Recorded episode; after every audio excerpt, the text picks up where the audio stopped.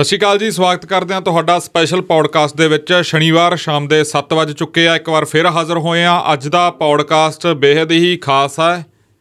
ਹਾਲਾਂਕਿ ਹਰ ਇੱਕ ਪੌਡਕਾਸਟ ਹੀ ਖਾਸ ਹੁੰਦਾ, ਪਰ ਅੱਜ ਵਾਲਾ ਖਾਸ ਤਾਂਗਾ ਕਿਉਂਕਿ ਅੱਜ ਤੁਹਾਡੇ ਲਈ ਵੀ ਇੱਕ ਔਖੀ ਘੜੀ ਹੋਣ ਵਾਲੀ ਆ। ਔਖੀ ਘੜੀ ਮੈਂ ਤਾਂ ਕਹਿ ਰਿਹਾ, ਕਿਉਂਕਿ ਵੱਡੇ ਕਲਾਕਾਰਾਂ ਦੇ ਪੌਡਕਾਸਟ ਜਾਂ ਵੱਡੇ ਚਿਹਰਿਆਂ ਦੇ ਜਾਂ ਖਾਸ ਕਰਕੇ ਐਂਟਰਟੇਨਮੈਂਟ ਇੰਡਸਟਰੀ ਨਾਲ ਜੁੜੀਆਂ ਹੋਈਆਂ ਗੱਲਾਂ ਬਾਤਾਂ, ਚਾਹੇ ਉਹ ਇੰਟਰਵਿਊ ਦੇ ਫਾਰਮੈਟ 'ਚ ਹੋਵੇ ਪੌਡਕਾਸਟ ਦੇ ਫਾਰਮੈਟ 'ਚ ਹੋਵੇ ਜਾਂ ਉਹਨਾਂ ਬਾਰੇ ਕੋਈ ਖਬਰ ਹੋਵੇ, ਤਾਂ ਉਹ ਵੱਧ ਚੜ ਕੇ ਦੇਖੀਆਂ ਜਾਂਦੀਆਂ ਗੀਆਂ ਪਰ ਇੱਕ ਉਹ ਲੋਕ ਜਿਹੜੇ ਹਮੇਸ਼ਾ ਸੰਘਰਸ਼ਾਂ ਦੀ ਗੱਲ ਕਰਦੇ ਨੇ, ਖਾਸ ਕਰਕੇ ਉਹ ਸੰਘਰਸ਼, ਹਾਂ, ਹੈਗੇ ਉਹਨਾਂ ਦੇ ਨਿੱਜ ਲਈ ਨੇ, ਪਰ ਕਿਤੇ ਨਾ ਕਿਤੇ ਆਉਣ ਵਾਲਾ ਭਵਿੱਖ ਵੀ ਉਹ ਸੰਘਰਸ਼ਾਂ ਦੇ ਉੱਤੇ ਡਿਪੈਂਡ ਕਰਦਾਗਾ, ਨਿਰਭਰ ਹੁੰਦਾਗਾ।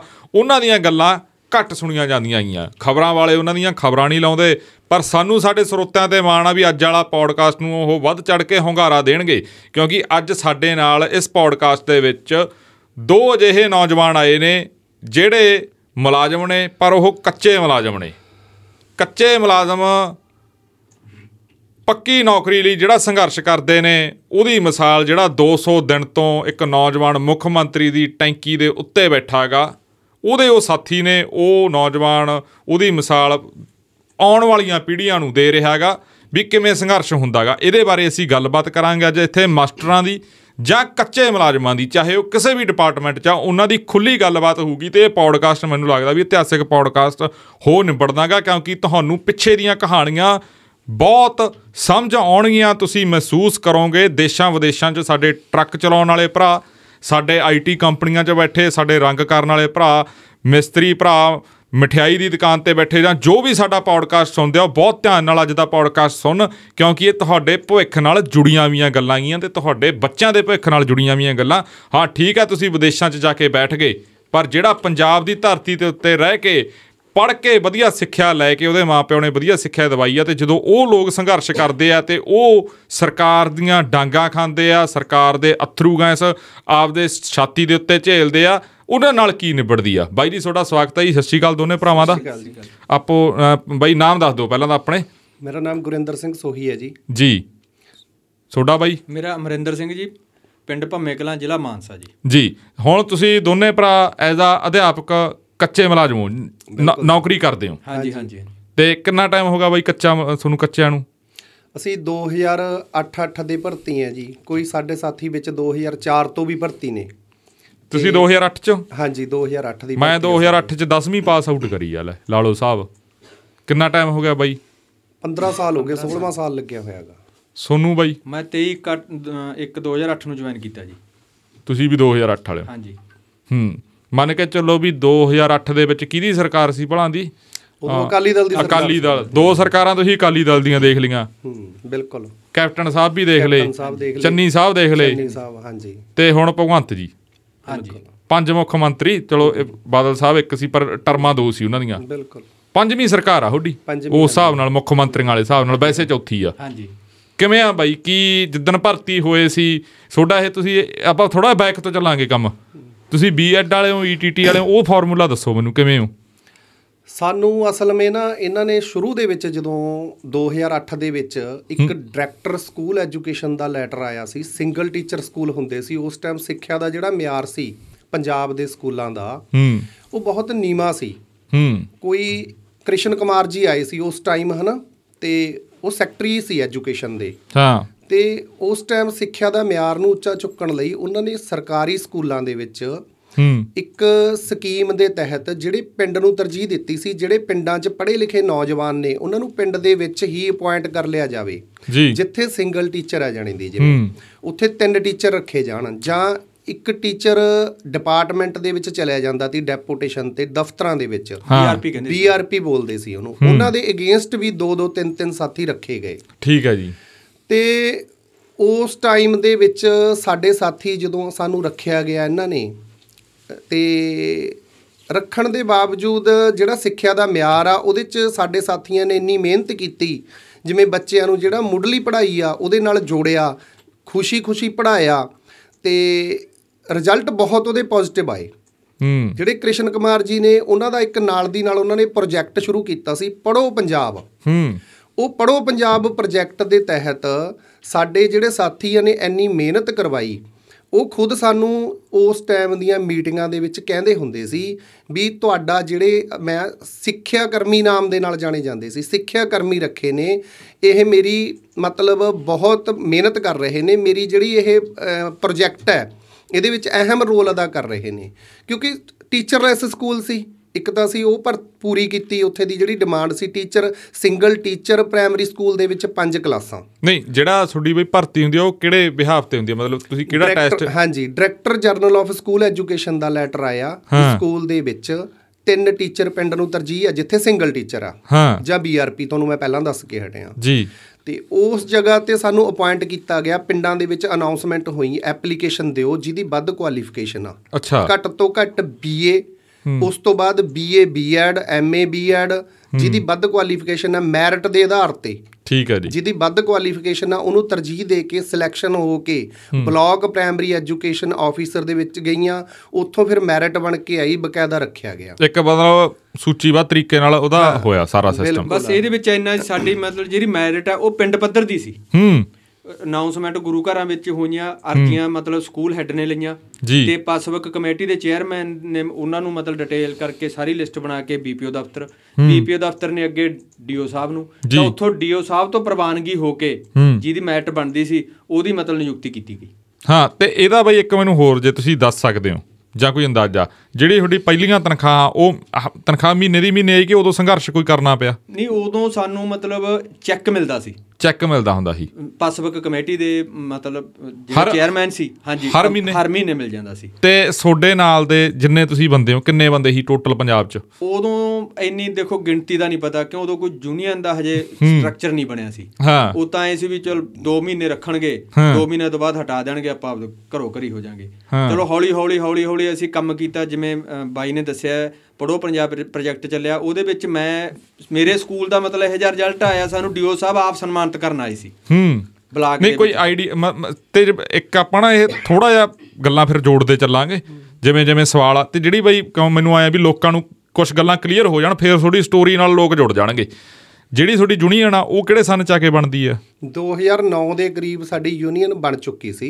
ਯੂਨੀਅਨ ਤਾਂ ਪਹਿਲਾਂ ਵੀ ਯੂਨੀਅਨ ਤਾਂ ਪਹਿਲਾਂ ਵੀ ਕੰਮ ਕਰਦੀ ਆਉਂਦੀ ਸੀ ਪਰ ਉਸ ਟਾਈਮ ਗਿਣਤੀ 2004 ਤੋਂ ਸਾਥੀ ਜਿਹੜੇ ਸੀ ਉਹ ਕੁਝ ਕੁੱਲ ਥੋੜ੍ਹੀ ਗਿਣਤੀ ਸੌਆਂ 'ਚ ਹੀ ਗਿਣਤੀ ਸੀ। ਸੌਆਂ 'ਚ ਗਿਣਤੀ। ਉਹਨਾਂ ਦੀ ਯੂਨੀਅਨ ਨਹੀਂ ਮਤਲਬ ਬਹੁਤਾਤ ਗਿਣਤੀ 2008 ਚ ਹੋਈ ਹੈ। ਵੱਧ। ਅੱਜ ਅੱਜ ਹੁਣ ਤੁਹਾਡੀ ਯੂਨੀਅਨ ਦੀ ਗਿਣਤੀ ਕਿੰਨੀ ਆ? ਅੱਜ ਸਾਡੇ ਜਿਹੜਾ ਅਸੀਂ ਸੰਘਰਸ਼ ਲੜ ਰਹੇ ਆ ਇੰਦਰਜੀਤ ਮਾਨਸਾ ਸਾਡੇ ਸਾਥੀ ਨੇ। ਸਿੱਖਿਆ provider। ਸਿੱਖਿਆ ਪ੍ਰੋਵਾਈਡਰ ਅਸੀਂ 8736 ਦੀ ਲੜਾਈ ਲੜ ਰਹੇ ਹਾਂ ਜਿਹਦੇ ਚ ਸਿੱਖਿਆ ਪ੍ਰੋਵਾਈਡਰ ਆਈਈਵੀ ਵਲੰਟੀਅਰ ਤੇ ਕੁਝ ਦਫ਼ਤਰੀ ਕਰਮਚਾਰੀ ਨੇ। ਕੁਝ ਬੋਰਡ ਦੇ। ਜਿਹੜੇ ਹੁਣ ਇਹ 87 ਮੈਂ ਕੁਝ ਗੱਲਾਂ ਆਈਆਂ ਮੈਨੂੰ ਫਿਰ ਆਏ ਆ ਵੀ ਲੋਕ ਵੀ ਗੱਲਾਂ ਜੁੜਦੇ ਜਾਣਗੇ। ਜਿਹੜੇ 8736 ਬੰਦੇ ਹੋ ਤੁਸੀਂ ਪੰਜਾਬ 'ਚ ਮੁੰਡੇ ਕੁੜੀਆਂ ਸਾਰੇ ਇਹ ਸਾਰੇ ਉਹੀ ਨੀਤੀ ਦੇ ਤਹਿਤ ਆਏ ਵੇ ਹੋ? ਜਿਹੜਾ ਤੁਸੀਂ ਪਹਿਲਾਂ ਗੱਲ ਬੋਲੀ ਆ ਉਹ। ਬਿਲ- ਬਿਲਕੁਲ ਸਰ ਉਸੇ ਨੀਤੀ ਦੇ ਤਹਿਤ। ਨਹੀਂ ਉਹਦੇ ਵਿੱਚ ਥੋੜੇ ਜਿਹਾ ਜਿਹੜੇ ਮਤਲਬ ਆਈਵੀ ਵਲੰਟੀਅਰ ਨੇ ਉਹਨਾਂ ਦਾ ਸਟਰਕਚਰ ਸ਼ਾਇਦ ਸਾਡੇ ਨਾਲ ਵੱਖਰਾ ਹੈ। ਥੋੜਾ ਜਿਹਾ ਹੋਰ ਸੀ। ਜਿਹੜੇ ਸਿੱਖਿਆ ਪ੍ਰੋਵਾਈਡਰ ਸਿੱਖਿਆ ਕਰਮੀ ਅਸੀਂ ਦੱਸ ਕੇ ਹਟੇ ਹਾਂ ਤੁਹਾਨੂੰ ਹੂੰ। ਅਸੀਂ ਤਨਖਾਹ ਲੈਣ ਵਾਲੇ ਸਭ ਤੋਂ ਘੱਟ ਸੀ। ਹੂੰ। ਪਰ ਅਸੀਂ ਕੰਮ ਇੱਕ ਰੈਗੂਲਰ ਟੀਚਰ ਜਿੰਨਾ ਕੀਤਾ ਹੈ। ਹੂੰ। ਸਾਡਾ ਸਮਾਂ ਵੀ ਉਹਨਾਂ ਸਾਡੇ ਤੇ ਰਿਜ਼ਲਟ ਵੀ ਪੈਣੇ। ਅਸੀਂ ਇਲੈਕਸ਼ਨ ਡਿਊਟੀਆਂ ਵੀ ਦੇਣੀਆਂ। ਕੰਮ ਸਾਰਾ ਟੀਚਰ ਵਾਲਾ ਪੱਕਿਆਂ ਵਾਲਾ ਸਾਰਾ। ਕੰਮ। ਮਤਲਬ ਉਹਦੇ ਵਿੱਚ ਸਾਨੂੰ ਇਹ ਸੀ ਵੀ ਜੇ ਕੋਈ ਮੈਡੀਕਲ ਸਹੂਲਤ ਲੈਣੀ ਹੈ ਉਹ ਨਹੀਂ ਸੀ ਸਾਨੂੰ ਮਿਲਦੀ। ਸਾਡੀ ਤਾਂ ਇਕੱਲੀ ਤਨਖਾਹ ਤਨਖਾਹ ਸੀ। ਪਰ ਕੰਮ ਸਾਥੋਂ ਹਰੇਕ ਡਿਪਾਰਟਮੈਂਟ ਨੇ ਜਿਹੜਾ ਜਿਵੇਂ ਹੜਾਂ 'ਚ ਡਿਊਟੀ ਲੱਗਣੀ ਹੈ ਜੀ ਰਾਤ ਨੂੰ ਡਿਊਟੀ ਦਿਓ ਉਹ ਵੀ ਸਾਡੀਆਂ ਲੱਗਦੀਆਂ ਰਹੀਆਂ ਨੇਗੀਆਂ। ਅੱਜ ਜੇ ਮੈਂ ਹੁਣ ਹੁਣ ਇੱਕ ਵਾਰ ਥੋੜਾ ਅੱਗੇ ਜਾ ਕੇ ਕਹਿੰਦਾ ਅੱਜ ਮੈਂ ਬਤੌਰ ਬੀਐਲਓ ਵੀ ਕੰਮ ਕਰਦਾ। ਹੂੰ। ਮਤਲਬ ਆਪਦੇ ਪਿੰਡ ਦੇ ਵਿੱਚ। ਆ ਵੋਟਾਂ ਬੂਟਾਂ ਬੰਦੀਆਂ। ਸਾਰਾ ਕੁਝ ਵੋਟਰ ਸੂਚੀ ਸਾਰਾ ਉਹ ਪਿੱਛੇ ਹੜਾਂ ਦੀ ਮਾਰ ਆਈ ਸੀ ਤਾਂ ਇਹਦੇ ਵਿੱਚ ਰਾਤ ਨੂੰ ਜਿਵੇਂ ਮਤਲਬ ਹਰੇਕ ਜ਼ਿਲ੍ਹੇ 'ਚ ਜਾਂ ਮਤਲਬ ਹੈੱਡ ਪੁਆਇੰਟ ਬਣੇ ਹੁੰਦੇ ਆ ਵੀ ਉੱਥੇ ਹੜਾਂ ਵਾਲਾ ਮਤਲਬ ਸੈੱਲ ਬਣਿਆ ਉੱਥੇ ਰਾਤ ਨੂੰ ਫੋਨ ਆਉਣਾ ਕੀ ਹੋ ਗਿਆ ਮਤਲਬ ਕਰੋਨਾ ਦੇ ਵਿੱਚ ਵੀ ਡਿਊਟੀਆਂ ਦਿੱਤੀਆਂ ਸੀ। ਕੁੱਲ ਮਿਲਾ ਕੇ ਮਾਸਟਰ ਕੱਲਾ ਬੱਚਿਆਂ ਨੂੰ ਨਹੀਂ ਪੜਾਉਂਦਾ ਹੋਰ ਬਥੇਰੇ ਕੰਮ ਆ। ਜਿਹੜੀ ਸਰਕਾਰ ਕਰਾਉਂਦੀ ਆ। ਜਿਵੇਂ ਮਾਨ ਸਾਹਿਬ ਕਹਿੰਦੇ ਆ ਮੈਨੂੰ ਐ ਲੱਗਦਾ ਵੀ ਪੜਾਉਣ ਤੋਂ ਬਿਨਾ ਬਾਕੀ ਸਾਰੇ ਕੰਮ ਹੀ ਲਏ ਜਾਂਦੇ ਆ। ਹਾਂ ਨਹੀਂ ਉਹ ਤੇ ਵੀ ਆਵਾਂਗੇ ਆਪਾਂ। ਮਾਨ ਸਾਹਿਬ ਤੇ ਵੀ ਆਵਾਂਗੇ ਪ੍ਰਕਾਸ਼ ਸਿੰਘ ਬਾਦਲ ਤੇ ਆਪਾਂ ਸਾਰਿਆਂ ਤੇ ਆਵਾਂਗੇ। ਹੁਣ ਮੈਨੂੰ ਇਹ ਦੱਸੋ ਬਾਈ ਇੱਕ ਸਵਾਲ ਆ ਵੱਡਾ ਕਿਉਂਕਿ ਬਾਹਰਲੇ ਭਰਾ ਇਹਦੇ ਨਾਲ ਰਿਲੇਟ ਕਰਨਗੇ ਇਸ ਸਵਾਲ ਨਾਲ। ਤੁਹਾਡੀ ਪਹਿਲੀ ਤਨਖਾਹ ਕਿੰਨੀ ਸੀ ਜੇ ਦੱਸ ਸਕਦੇ ਹੋ? ਕੋਈ ਅੰਦਾਜ਼ਾ ਦੱਸ ਦਿਓ ਜੇ ਉਵੇਂ ਨਹੀਂ ਦੱਸਣਾ ਕਿੰਨੀ ਸੀ? ਖੁੱਲ ਕੇ ਦੱਸਾਂਗੇ ਜੀ ਕੋਈ ਦੱਸੋ, ਦੱਸੋ। ਨਹੀਂ। ਉਹ ਤਿੰਨ ਕੈਟਾਗਰੀਆਂ ਬਣਾਈਆਂ ਹੋਈਆਂ ਸੀ। ਪਹਿਲੀ ਤਨਖਾਹ ਹੈਗੀ ਸੀ ਸਾਡੀ ਇੱਕ ਕੈਟਾਗਰੀ ਦੀ ਜਿਹੜੀ ਸਿੰਪਲ ਬੀਏ ਸੀ 2500 ਰੁਪਈਆ। ਮਹੀਨੇ ਦੀ? ਮਹੀਨੇ ਦੀ। ਚੈੱਕ ਆਉਂਦਾ ਸੀ। ਚੈੱਕ ਮਿਲਦਾ ਠੀਕ ਹੈ ਸੀ। ਜੀ। ਉਸ ਤੋਂ ਬਾਅਦ ਜਿਹੜਾ ਬੀਏ ਬੀਐਡ ਸੀ। ਉਹਦੀ 3000 ਸੀ। ਠੀਕ ਹੈ ਜਿਹੜਾ ਜੀ। ਐਮਏ ਬੀਐਡ ਸੀ ਉਹਦੀ 3500 ਸੀ ਸਟਾਰਟਿੰਗ ਇਹ ਸੀ ਸ਼ੁਰੂਆਤ ਇਹ ਸੀ ਸ਼ੁਰੂਆਤੀ ਤਨਖਾਹ। ਇਹ ਕਿੰਨਾ ਟਾਈਮ ਆਏ ਚੱਲਿਆ ਇਹ? ਇਹ ਕਰੀਬ ਇਹ ਤਾਂ ਰਹੀ ਆ 5-4 ਮਹੀਨੇ ਹੀ ਰਹੀ ਆ। ਠੀਕ ਹੈ ਜੀ। 5-4 ਮਹੀਨਿਆਂ ਤੋਂ ਬਾਅਦ ਸਾਡਾ 2000 ਵਾਧਾ ਕਰਤਾ। ਸਾਰਿਆਂ ਦਾ? 4500 ਰੁਪਿਆ ਹੋ ਗਈ। 2500 ਵਾਲੇ ਦੀ 4500 ਮਤਲਬ ਐਂ ਮੈਂ ਸਮ ਬਾਅਦ 2 ਸਾਰਿਆਂ ਦੀ 2000 ਵਧਾ ਦੋ-ਦੋ ਹਜ਼ਾਰ ਠੀਕ ਹੈ ਜੀ। ਹਾਂ। ਤੇ ਉਦੋਂ ਬਾਅਦ ਬਾਈ ਫਿਰ ਇਹ ਜਿਹੜਾ ਤੁਹਾਡੇ ਨਾਲ ਉਦੋਂ ਪ੍ਰੋਮਿਸ ਸੀ ਜਿਹੜਾ ਉਹ ਕੋਈ ਵਾਅਦਾ ਸੀਗਾ? ਕਿ ਤੁਹਾਨੂੰ ਪਤਾ ਨਹੀਂ ਸੀਗਾ? ਤੁਹਾਨੂੰ ਇਹ ਪਤਾ ਸੀ ਵੀ ਅਸੀਂ ਕੱਚੇ ਆ ਇਹ ਤਾਂ ਪਤਾ ਹੀ ਸੀ। ਬਿਲਕੁਲ ਪਤਾ ਸੀ। ਤੇ ਉਹਦਾ ਕੀ ਕੁਛ ਇਹਨਾਂ ਨੇ ਵਾਅਦਾ ਕੀਤਾ ਜਾਂ ਉਦੋਂ ਬਾਅਦ ਕੋਈ ਵੀ ਸਰਕਾਰ ਚਾਹੇ ਉਹ ਕੈਪਟਨ ਅਮਰਿੰਦਰ ਸਿੰਘ ਚੰਨੀ ਸਾਹਿਬ ਜਾਂ ਬਾਦਲ ਸਾਹਿਬ ਜਾਂ ਕੋਈ ਵੀ ਉਹ ਬੰਦਾ ਇਹੋ ਜਿਹਾ ਵਾਅਦਾ ਲੈ ਕੇ ਆਇਆ ਸੀ ਵੀ ਜਿਹੜੇ ਕੱਚੇ ਨੇ ਇਹਨਾਂ ਨੂੰ 5 ਸਾਲਾਂ ਬਾਅਦ 6 ਸਾਲਾਂ ਬਾਅਦ ਪੱਕੇ ਕਰਾਂਗੇ ਕੁਛ ਉਹ ਵਾਅਦਾ ਉਹ ਕਿੱਥੇ ਹੋਇਆ ਸੀ? ਜਿਹੜਾ ਤੁਹਾਡਾ ਸੰਘਰਸ਼ ਦੀ ਮੇਨ ਬੁਨਿਆਦ ਆ ਉਹ ਕਿੱਥੋਂ ਚੱਲਿਆ ਕੰਮ? ਦੇਖੋ ਅਸਲ ਵਿੱਚ ਤਾਂ ਸਾਡਾ ਨਾ ਬਟਾਲੇ ਦੇ ਵਿੱਚ ਗੁਰਦਾਸਪੁਰ ਸੇਵਾ ਸਿੰਘ ਸੇਖਮਾ ਜੀ ਹੁੰਦੇ ਸੀ। ਹਾਂ ਹੁੰਦੇ ਸੀ ਸ਼੍ਰੋਮਣੀ ਅਕਾਲੀ ਦਲ ਦੇ। ਹਾਂਜੀ। ਉਹਨਾਂ ਵੇਲੇ ਸਾਡਾ ਉੱਥੇ ਧਰਨਾ ਲੱਗਿਆ ਸੀ ਤੇ ਬਟਾਲੇ ਧਰਨੇ ਦੇ ਵਿੱਚ ਸਾਡਾ ਉਹਨਾਂ ਨਾਲ ਕਮਿਟਮੈਂਟ ਹੋਈ ਸੀ। ਅਸੀਂ ਯੂਨੀਅਨ ਬਣਾਈ ਯੂਨੀਅਨ ਬਣਾ ਕੇ ਗੱਲਬਾਤ ਕੀਤੀ ਵੀ ਸਾਡੀਆਂ ਸੈਲਰੀਆਂ ਬਹੁਤ ਥੋੜੀਆਂ ਨੇ। ਕਿਉਂਕਿ ਗਵਰਨਮੈਂਟ ਨੇ ਸਾਨੂੰ ਇਸ ਤਰ੍ਹਾਂ ਹਾਇਰ ਕਰ ਲਿਆ ਸੀ ਇੱਕ ਪਾਸੇ ਤਾਂ ਉਸ ਟਾਈਮ ਦੀਆਂ ਰੈਗੂਲਰ ਟੀਚਰ ਦੀਆਂ ਤਨਖਾਹਾਂ 50000 ਦੇ ਕਰੀਬ ਹੁੰਦੀ ਸੀ। ਠੀਕ ਹੈ ਅੱਜ ਤਾਂ ਬਹੁਤ ਜ਼ਿਆਦਾ ਨੇ ਜੇ ਅੱਜ ਦੀ ਗੱਲ ਕਰੀਏ। ਹਾਂ। ਤੇ ਉਸ ਸਮੇਂ ਸਾਡੀਆਂ ਨਿਗੂਣੀਆਂ ਤਨਖਾਹਾਂ ਸੀ ਸਭ ਤੋਂ ਕੰਮ ਲਿਆ ਜਾਂਦਾ ਸੀ ਪੂਰੇ ਦਾ ਪੂਰਾ। ਹੂੰ। ਤੇ ਸਾਡੇ ਨਾਲ ਅਸੀਂ ਐਜੀਟੇਸ਼ਨ ਕੀਤਾ ਸੇਖਮਾ ਸਾਹਿਬ ਨਾਲ ਗੱਲਬਾਤ ਹੋਈ ਉਹ ਕਹਿੰਦੇ ਤੁਹਾਨੂੰ ਸਰਬ ਸਿੱਖਿਆ ਅਭਿਆਨ ਦੇ ਵਿੱਚ ਲੈ ਲੈਣੇ ਆ ਹੂੰ। ਤੁਹਾਡੀ ਸੈਲਰੀ ਮਤਲਬ ਇੰਪਰੂਵ ਹੋ ਜਾਊਗੀ ਤੁਸੀਂ ਇੱਕ ਸਟੈਪ ਇੰਪਰੂਵ ਹੋ ਜਾਓਗੇ ਤੇ ਉਸ ਤੋਂ ਬਾਅਦ ਤੁਹਾਨੂੰ ਰੈਗੂਲਰ ਕਰਨਾ ਸੌਖਾ ਹੋ ਜਾਊਗਾ ਠੀਕ ਹੈ। ਮਤਲਬ ਪਾਸਵਕ ਕਮੇਟੀਆਂ ਚੋਂ ਕੱਢ ਕੇ ਸਾਡਾ ਜਿਹੜਾ ਮਤਲਬ ਸਿੱਧਾ ਸੰਬੰਧ ਉਹ ਮਤਲਬ ਸਰਵ ਸਿੱਖਿਆ ਦੇ ਕਰਦਾ। ਉਹ ਹੌਲੀ ਹੌਲੀ ਐਜੂਕੇਸ਼ਨ ਬੋਰਡ ਵੱਲ ਨੂੰ ਵਧਣ ਲੱਗ ਗਿਆ ਸਿੱਖਿਆ ਵਿਭਾਗ। ਇਹ ਇਹ- ਕਮਿਟਮੈਂਟ ਕਾਲੀ ਪਹਿਲੀ ਸਰਕਾਰ ਚ ਹੋਈ ਸੀ ਕਿ ਦੂਜੀ ਚ? ਇਹ 11 2011 ਦੇ ਵਿੱਚ ਸੇਵਾ ਸਿੰਘ ਸੇਖਮਾ ਸੀ ਉਦੋਂ ਸਿੱਖਿਆ ਮੰਤਰੀ ਪਹਿਲਾਂ ਕੋਈ ਹੋਰ ਵੀ ਰਹੇ ਨੇ। ਉਹ ਪਹਿਲ- ਪਹਿਲਾਂ ਹੋਈ ਸੀ ਇਹ ਪਹਿਲਾਂ ਬਾਅਦ ਚ ਤਾਂ ਫਿਰ ਆਪਣੇ ਦਲਜੀਤ ਸਿੰਘ ਚੀਮਾ ਜੀ ਸੀ। ਪਹਿਲਾਂ ਵਾਲੀ ਸਰਕਾਰ ਪਹਿਲਾਂ। ਵਾਲੀ ਸਰਕਾਰ ਠੀਕ ਹੈ ਹਾਂਜੀ। 11 11 ਚ ਹੁੰਦੀ ਆ 12 ਚ ਇਲੈਕਸ਼ਨ ਆ ਜਾਂਦੇ ਆ। ਹਾਂਜੀ, ਹਾਂ। ਅੱਛਾ ਜੀ ਫਿਰ ਹੁਣ ਅੱਗੇ ਅੱਗੇ ਫਿਰ ਕਿਵੇਂ ਵਧੀ ਕਹਾਣੀ? ਉਸ ਤੋਂ ਬਾਅਦ ਜਿਉਂ-ਜਿਉਂ ਫਿਰ ਗੱਲਬਾਤ ਅੱਗੇ ਚੱਲਦੀ ਗਈ। ਤੇ ਸਰਕਾਰਾਂ ਦੇ ਵਿੱਚ ਅਸੀਂ ਐਜੀਟੇਸ਼ਨ ਕਰਦੇ ਗਏ। ਸਾਡੀ ਸੈਲਰੀ ਤਾਂ ਥੋੜੀ ਮੋਟੀ 1000 2000 1000 2000 ਇੰਪਰੂਵ ਕਰਦੇ ਗਏ।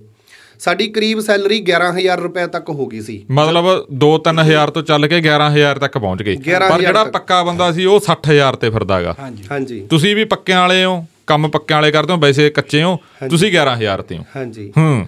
ਤੇ ਉਸ ਤੋਂ ਬਾਅਦ ਸਰਕਾਰਾਂ ਜਿਹੜੀਆਂ ਪੁਰਾਣੀਆਂ ਜਿਵੇਂ ਆਪਾਂ ਸਰਕਾਰਾਂ ਦੀ ਗੱਲ ਕਰੀਏ ਸਾਨੂੰ ਐਜੀਟੇਸ਼ਨ ਇੰਨਾ ਲੰਬੇ ਲੜਨੇ ਪਏ ਤੇ ਉਹਦੇ ਤਹਿਤ ਇੱਕ ਸਾਡਾ ਐਜੀਟੇਸ਼ਨ ਚੱਲ ਰਿਹਾ ਸੀ ਆਪਣੇ ਮੋਹਾਲੀ ਬੋਰਡ ਦੇ ਮੂਹਰੇ ਸਿੱਖਿਆ ਬੋਰਡ ਦੇ ਅੱਗੇ। ਠੀਕ ਹੈ ਜੀ। ਅਕਾਲੀ ਗਵਰਨਮੈਂਟ ਦੇ ਵੇਲੇ 2016 ਦੀ ਗੱਲ ਕਰਦਾ ਮੈਂ। ਸੈਕੰਡ ਟਰਮ ਚ ਠੀਕ ਹੈ। ਹਾਂ ਤੇ ਉੱਥੇ ਸਾਡੇ ਧਰਨੇ ਦੇ ਵਿੱਚ ਕੈਪਟਨ ਸਾਹਿਬ ਆਏ। ਹੂੰ। ਤੇ ਉਹਨਾਂ ਦੇ ਨਾਲ ਉਹਨਾਂ ਦੀ ਪ੍ਰੋਪਰ ਟੀਮ ਆਈ ਠੀਕ ਹੈ। ਉਹ ਸਾਡੇ ਕੋਲੇ ਆਏ ਤੇ ਇੱਕ ਤਾਂ ਉੱਥੇ ਪੁੱਡਾ ਭਵਨ ਵਾਲੇ ਸੀ। ਹੂੰ। ਤੇ ਇੱਕ ਅਸੀਂ ਸੀ ਕੱਚੇ ਅਧਿਆਪਕ। ਸਾਡੀ ਕੁਦਰਤੀ ਬਾਰੀ ਉਸ ਦਿਨ ਮੇਰੇ ਵੀ ਹਾਰ ਪਾਇਆ ਹੋਇਆ ਸੀ। ਅਸੀਂ ਭੁੱਖ ਹੜਤਾਲ ਤੇ ਡੇਲੀ ਬਹਿੰਦੇ ਹੁੰਦੇ ਸੀ। ਅੱਛਾ ਜੀ।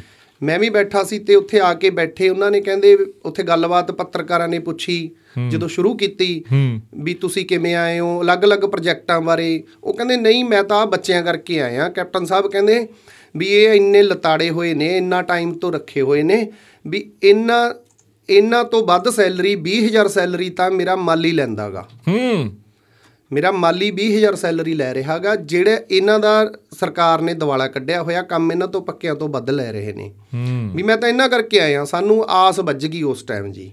ਸਾਨੂੰ ਐ ਹੋ ਗਿਆ ਵੀ ਆ ਤਾਂ ਕ੍ਰਿਸਮਾ ਹੀ ਹੋ ਗਿਆ ਸਾਡੇ ਨਾਲ ਵੀ ਸਾ ਇੱਕ ਤੋਂ ਬਾਅਦ ਸਾਨੂੰ ਇਹ ਰੈਗੂਲਰ ਕਰ ਦੇਣਗੇ ਜਦੋਂ ਇਹਨਾਂ ਦੀ ਸਰਕਾਰ ਆਊ ਕਿਉਂਕਿ ਆਪੋਜੀਸ਼ਨ ਦਾ ਵੱਡਾ ਚਿਹਰਾ ਸੀ। ਆਪੋਜੀਸ਼ਨ ਦਾ ਵੱਡੇ ਚਿਹਰੇ ਸੀ ਬਿਲਕੁਲ। ਜੀ। ਮੋਹਾਲੀ ਵਿਖੇ ਹੋਇਆ ਇਹ ਸਿੱਖਿਆ ਬੋਰਡ ਦਫ਼ਤਰ ਦੇ ਬਿਲਕੁਲ ਅੱਗੇ। ਹੂੰ। ਉਸ ਤੋਂ ਬਾਅਦ ਗੱਲ ਕੀ ਹੁੰਦੀ ਆ ਸਰਕਾਰ ਅਸੀਂ ਜਿੰਨਾ ਸਾਡਾ ਹੁੰਦਾ ਕੱਚੇ ਮੁਲਾਜ਼ਮਾਂ ਦਾ ਅਸੀਂ ਵੱਧ ਚੜ ਕੇ ਮਤਲਬ ਉਹਨਾਂ ਨੂੰ ਵੋਟਾਂ ਪਵਾਈਆਂ ਆਪਦੀ ਮਿਹਨਤ ਜਿੰਨੀ ਸਾਤੋਂ ਹੁੰਦੀ ਆ ਅਸੀਂ ਮੁਲਾਜ਼ਮ ਵਰਗ ਜਿੰਨਾ ਕਰ ਸਕਦਾਗਾ। ਤੁਸੀਂ ਕਾਂਗਰਸ ਦੀ ਪਰਿਵਾਰ ਨੂੰ। ਕਾਂਗਰਸ ਦੀ ਸਪੋਰਟ ਕਰੀ। ਕਾਂਗਰਸ ਦੀ ਸਪੋਰਟ ਕੀਤੀ। ਹੂੰ।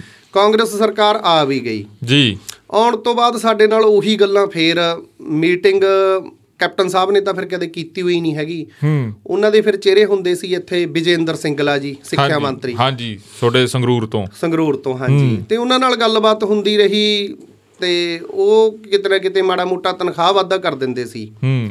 ਗੱਲ ਕੀ ਪੇਚ ਕਿੱਥੇ ਅੜਿਆ ਰਿਹਾ ਵੀ ਪੱਕਿਆਂ ਵਾਲੀ ਗੱਲ ਤੇ। ਹੂੰ। ਪੱਕਿਆਂ ਵਾਲੀ ਗੱਲ ਤੇ ਸਾਨੂੰ ਕੀ ਕਹਿੰਦੇ ਰਹੇ ਵੀ ਤੁਸੀਂ ਤੁਸੀਂ ਤਾਂ ਬੈਕਡੋਰ ਐਂਟਰੀ ਹੋ। ਹਾਂ। ਸਭ ਤੋਂ ਵੱਡੀ ਗੱਲ ਇੱਥੇ ਜਾ ਕੇ ਪੇਚ ਅੜਦਾ ਤੀ ਬੈਕਡੋਰ ਐਂਟਰੀ ਹੂੰ। ਫਿਰ ਸਾਨੂੰ ਐ ਲੱਗਦਾ ਤੀ ਵੀ ਸਾਡੇ ਨਾਲ ਸਿਰਫ ਤੇ ਸਿਰਫ ਮਤਲਬ ਜਜ਼ਬਾਤਾਂ ਨਾਲ ਹੀ ਖੇਡਿਆ ਜਾ ਰਿਹਾਗਾ। ਵੋਟਾਂ ਤੋਂ ਪਹਿਲਾਂ ਗੱਲ ਹੋਰ ਹੁੰਦੀ ਸੀ।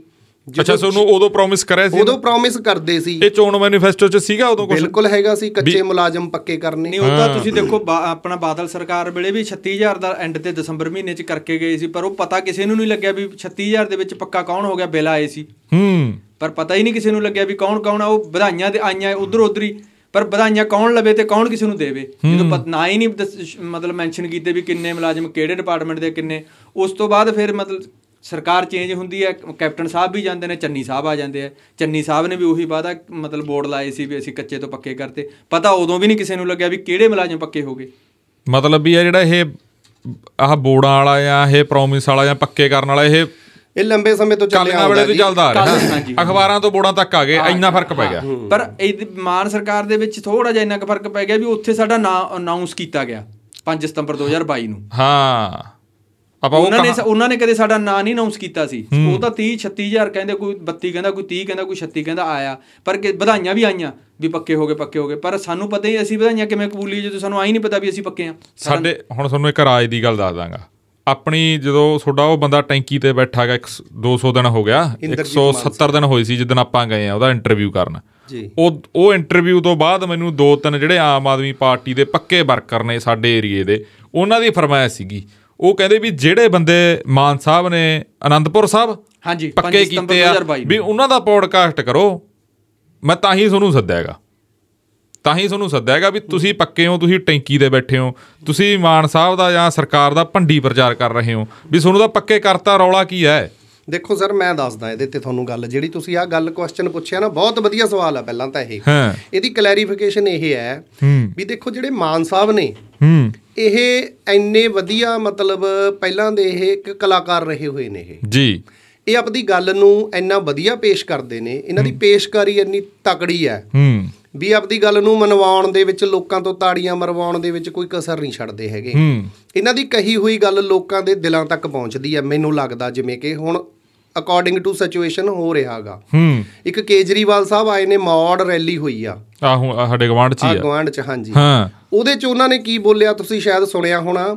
ਉਹ ਕਹਿੰਦੇ ਵੀ ਪਹਿਲਾਂ ਅਸੀਂ 2 ਸਾਲ ਪਹਿਲਾਂ ਇੱਥੇ ਆਉਂਦੇ ਹੁੰਦੇ ਸੀ। ਹਾਂ। ਪੰਜਾਬ 'ਚ ਲੋਕ ਪੰਜਾਬ ਦੇ ਮੁਲਾਜ਼ਮ ਅਧਿਆਪਕ ਟੈਂਕੀਆਂ ਤੇ ਹੁੰਦੇ ਸੀ। ਬੋਲਿਆ ਜੀ ਹਾਂ। ਵੀ ਹੁਣ ਅੱਜ ਕੱਲ ਕੋਈ ਨਹੀਂ ਸਾਰੇ ਆਪਣੇ ਸਕੂਲਾਂ 'ਚ ਪੜ੍ਹਾ ਰਹੇ ਆ। ਸਾਰੇ ਆਪੋ ਆਪਣੇ ਦਫ਼ਤਰਾਂ 'ਚ ਕੋਈ ਮੁਲਾਜ਼ਮ ਟੰਕੀ ਪੇ ਨਹੀਂ ਹੈ। ਹੂੰ। ਤੇ ਹੁਣ ਕਹਾਣੀ ਇਹ ਹੈ ਵੀ ਸਾਡਾ ਸਾਥੀ ਇੰਦਰਜੀਤ ਮਾਨਸਾ ਅੱਜ 200 ਦਿਨ ਤੋਂ ਬੈਠਾ ਬੈਠਾ ਟੈਂਕੀ ਤੇ। ਮੁੱਖ ਮੰਤਰੀ ਪੰਜਾਬ ਭਗਵੰਤ ਮਾਨ ਦੀ ਕੋਠੀ ਦੇ ਸਾਹਮਣੇ ਆ ਖੁਰਾਣਾ ਪਿੰਡ ਹੈ। ਹੂੰ। ਉਹ ਤਾਂ ਇਹਨਾਂ ਨੂੰ ਦਿਖ ਨਹੀਂ ਰਿਹਾ ਜੀ। ਹੂੰ। ਕਿਉਂਕਿ ਇਹ ਗੱਲਾਂ ਦੇ ਗਲੋਟੇ ਬਣਾ ਕੇ ਛੱਡਣੇ ਜਾਣਦੇ ਆ। ਇਹ ਆਪਣੀ ਗੱਲ ਨੂੰ ਇੰਨਾ ਗੂੜਾ ਕਰਕੇ ਇੱਕ ਤਾਂ ਇਹਨਾਂ ਕੋਲੇ ਹੈਗਾ ਜੀ ਪੈਸਾ ਬਹੁਤ ਜ਼ਿਆਦਾ। ਹੂੰ। ਇਸ਼ਤਿਹਾਰਾਂ ਦੇ ਉੱਤੇ ਇੰਨਾ ਜ਼ਿਆਦਾ ਲਾਉਂਦੇ ਆ ਇਸ਼ਤਿਹਾਰ ਨੂੰ ਇੰਨਾ ਗੂੜਾ ਕਰਕੇ ਪੇਸ਼ ਕਰਦੇ ਆ ਇਹ ਵੀ ਲੋਕਾਂ ਦੇ ਵਿੱਚ ਐਡਾ ਵੱਡਾ ਪ੍ਰਚਾਰ ਕਰ ਦਿੰਦੇ ਆ ਵੀ ਜਿਹੜੀ ਗੱਲ ਸਾਨੂੰ ਇਹਨਾਂ ਨੇ ਕਿਹਾ ਵੀ ਪੱਕੇ ਕਰਤਾ। ਹੂੰ। ਪੱਕਾ ਇੱਕ ਸ਼ਬਦ ਦਿੱਤਾ ਪਾਰਟਿਕੂਲਰ ਇੱਕ ਸ਼ਬਦ ਆ ਰੈਗੂਲਰ ਹੂੰ। ਰੈਗੂਲਰ ਵਾਲਾ ਇੱਕ ਵੀ ਕੋਈ ਲਾਭ ਇਹਨਾਂ ਨੇ ਦਿੱਤਾ ਹੋਵੇ 13000 ਅਧਿਆਪਕਾਂ ਨੂੰ ਪੱਕਾ ਕਰਨ ਦਾ ਵਾਅਦਾ ਕਰਦੇ ਨੇ ਇਹ। ਜੇ ਇੱਕ ਵੀ ਲਾਭ ਦਿੱਤਾ ਹੋਵੇ ਤੁਹਾਡੇ ਪੋਡਕਾਸਟ ਤੇ ਕਹਿੰਦੇ ਆ ਅਸੀਂ ਸਾਨੂੰ ਫਿੱਟ ਲਾਣਤ ਕਹਿ ਦੇਵੇ ਪਬਲਿਕ ਪੰਜਾਬ ਦੀ। ਬਿਲਕੁਲ ਨਹੀਂ ਨਹੀਂ ਜਿਹੜਾ ਫਿਰ ਪੱਕਿਆਂ ਵਾਲਾ ਨੋਟੀਫਿਕੇਸ਼ਨ ਜਾਰੀ ਕਰਿਆ ਉਹ ਚਿੱਠੀਆਂ ਜੀਆਂ ਫੜਾਨਾ ਹੋਰ ਉਹ ਉਹ ਕੀ ਹੈ? ਉਹ ਸਾਰਾ ਡਰਾਮਾ। ਇਮੋਸ਼ਨਲੀ ਸਾਡੀਆਂ ਸਾਡੇ ਕੁਝ ਕੁ ਲੀਡਰ ਇਹ ਜਿਹੇ ਨੇ ਸਾਡੀਆਂ ਕੁਝ ਕੁ ਭੈਣਾਂ ਸੀ ਉੱਥੇ ਉਹਨਾਂ ਨੂੰ ਮੌਕੇ ਤੇ ਉਹ ਚਾਂਸੇ ਚ ਆ ਗਈਆਂ। ਠੀਕ ਆ? ਉਹਨਾਂ ਨੂੰ ਐ ਲਿਆ ਗਿਆ ਵੀ ਸਾਨੂੰ ਪੱਕੇ ਕਰ ਰਹੇ ਨੇ। ਮੌਕੇ ਤੇ ਭਾਵੁਕਤਾ ਹੋ ਜਾਂਦੀ ਹੈ ਜੀ ਵੀ ਪੱਕੇ ਜਦੋਂ ਮੁੱਖ ਮੰਤਰੀ ਕਹਿ ਰਿਹਾ ਹੈ ਕਿਹੜਾ ਝੂਠ ਬੋਲਦੇ ਹੋਣਗੇ।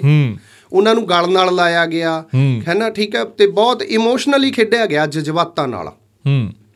ਉਹ ਖੇਡਦੇ ਹੋਏ ਉੱਥੇ ਗੱਲ ਇਹ ਪੇਸ਼ ਕੀਤੀ ਗਈ ਵੀ ਤੁਹਾਨੂੰ ਅਸੀਂ ਪੱਕੇ ਕਰਤਾ। ਹੂੰ। ਬਲਕਿ ਅਸੀਂ ਸੇਮ ਡੇ ਦੇ ਅਸੀਂ ਉਸ ਤੋਂ ਪਹਿਲਾਂ ਦੇ 13 ਜੂਨ ਤੋਂ ਸੰਘਰਸ਼ ਸ਼ੁਰੂ ਕੀਤਾ ਹੋਇਆ। ਪਹਿਲਾਂ ਤਾਂ ਉਹ ਜਿਹੜਾ ਪੱਕੇ ਕਰਨ ਦਾ ਉਸ ਦਿਨ ਇਹਨਾਂ ਨੇ ਜਿਹੜੇ ਵੰਡ ਕੇ ਉਹ ਆਡੀਟੋਰੀਅਮ 'ਚ ਡਰਾਮਾ ਜਿਹਾ ਕੀਤਾਗਾ। ਹੂੰ। ਉਹੀ ਨਹੀਂ ਸੀ ਦੇ ਰਹੇ ਉਹੀ ਜਨਵਰੀ 'ਚ ਹੋਣਾ ਸੀ ਆ ਕੇ ਤਨਖਾਹ ਵਾਧਾ ਕੀਤਾ ਸੀ ਉਹ ਜਸਟ ਹੂੰ। ਉਹੀ ਜਨਵਰੀ 'ਚ ਹੋਣਾ ਸੀ ਆ ਹੋਣਾ ਕਿ ਜਿਹੜਾ ਕਿ ਅਸੀਂ ਇੰਦਰਜੀਤ ਬਾਈ ਟੈਂਕੀ ਤੇ ਚੜਿਆ ਹੋਇਆਗਾ ਨਾ ਜਿਹੜਾ ਸੰਘਰਸ਼ ਕਰ ਰਿਹਾ ਉਹ ਸੰਘਰਸ਼ ਦੀ ਬਦੌਲਤ ਇਹਨਾਂ ਨੇ ਉਹ ਜਲਦੀ ਦੇ ਵਿੱਚ ਕਾਲੀ ਦੇ ਵਿੱਚ ਉਹ ਆਰਡਰ ਜੇ ਫੜਾਤੇ ਬਲਕਿ ਉਹ ਆਰਡਰਾਂ ਦਾ ਕੋਈ ਮਾਇਨਾ ਨਹੀਂ ਹੈਗਾ। ਦੇਖੋ ਜਦੋਂ ਇੱਕ ਰੈਗੂਲਰ ਮੁਲਾਜ਼ਮ ਨੂੰ ਆਪਾਂ ਅਪਾਇੰਟ ਕਰਾਉਨੇ ਆ ਸਰਕਾਰ ਪੰਜਾਬ ਦੇ ਵਿੱਚ। ਸਭ ਤੋਂ ਪਹਿਲਾਂ ਉਹਦਾ ਕੀ ਹੁੰਦਾ ਜੀ? ਉਸ ਦਾ ਮੈਡੀਕਲ ਹੁੰਦਾਗਾ। ਹਾਂ ਠੀਕ ਹੈ। ਮੈਡੀ ਸਾਡਾ ਕੋਈ ਮੈਡੀਕਲ ਨਹੀਂ। ਹੂੰ। ਸਭ ਤੋਂ ਪਹਿਲਾਂ ਉਹਦਾ ਮੈਡੀਕਲ ਹੋਣ ਤੋਂ ਬਾਅਦ ਉਹਨੂੰ ਕੀ ਹੁੰਦਾ? ਪ੍ਰਾਣ ਨੰਬਰ ਜਾਰੀ ਹੁੰਦਾ ਜੀ। ਅੱਛਾ ਜੀ। ਪ੍ਰਾਣ ਨੰਬਰ ਜਾਰੀ ਹੁੰਦਾ ਤੇ ਉਹਦੀ ਤਨਖਾਹ ਹੁੰਦੀ ਹੈ ਜਿਹੜੀ ਉਹ ਚੋਂ ਐਨਪੀਐਸ ਕੱਟਿਆ ਜਾਂਦਾਗਾ। ਠੀਕ ਹੈ ਜੀ। ਉਹਦੀ ਤਨਖਾਹ ਸਕੇਲ ਆਧਾਰਿਤ ਹੁੰਦੀ ਆ। ਉਹਦੇ ਤੇ ਜਿੰਨਾ ਗਵਰਨਮੈਂਟ ਡੀਏ ਮਿਲਦਾ ਮੁਲਾਜ਼ਮ ਨੂੰ ਉਹ ਡੀਏ ਲਾਗੂ ਹੁੰਦਾ। ਜਿਹੜਾ ਹੁਣ ਦਾ 34% ਸੀ 4% ਵਧਾਇਆ ਹੁਣ। 38 38 ਹੋ ਗਿਆ ਹੁਣ। ਉਹ ਸਾਨੂੰ ਕਿਤੇ ਕੋਈ ਇੱਕ ਵੀ ਲਾਭ ਨਹੀਂ ਨਾ ਕੋਈ ਮੈਡੀਕਲ ਸਹੂਲਤ। ਕਹਿੰਦੇ ਤੁਹਾਡੇ ਸਾਰੇ ਜਿਹੜੇ ਰੂਲ ਨੇ ਫਰੇਮ ਹੋ ਰਹੇ ਨੇ। ਪੱਕੇ ਪਹਿਲਾਂ ਕਰਤਾ ਰੂਲ ਫਰੇਮ ਬਾਅਦ ਚ ਹੋ ਰਹੇ ਨੇ। ਇਹ ਕਿਹੋ ਜਿਹਾ ਪੱਕੇ ਨਹੀਂ ਕੀਤਾ ਜਿਹੜੀ ਉਹ? ਚਿੱਠੀ ਜੀ ਲੈਟਰ ਜਾਂ ਤੇ ਉਹ ਚ ਕੀ ਲਿਖਿਆ ਵਾ ਸੀ? ਉਹ ਚ ਸਿਰਫ ਯਕਮੁਸਤ ਤਨਖਾਹ ਵਾਧਾਗਾ ਜੀ।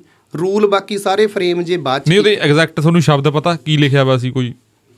ਹਾਂ ਉੱਕਾ ਪੁੱਕਾ ਜੀ ਬਸ ਉਹਦਾ ਉੱਕਾ ਪੁੱਕਾ? ਉੱਕਾ ਪੁੱਕਾ। ਉੱਕਾ ਪੁੱਕਾ ਮ- ਹਾਂ ਮਤਲਬ 23500 ਜਿਵੇਂ ਜਿਵੇਂ ਕਿਸੇ ਦੀ ਯੋਗਤਾ ਸੀ ਉਵੇਂ ਉਵੇਂ ਉਹਦੀ ਤਨਖਾਹ ਨਹੀਂ ਹੁਣ ਬਹੁਤ ਲੋਕ ਇਹ ਵੀ ਜਿਹੜੇ ਹੁਣ ਸੁਣ ਰਹੇ ਆਪਾਂ ਨੂੰ ਜਿਹੜਾ ਨੋਟੀਫਿਕੇਸ਼ਨ ਆਇਆ ਸੀ ਵੀ ਇਹਨਾਂ ਨੂੰ ਪੱਕਾ ਕੀਤਾ ਉਹ ਨੋਟੀਫਿਕੇਸ਼ਨ ਚ ਕੀ ਸ਼ਬਦ ਸੀਗੇ? ਉਹ ਨੋਟੀਫਿਕੇਸ਼ਨ ਦੇ ਵਿੱਚ ਵੀ ਕਿਤੇ ਇਹ ਸ਼ਬਦ ਨਹੀਂ ਪਾਇਆ ਗਿਆ ਤੀ ਵੀ ਇਹਨਾਂ ਨੂੰ ਰੈਗੂਲਰ ਕੀਤਾ ਜਾਂਦਾਗਾ। ਉਹ ਨੋਟੀਫਿਕੇਸ਼ਨ ਦੇ ਵਿੱਚ ਵੀ ਇਹ ਰੈਗੂਲਰ ਸ਼ਬਦ ਨਹੀਂ ਲਿਖਿਆ ਹੋਇਆ ਹੈ ਹੋਰ ਫਿਰ ਕੀ ਲਿਖਿਆ ਸੀ? ਜਵਾਨੀ ਕਲਾਮੀ ਤਨਖਾਹ ਵਾਧਾ ਕੀਤਾ ਸੀ ਇੱਕ ਯਕਮੁਸਤ 23500 ਤੇ ਪੇਸ਼ਕਸ਼ ਕੀਤੀ ਜਾਂਦੀ ਆ ਤਨਖਾਹ ਦੀ। ਹੂੰ। 22 ਵਾਲੇ ਵੀ ਨੇ 20 ਵਾਲੇ ਵੀ ਨੇ 18 ਵਾਲੇ ਵੀ ਨੇ 15 ਵਾਲੇ ਵੀ ਨੇ। ਹੂੰ। ਮਤਲਬ ਇਹ ਤਨਖਾਹਾਂ ਸੀ 6 ਕੈਟਾਗਰੀਆਂ ਦੀਆਂ।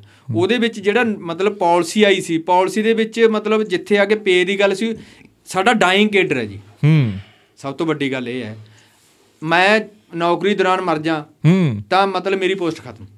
ਮੇਰੇ ਪਰਿਵਾਰ ਨੂੰ ਕੋਈ ਲਾਭ ਨਹੀਂ। ਅੱਛਾ। ਮਤਲਬ ਬੰਦਾ ਰਿਟਾਇਰ ਹੋ ਗਿਆ ਪੋਸਟ ਖਤਮ। ਹੂੰ।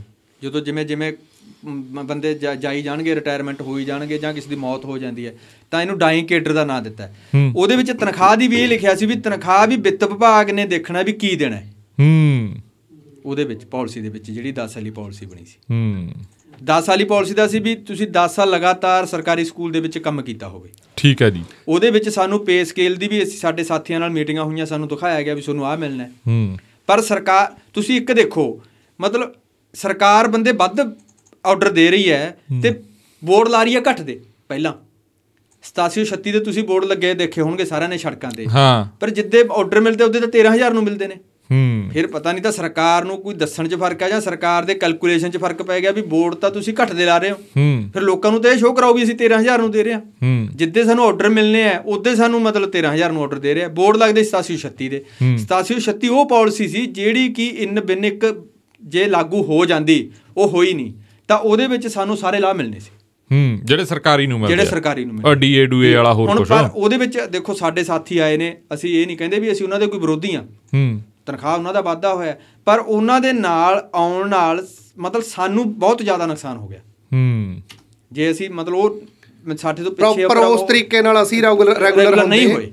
ਰੈਗੂਲਰ ਅਸੀਂ ਹੁੰਦੇ ਜੇ 87 36 ਤਾਂ ਉਹਨਾਂ ਦੀ ਵਾਰੀ ਵੀ ਆ ਜਾਣੀ ਉਹਨਾਂ ਦੀ। ਵਾਰੀ ਵੀ ਪਿੱਛੇ ਉਸੇ ਲਾਈਨ 'ਚ ਉਹਨਾਂ ਨੇ ਮਤਲਬ ਅਸੀਂ ਜੇ ਟਰੈਕ ਤੇ। ਅਸੀਂ ਸੀ ਤਾਂ ਉਹ ਮਗਰ 10 ਸਾਲ ਪੂਰੇ ਹੋਣ ਤੋਂ ਬਾਅਦ ਟਰੈਕ ਤੇ ਆ ਜਾਣਾ ਸੀ ਇੱਕ ਉਹਨਾਂ ਦੀ ਤਨਖਾਹ ਬਾਈ ਕਿੰਨੀ ਵਧਾਈ ਆ ਉਹਨਾਂ ਦੀ ਤਨਖਾਹ ਇੱਕ ਕੈਟਾਗਰੀ ਦੀ 15000 ਹੈ। ਇੱਕ ਦੀ 18000 ਹੈ ਮਤਲਬ ਉਹਨਾਂ ਦੀ ਤਨਖਾਹ ਵਧਾਤੀ ਤਨਖਾਹ ਦੁੱਗਣੀ ਦੁੱਗਣੀ ਹੋਈ ਉਹਨਾਂ ਦੀ ਇੱਕ ਕੈਟਾਗਰੀ ਦੀ ਤਾਂ ਤਿੱਗਣੀ ਵੀ ਹੋਈ ਆ 18 ਤਿੱਗਣੀ ਹੋਈ ਹੈ ਨਾ। ਮਤਲਬ ਉਹਨਾਂ ਤਨਖਾਹ ਵਧਾਤੀ ਪਰ ਉਹ ਹੈਗੇ ਕੱਚੇ ਨੇ ਉਹਨਾਂ ਨੂੰ ਹੋਰ ਕੋਈ ਸਹੂਲਤ ਨਹੀਂ। ਕੋਈ ਸਹੂਲਤ ਕੋਈ। ਪੈਨਸ਼ਨ ਪੂੰਛਣ ਸਾਡੇ ਹਾਲ ਹੀ ਦੇ ਵਿੱਚ ਆ ਦੇਖੋ ਜੀ ਹੁਣ ਫਰੀਦਕੋਟ ਮੁੰਡੇ ਦੀ ਡੈਥ ਹੋ ਗਈ। ਅੱਛਾ ਜੀ। ਸਾਡਾ ਸਿੱਖਿਆ ਪ੍ਰੋਵਾਈਡਰ ਸੀ ਮੁੰਡਾ ਉਹ। ਹਾਂ। ਉਹਦੀ ਡੈਥ ਹੋ ਗਈ ਉਹ ਕੋਚ ਸੀ ਵਧੀਆ ਗੇਮਾਂ ਕਰਾਉਂਦਾ ਹੁੰਦਾ ਸੀ ਮੁੰਡਾ ਹਨਾ? ਠੀਕ ਹੈ ਜੀ। ਉਹਦੀ ਡੈਥ ਹੁੰਦੀ ਆ ਡੈਥ ਤੇ ਸਿੱਖਿਆ ਮੰਤਰੀ ਸਾਹਿਬ ਨਾਲ ਸਾਡੀ ਮੀਟਿੰਗ ਵੀ ਹੋਈ। ਉੱਥੇ ਗੱਲ ਰੱਖੀ ਉਹਨਾਂ ਕੋਲੇ ਜਵਾਬ ਹੀ ਨਹੀਂ ਹੁੰਦਾ। ਅਕੇ ਜੀ ਕੋਈ ਨਹੀਂ ਮੈਨੂੰ ਫਾਈਲ ਬਣਾ ਕੇ ਦੇ ਦਿਓ। ਜੇ ਹੁਣ ਕੱਲੇ ਕੱਲੇ ਦੀਆਂ ਇਹ ਫਾਈਲਾਂ ਬਣਾ ਕੇ ਦੇਣ ਲੱਗੇ ਤੁਸੀਂ ਕੋ ਜਿਵੇਂ ਰੈਗੂਲਰ ਮੁਲਾਜ਼ਮ ਨੂੰ ਹੁੰਦਾ ਹੂੰ। ਠੀਕ ਹੈ ਵੀ ਸਾਨੂੰ ਕੋਈ ਹੋਵੇ ਤਾਂ ਅਸੀਂ ਦੇਖ ਲਾਂਗੇ ਉਹ ਕਹਿੰਦੇ ਜੇ ਕੋਈ ਹੋ ਸਕਿਆ। ਹੂੰ। ਇਹ ਤਾਂ ਨਹੀਂ ਕੋਈ ਗੱਲ ਹੋਈ ਹੈਗੀ। ਫਿਰ ਜੇ ਇੰਨਾ 18 18 ਸਾਲ ਡਿਪਾਰਟਮੈਂਟ ਨੂੰ ਆਪਾਂ ਇਸ ਨੂੰ ਦੇਤੇ ਜੇ ਹਜੇ ਵੀ ਐ ਆ ਵੀ ਦੇਖ ਲਾਂਗੇ ਕੀ ਹੋਣਾ ਕਿਉਂਕਿ ਜ਼ਿਆਦਾਤਰ ਸਾਡੇ ਸਾਥੀ 40 ਪਲੱਸ ਨੇ। ਹੂੰ। ਉਹਨਾਂ ਨੇ ਆਪਦਾ ਜ਼ਿਆਦਾਤਰ ਭਵਿੱਖ ਇੱਧਰ ਹੀ ਲਾਤਾ। ਠੀਕ ਹੈ ਸਾਰੀ ਨੌਕਰੀ ਆਪਦਾ ਜ਼ਿੰਦਗੀ ਦਾ 골ਡਨ ਸਮਾਂ ਇੱਧਰ ਦੇਤਾ। ਤੇ ਹੁਣ ਜੇ ਹੁਣ ਵੀ ਦੇਖਾਂਗੇ ਇਹ ਸਰਕਾਰ ਆ ਕੇ ਵੀ 92 ਐਮਐਲਏ ਜਿਤਾਏ ਨੇ ਇਹਨਾਂ ਦਾ ਇੰਨਾ ਜ਼ੋਰ ਲਾ ਕੇ ਪ੍ਰਚਾਰ ਕੀਤਾਗਾ। ਅੱਜ ਇਹ ਸਰਕਾਰ ਆ ਕੇ ਵੀ ਦੇਖੋ ਤਨਖਾਹ ਵਾਧਾ ਕੀਤਾ ਅਸੀਂ ਕਹਿੰਦੇ ਆ ਤਨਖਾਹ ਵਾਧਾ ਕੀਤਾ ਸਿਰ ਮੱਥੇ ਆ। ਹੂੰ। ਅਸੀਂ ਨਾ ਸ਼ੁਕਰੇ ਨਹੀਂ ਹੁੰਦੇ ਹੈਗੇ। ਪਰ ਗੱਲ ਕੀ ਆ ਅਸੀਂ ਆਪਣੀ ਮੰਗ ਇੱਥੋਂ ਜਿਉਂਦੀ ਰੱਖੀ ਹੋਈ ਆ। ਅੱਜ ਇੰਦਰਜੀਤ ਮਾਨਸਾ 200 ਦਿਨ ਤੋਂ ਪਾਣੀ ਵਾਲੀ ਟੈਂਕੀ ਤੇ ਬੈਠਾ। ਹੂੰ। ਸਾਡੀ ਇੱਥੇ ਜਿੱਤ ਹੈ। ਸੰਘਰਸ਼ ਦੀ। ਅਸੀਂ ਜਿੱਤ ਕਿਵੇਂ ਮੰਨਦੇ ਆ ਸਾਡੇ ਜਿਹੜੇ ਸਾਥੀ ਸੀ ਨਾ 13000 ਸਾਥੀ ਆ ਕਰੀਬ ਇਹਦਾ ਪੰਜਾਬ ਸਰਕਾਰ ਨੇ ਦੁਬਾਰਾ ਤਨਖਾਹ ਵਾਧਾ ਜਿਹਾ ਕਰਕੇ ਬੋਰਡ ਲਾਉਣੇ ਸੀ ਪੂਰੇ ਪੰਜਾਬ ਦੇ ਵਿੱਚ 12710 ਅਧਿਆਪਕ ਕੀਤੇ ਪੱਕੇ। ਇੱਕ ਤਾਂ ਅਸੀਂ ਇਹ ਉਹਦਾ ਝੂਠ ਦਾ ਪਰਦਾਫਾਸ਼ ਕੀਤਾ ਵੀ ਪੱਕੇ ਨਹੀਂ ਕੀਤੇ ਤਨਖਾਹ ਵਧਾਈ ਆ।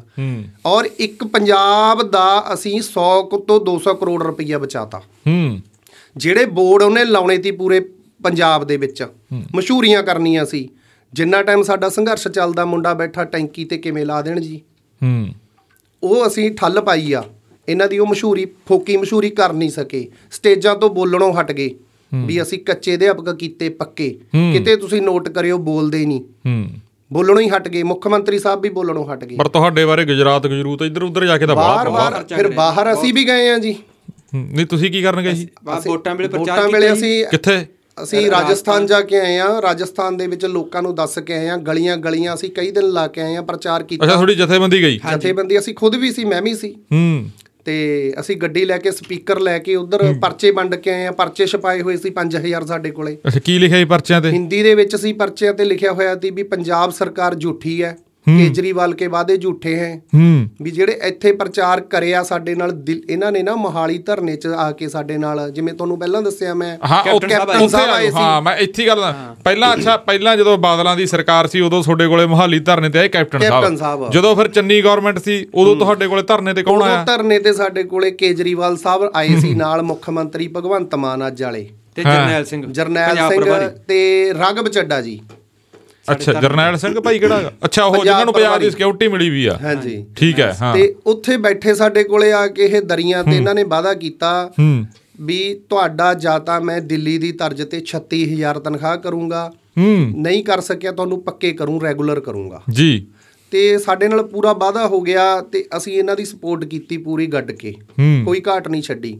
ਅਸੀਂ ਆਪਦੇ ਕੋਲੋਂ ਇਹਨਾਂ ਦਾ ਮਤਲਬ ਜਿੰਨਾ ਸਾਡੇ ਤੋਂ ਸਰਦਾ ਬਣਦਾ ਸੀ ਮੁਲਾਜ਼ਮਾਂ ਤੋਂ ਪੂਰਾ ਜ਼ੋਰ ਲਾਇਆ ਸੀ ਪਮੱਕੜ ਬਣ ਗਏ ਤੁਸੀਂ? ਹਾਂ ਭਮੱਕੜ ਬਣ ਗਏ। ਹੂੰ। ਤੇ ਕਹਾਣੀ ਉੱਥੇ ਜਾ ਕੇ ਟਵਿਸਟ ਉਦੋਂ ਆਉਂਦਾਗਾ ਜਦੋਂ ਕਿ ਇਹਨਾਂ ਨੇ ਉੱਥੇ ਆ ਤਨਖਾਹ ਵਾਧੇ ਦਾ ਹੀ ਆਰਡਰ ਜੇ ਜਾਰੀ ਕਰਤੇ। ਹੂੰ। ਸਾਨੂੰ ਇਹ ਲੱਗਿਆ ਵੀ ਆਹ ਕੀ ਕਰਕੇ ਰੱਖਤਾ ਵਾਦਾ ਇਹਨਾਂ ਨੇ ਪੱਕੇ ਕਰਨ ਦਾ ਕੀਤਾ ਤੀ। ਐਦੋਂ ਬਾਅਦ ਤਾਂ ਜ਼ਿੰਦਗੀ 'ਚ ਸੰਘਰਸ਼ ਵੀ ਨਹੀਂ ਲੜੇ ਜਾਣੇ ਦੁਬਾਰਾ। ਜਿਹੜੀ ਇੰਨੀ ਚਾਵਾਂ ਨਾਲ 92 ਐਮਐਲਏ ਜਿਤਾ ਲਏ ਆਪਾਂ ਇਹਨਾਂ ਦੇ। ਹੂੰ। ਨਾਲੇ ਇੰਨਾ ਯਕੀਨ ਤੀ ਬਾਈ ਜੀ, ਤੁਹਾਨੂੰ ਦੱਸੀਏ ਮੁੱਖ ਮੰਤਰੀ ਭਗਵੰਤ ਮਾਨ ਤੇ ਤਾਂ, ਵੀ ਜਿਹੜੀ ਗੱਲ ਇਹ ਕਹਿ ਦੂ, ਇਹ ਝੂਠ ਨਹੀਂ ਬੋਲਦਾ, ਇਹ ਤਾਂ ਹੋਊਗੀ। ਅੱਜ ਤੱਕ ਸੀ। ਪਰ ਉਹ ਹੈਰਾਨਗੀ ਉਦੋਂ ਹੁੰਦੀ ਆ, ਵੀ ਜਦੋਂ ਗੱਲਾਂ ਇੰਨਾ ਸ਼ਰੇਆਮ ਝੂਠ ਬੋਲੀ ਜਾਣਾ, ਹਰੇਕ ਗੱਲ ਨੂੰ ਲੈ ਕੇ ਸ਼ਰੇਆਮ ਝੂਠ ਬੋਲੀ ਜਾਣਾ, ਕਿਉਂ ਸਾਨੂੰ ਪਹਿਲਾਂ ਸਾਡੇ ਮੁੱਦੇ ਨੂੰ ਲੈ ਕੇ ਹੀ ਕਹੀ ਗਏ, ਇਹਨਾਂ ਨੂੰ ਕਰਤਾ ਪੱਕਾ। ਇੱਥੇ ਟੋਲ ਪਲਾਜ਼ਾ ਜਿਹਾ ਚਲਾਇਆ ਸੀ, ਇੱਕ ਬੰਦ ਕੀਤਾ ਸੀ ਆ ਕੇ, ਉੱਥੇ ਪੱਤਰਕਾਰਾਂ ਨੇ ਸਵਾਲ ਪੁੱਛ ਲਿਆ। ਹੂੰ। ਵੀ ਤੁਸੀਂ ਕੱਚੇ ਅਧਿਆਪਕ ਤਾਂ ਸੰਘਰਸ਼ ਕਰੀ ਜਾਂਦੇ ਨੇ ਤੁਸੀਂ ਕਹਿੰਦੇ ਹੋ ਪੱਕੇ ਕਰਤੇ। ਕਹਿੰਦਾ ਹੋਰ ਕਿਵੇਂ ਪੱਕੇ ਕਰੀਏ? ਹੋਰ ਕਿਹੜਾ ਪੱਕਿਆਂ ਨੂੰ ਸੀਮੈਂਟ ਲੱਗਿਆ ਹੁੰਦਾ ਜੀ? ਹੂੰ। ਦੇਖੋ ਉੱਥੇ ਸਾਨੂੰ ਬਹੁਤ ਮਤਲਬ ਅਫਸੋਸ ਹੁੰਦਾ ਇਹ ਗੱਲ ਨੂੰ ਸੁਣ ਕੇ ਹਨਾ? ਇਹੀ ਗੱਲ ਉਹਨਾਂ ਦੇ ਭਮੱਕੜ ਕਹਿੰਦੇ ਆ। ਉਹ ਕਹਿੰਦੇ ਯਾਰ ਪੱਕੇ ਤਾਂ ਕਰਤੇ ਸਾਡਾ ਮੁੱਖ ਮੰਤਰੀ ਜਿਹੜੀ ਤੁਸੀਂ ਗੱਲ ਕਹਿੰਦੇ ਭਗਵਾਨ ਇੱਕ ਮਿੰਟ ਇੱਕ ਮਿੰਟ। ਭਗਵੰਤ ਮਾਨ ਸਾਹਿਬ ਉਹ ਕਹਿੰਦੇ ਵੀ ਸੱਚ ਬੋਲਦੇ ਆ। ਜਿਹੜੀ ਗੱਲ ਕਹਿੰਦੇ ਆ ਉਹ ਕਰਦੇ ਵੀ ਪੱਕੇ ਤਾਂ ਕਰਤੇ ਹੋਰ ਕਿਵੇਂ ਪੱਕੇ ਹੁੰਦੇ ਇਹੀ ਗੱਲ ਅੱਜ ਤੁਸੀਂ ਸਮਝਾਓ ਨਾ। ਹੁਣ ਜਿਹੜਾ ਮਤਲਬ ਸਿਮੈਂਟ ਵਾਲੀ ਗੱਲ ਹੈ ਅਸੀਂ ਕਹਿੰਦੇ ਵੀ ਜਿਹੜਾ ਤੁਹਾਡੇ ਫਾਦਰ ਸਾਹਿਬ ਮਤਲਬ ਡੈਥ ਹੋ ਗਈ ਤੁਹਾਡੀ ਉਹਨਾਂ ਦੀ ਪੈਨਸ਼ਨ ਤੁਹਾਡੀ ਮੰਮੀ ਨੂੰ ਮਿਲਦੀ ਹੈ। ਹਾਂ ਮਾਸਟਰ ਮਹਿੰਦਰ ਸਿੰਘ। ਮਹਿੰਦਰ ਸਿੰਘ ਦੀ। ਤਾਂ ਸਾਡੇ ਤੇ ਵੀ ਫਿਰ ਉਹ ਸਿਮੈਂਟ ਲਾ ਦਿਓ ਹੂੰ। ਤੇ ਜੇ ਮੈਂ ਅੱਜ ਮੇਰੀ ਮੌਤ ਹੋ ਜੇ ਸਾਡੀ ਦੋਨਾਂ ਦੀ ਅਸੀਂ ਇੱਥੇ ਮਤਲਬ ਆਏ ਆ ਤੁਹਾਡੇ ਕੋਲੇ ਰਾਸਤੇ 'ਚ ਜਾਂਦੇ ਜਿਹੜੀ ਮੌਤ ਹੋ ਜੇ ਫਿਰ ਸਾਡਿਆਂ ਨੂੰ ਤਾਂ ਕੁਝ ਵੀ ਨਹੀਂ ਮਿਲਣਾ। ਹੂੰ। ਸਾਨੂੰ ਕੀ ਪੈਨਸ਼ਨ ਮਿਲਣੀ ਆ ਜਾਂ ਮੇਰੇ ਪਰਿਵਾਰ ਨੂੰ ਕਿਉਂਕਿ ਪਿੱਛੇ ਜਾ ਕੇ ਨੌਕਰੀ ਮਿਲ ਜਾਣੀ ਹੈ ਮੇਰੇ ਬੱਚੇ ਨੂੰ? ਹੂੰ। ਫਿਰ ਅਸੀਂ ਤਾਂ ਕਹਿੰਦੇ ਵੀ ਉਹ ਸਿਮੈਂਟ ਜਿਹੜਾ ਤੁਹਾਡੇ ਮਤਲਬ ਫਾਦਰ ਸਾਹਿਬ ਤੇ ਲੱਗਿਆ ਸੀ ਉਹ ਸਾਡੇ ਤੇ ਲਾਓ ਸਿਮੈਂਟ ਕਿਹੜਾ ਇੱਕ ਰੈਗੂਲਰ ਮੁਲਾਜ਼ਮ ਹੁੰਦਾ ਜਿਹੜਾ ਸਰਕਾਰ ਦੀ ਨੌਕਰੀ ਕਰਦਾ ਜੀ। ਸਰਕਾਰੀ ਸਕੂਲਾਂ 'ਚ ਆਪਣੀ ਡਿਊਟੀ ਨਿਭਾਉਣ ਜਾਂਦਾਗਾ ਉਹ ਚਾਹੇ ਵੋਟਾਂ 'ਚ ਡਿਊਟੀ ਲੱਗਦੀ ਆ ਉਹਦੀ ਚਾਹੇ ਕਿਸੇ ਹੋਰ ਕੰਮਾਂ 'ਚ ਡਿਊਟੀ ਲੱਗਦੀ ਆ ਸਰਕਾਰੀ 'ਚ ਕਿਤੇ ਕੋਵਿਡ 'ਚ ਵੀ ਡਿਊਟੀਆਂ ਲੱਗੀਆਂ ਨੇ ਸਾਡੇ ਸਾਥੀਆਂ ਦੀਆਂ। ਹੂੰ।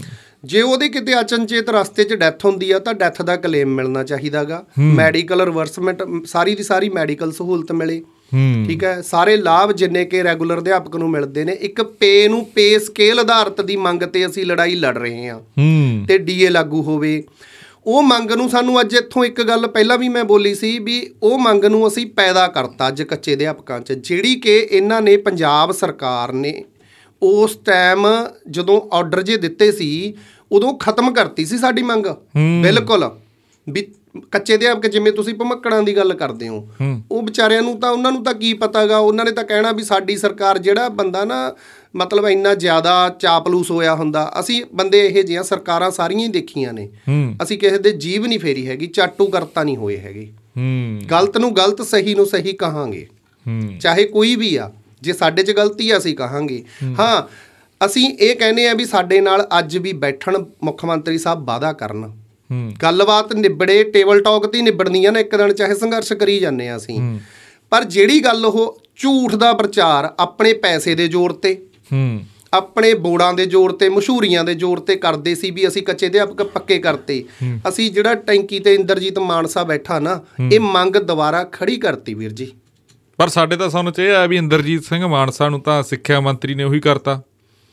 ਨੌਕਰੀ ਚੋਂ ਵੀ ਕੱਢ ਹੀ ਦਿੱਤੇ ਕਹਿੰਦੇ। ਦੇਖੋ ਉਹਨਾਂ ਦੇ ਵਿਰੁੱਧ ਲੈਟਰ ਕੱਢਿਆ ਹੋਇਆ ਉਹਨਾਂ ਨੂੰ ਇੱਕ ਤਰ੍ਹਾਂ ਮੁੱਠੀ 'ਚ ਕਰਕੇ ਰੱਖਿਆ ਹੋਇਆਗਾ। ਹੂੰ। ਠੀਕ ਹੈ? ਵੀ ਤੁਸੀਂ ਸੰਘਰਸ਼ ਕਰਦੇ ਹੋ ਤੁਹਾਨੂੰ ਐਂ ਕਰ ਦਿਆਂਗੇ। ਹਾਂ। ਤੇ ਸਭ ਤੋਂ ਵੱਡੀ ਹੈਰਾਨੀ ਤਾਂ ਇੱਥੇ ਹੀ ਹੁੰਦੀ ਹੈ ਵੀ ਸੰਘਰਸ਼ਾਂ ਚੋਂ ਨਿਕਲੀ ਹੋਈ ਪਾਰਟੀ ਕੇਜਰੀਵਾਲ ਖੁਦ ਅੰਨਾ ਹਜ਼ਾਰੇ ਦੇ ਸੰਘਰਸ਼ ਚੋਂ ਨਿਕਲਿਆ ਹੋਇਆ। ਇਹ ਅੱਜ ਸੰਘਰਸ਼ ਨੂੰ ਕਹਿ ਰਹੇ ਨੇ ਸੰਘਰਸ਼ਾਂ ਚੋਂ ਤਾਂ ਕੁਝ ਮਿਲਣਾ ਹੀ ਨਹੀਂ ਸੰਘਰਸ਼ ਕਰੋਗੇ ਖਤਮ। ਹੋ। ਸਾਨੂੰ ਊ ਮਿਲ ਲੋ ਉਹ ਗੱਲਬਾਤ ਸੰਘਰਸ਼ ਵਾਲੇ ਨਾਲ ਅਸੀਂ ਕੋਈ ਗੱਲਬਾਤ ਨਹੀਂ ਕਰਦੇ। ਊ ਊ ਦੱਸੋ ਕਿੱਥੇ ਮਿਲਦੇ ਹੋ ਨਹੀਂ ਤੁਸੀਂ? ਉਹਦਾ ਮੁੱਖ ਮੰਤਰੀ ਸਾਹਿਬ ਕਹਿੰਦੇ ਵੀ ਜਿਹੜੇ ਨੇ ਧਰਨਾ ਲਾਉਣਾਗਾ ਵਿਭਾਗ ਦੇ ਮੰਤਰੀ ਦੇ ਬਾਰ 'ਚ ਧਰਨਾ ਲਾਓ ਰੋਡ ਤੁਸੀਂ ਜਾਮ ਨਾ ਕਰੋ ਮੇਰੇ ਨਾਲ ਆ ਕੇ ਗੱਲ ਕਰੋ ਮੇਰੇ ਤਾਂ ਦਰਵਾਜ਼ੇ ਖੁੱਲੇ ਆ। ਦੱਸੋ ਕੌਣ ਕਰਾਉਂਦਾ ਜੀ? ਅਸੀਂ ਜਾਣ ਨੂੰ ਤਿਆਰ। ਜਿਹੜੇ ਦਰਵਾਜ਼ੇ ਹੈ, ਦੇ ਇੱਕ ਤਾਂ ਹੈਗਾ ਉਹਨਾਂ ਦਾ ਦਰਵਾਜ਼ਾ ਜਿੱਥੇ ਸਾਡਾ ਸਾਥੀ ਬੈਠਾਗਾ ਸੰਗਰੂਰ। ਉਹਨਾਂ ਦੀ ਕੋਠੀ ਹੈਗੀ ਆ। ਜਦੋਂ ਉਹਦੇ ਦਰਵਾਜ਼ੇ ਤੇ ਅਸੀਂ ਸਾਡੇ ਪੰਜਾਬ ਦੀ ਜਦੋਂ ਰੈਲੀ ਹੁੰਦੀ ਆ ਪੰਜਾਬ ਪੱਧਰੀ ਅਸੀਂ ਰੈਲੀ ਕਰਦੇ ਆ ਵੀ ਹੋਰ ਤਾਂ ਸਾਡੇ ਕੋਲੇ ਹੱਲ ਹੈ ਨਹੀਂ। ਦੇਖੋ ਪ੍ਰਸ਼ਾਸਨ ਨੂੰ ਅਸੀਂ ਮਿਲਦੇ ਆ। ਡੀਸੀ ਸਾਹਿਬ ਨਾਲ ਗੱਲ ਹੁੰਦੀ ਆ ਸਾਡੀ ਸੰਗਰੂਰ। ਸਾਰਿਆਂ ਨਾਲ ਗੱਲ ਸਾਨੂੰ ਕੋਈ ਅਸੀਂ ਕਹਿੰਦੇ ਆ ਸਰ ਸਾਨੂੰ ਮੀਟਿੰਗ ਦਿਓ। ਸਿੱਖਿਆ ਮੰਤਰੀ ਸਾਹਿਬ ਨਾਲ ਤਾਂ ਕੋਈ ਮੀਟਿੰਗਾਂ 'ਚ ਹੱਲ ਨਿਕਲਦਾ ਨਹੀਂ। ਮੁੱਖ ਮੰਤਰੀ ਸਾਹਿਬ ਹੱਲ ਕਰ ਸਕਦੇ ਨੇ ਕੋਈ। ਸਾਨੂੰ ਮੀਟਿੰਗ ਕਰਾਓ ਟੇਬਲ ਟਾਕ। ਤੇ ਉਹ ਕਹਿੰਦੇ ਨੇ ਵੀ ਤੁਸੀਂ ਆਹ ਕੰਮ ਛੱਡ ਦਿਓ ਟੈਂਕੀ ਤੋਂ ਉਤਰ ਜਾਓ ਤੁਹਾਡੀ ਗੱਲ ਸੁਣ ਲਾਂਗੇ। ਹੂੰ। ਅਸੀਂ ਕਹਿੰਦੇ ਆ ਵੀ ਸਾਡੀ ਗੱਲ ਸੁਣ ਲਓ ਸਿਰਫ। ਅਸੀਂ ਇਹ ਨਹੀਂ ਕਹਿੰਦੇ ਨਾਲ ਦੀ ਨਾਲ ਸਾਡਾ ਕੋਈ ਹੱਲ ਕਰ ਦਿਓ ਵੀ ਸਾਡੇ ਨਾਲ ਵਾਅਦਾ ਤਾਂ ਕਰੋ। ਹੂੰ। ਉਹ ਕਹਿੰਦੇ ਧੌਣ ਤੇ ਗੋਡਾ ਰੱਖ ਕੇ ਅਸੀਂ ਮੀਟਿੰਗ ਨਹੀਂ ਦੇਣੀ। ਜਿਹੜਾ ਸੰਘਰਸ਼ ਕਰੂਗਾ। ਇਹ ਕੌਣ ਕਹਿੰਦਾ? ਇਹ ਕਹਿੰਦੇ ਵੀ ਮੁੱਖ ਮੰਤਰੀ ਸਾਹਿਬ ਦੀ ਵਰਡਿੰਗ ਹੈ ਇਹ ਪ੍ਰਸ਼ਾਸਨ ਕਹਿ ਰਿਹਾ ਸੰਗਰੂਰ ਦਾ। ਹਾਂ। ਵੀ ਧੌਣ ਤੇ ਗੋਡਾ ਰੱਖ ਕੇ ਮੀਟਿੰਗ ਨਹੀਂ ਦੇਣੀ ਹੈਗੀ। ਦੇਖੋ ਜੇ ਸੰਘਰਸ਼ਾਂ ਚੋਂ ਨਿਕਲੀ ਹੋਈ ਪਾਰਟੀ ਹੋਈ ਸੰਘਰਸ਼ ਨੂੰ ਧੌਣ ਤੇ ਗੋਡਾ ਮੰਨੀ ਜਾਂਦੀ ਆ।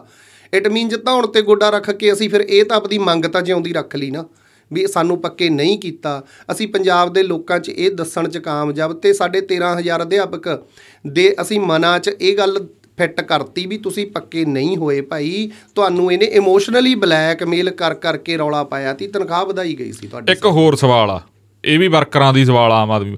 ਉਹ ਕਹਿੰਦੇ ਵੀ ਚਲੋ ਠੀਕ ਆ ਵੀ ਜੇ ਨਹੀਂ ਵੀ ਪੱਕੇ ਸੰਘਰਸ਼ ਉਹ ਕਹਿੰਦੇ ਸ਼ਾਂਤਮਈ ਕਰ ਰਿਹਾ ਉਹ ਕਹਿੰਦੇ ਸਾਡੇ ਵਾਲੇ ਕਿਹੜਾ ਡੰਡਾ ਫੇਰਦੇ ਇਹਨਾਂ ਦੇ ਥੋੜੇ ਡੰਡਾ ਡੰਡਾ ਫਿਰਿਆ ਸਰਕਾਰ 'ਚ।